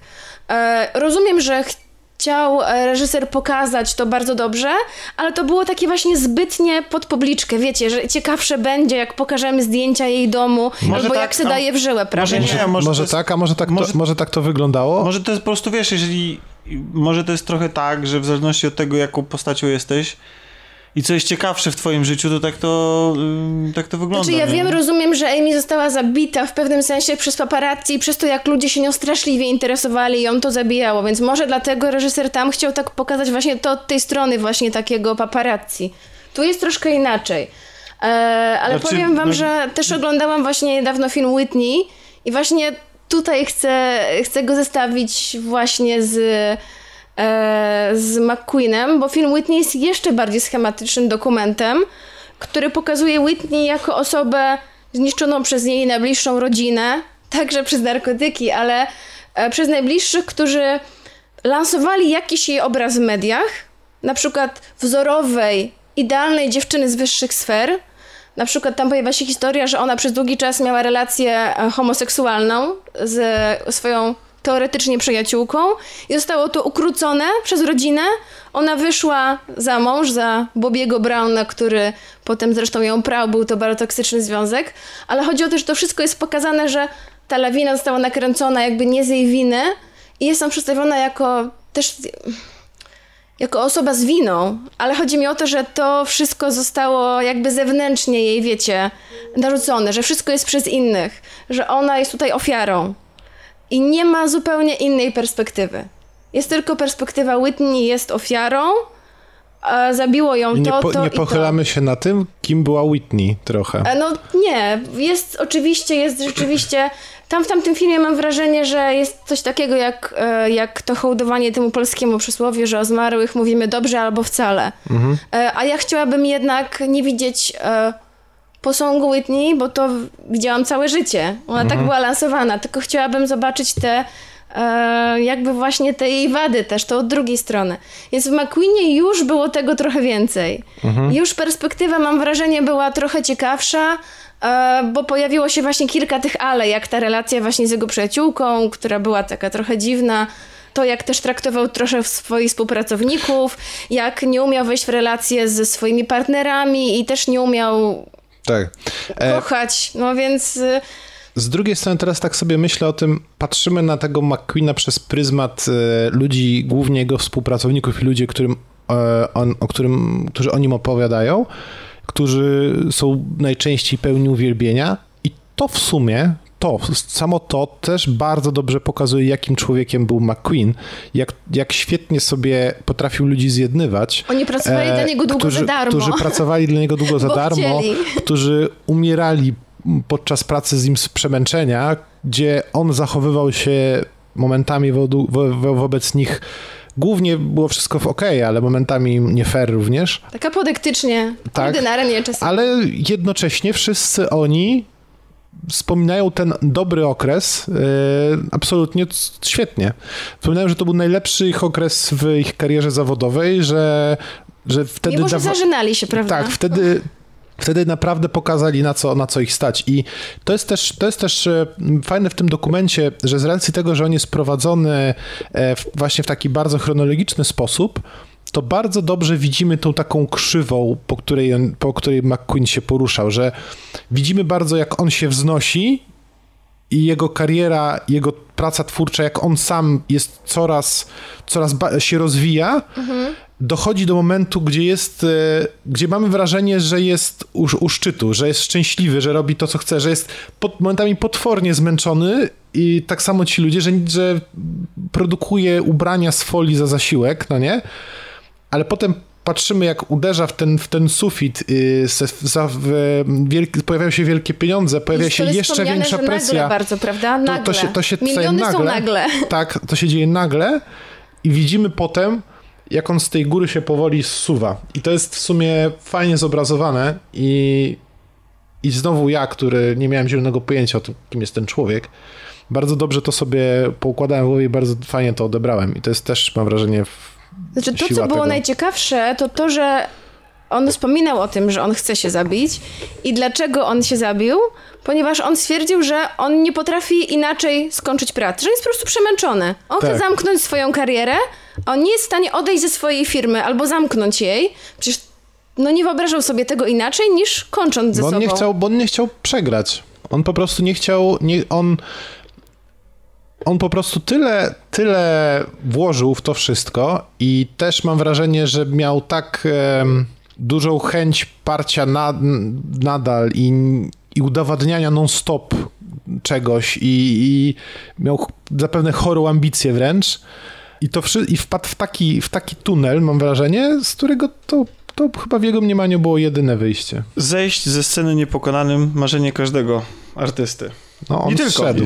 On Tak. zszedł. I Ja poza tym Byś- też się wzruszyłam.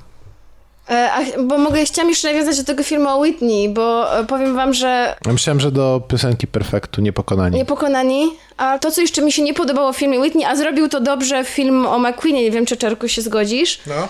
że jakby mm, fakt, e, że Aleksander McQueen się zabił, jakby nie jest z tego robiona, nie jest wokół tego nakręcana jakaś taka dramatyczna i bardzo smutna atmosfera.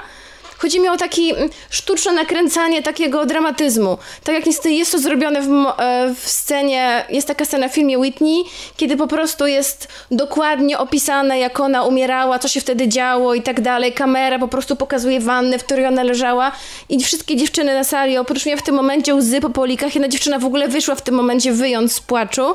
To było takie nagranie trochę właśnie... Ja nie lubię takich chwytów. Po prostu. E, No tutaj tego kiedy nie ma. reżyser po prostu, wiecie, próbuje, a teraz was wzruszę tak maksymalnie do końca. o, to jest, to mi się to kojarzy z, właśnie z Final Space. Czyli właśnie Tu z was takim... wzruszę do końca. Do końca. Do Tak. koń, dokręćmy tą śrubę. Tak, i tylko to. To, to, tą esencję tego. Ah. Z drugiej Tyle. strony, no, y, My Love is Your Love to jest jedna z moich ukochanych piosenek w ogóle w życiu. Ale sam film Whitney, jeśli jesteście fanami, obejrzeć warto. Ja nie mówię, że to jest film zły.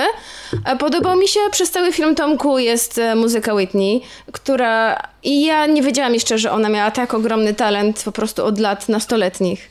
Ale to już może nie będę opowiadała. I też nie wiedziałam o tym, że ona była hodowana na piosenkarkę. Tak jak siostry Williams na tenisistki. Jak Michael Jackson. Myślę, że to jest te, to samo pokolenie. E, podobno razem z Michaelem, kiedy oboje byli już w poważnym kryzysie, podobno się spotykali i po prostu siadali. I oni nie musieli nic mówić, jedno drugie rozumiało bez słów. Oni po prostu oboje już mieli tak bardzo dość tego wszystkiego, co się wokół nich do działo. tego, aby być gwiazdami. Smutne to jest, Smutne. niestety. Zejść ze sceny niepokonanym o tym marzył McQueen. Mam nadzieję, że kończąc w tym momencie część drugą nam się to też udaje zrobić. Poproszę w tle Perfekt. No i mam nadzieję, że jak będziemy schodzić z kolaudacją, to też będzie właśnie ten, ten nasz pik. Kabaret potem podobno się rozpadł właśnie z tego, znaczy zakończył swój żywot właśnie z tego powodu, że jego twórca uznał, że są... Dali się wykupić Gucci'emu i... Nie, nie, że właśnie, że w tym momencie swojej kariery są, że już wyżej się nie wzniosą i nie chcą dołować i że trzeba właśnie... Ale my nie będziemy brać kokainy. Tak. Nie, mów My za siebie. prawi. Mów za siebie. Dobrze. Także y, w, Nie, po tych dwóch filmach naprawdę narkotyki to zło. Autentycznie, przekonały mnie. część drugą wypełniły Państwu dzisiaj opowieści Kasi Katki Poremskiej Papa. oraz e, Czarka Nyszewskiego. Cześć. E, I troszeczkę moje, to byłem ja Tomek Pieniak. E, To jest część druga. Nie wiem, czy powstanie część trzecia.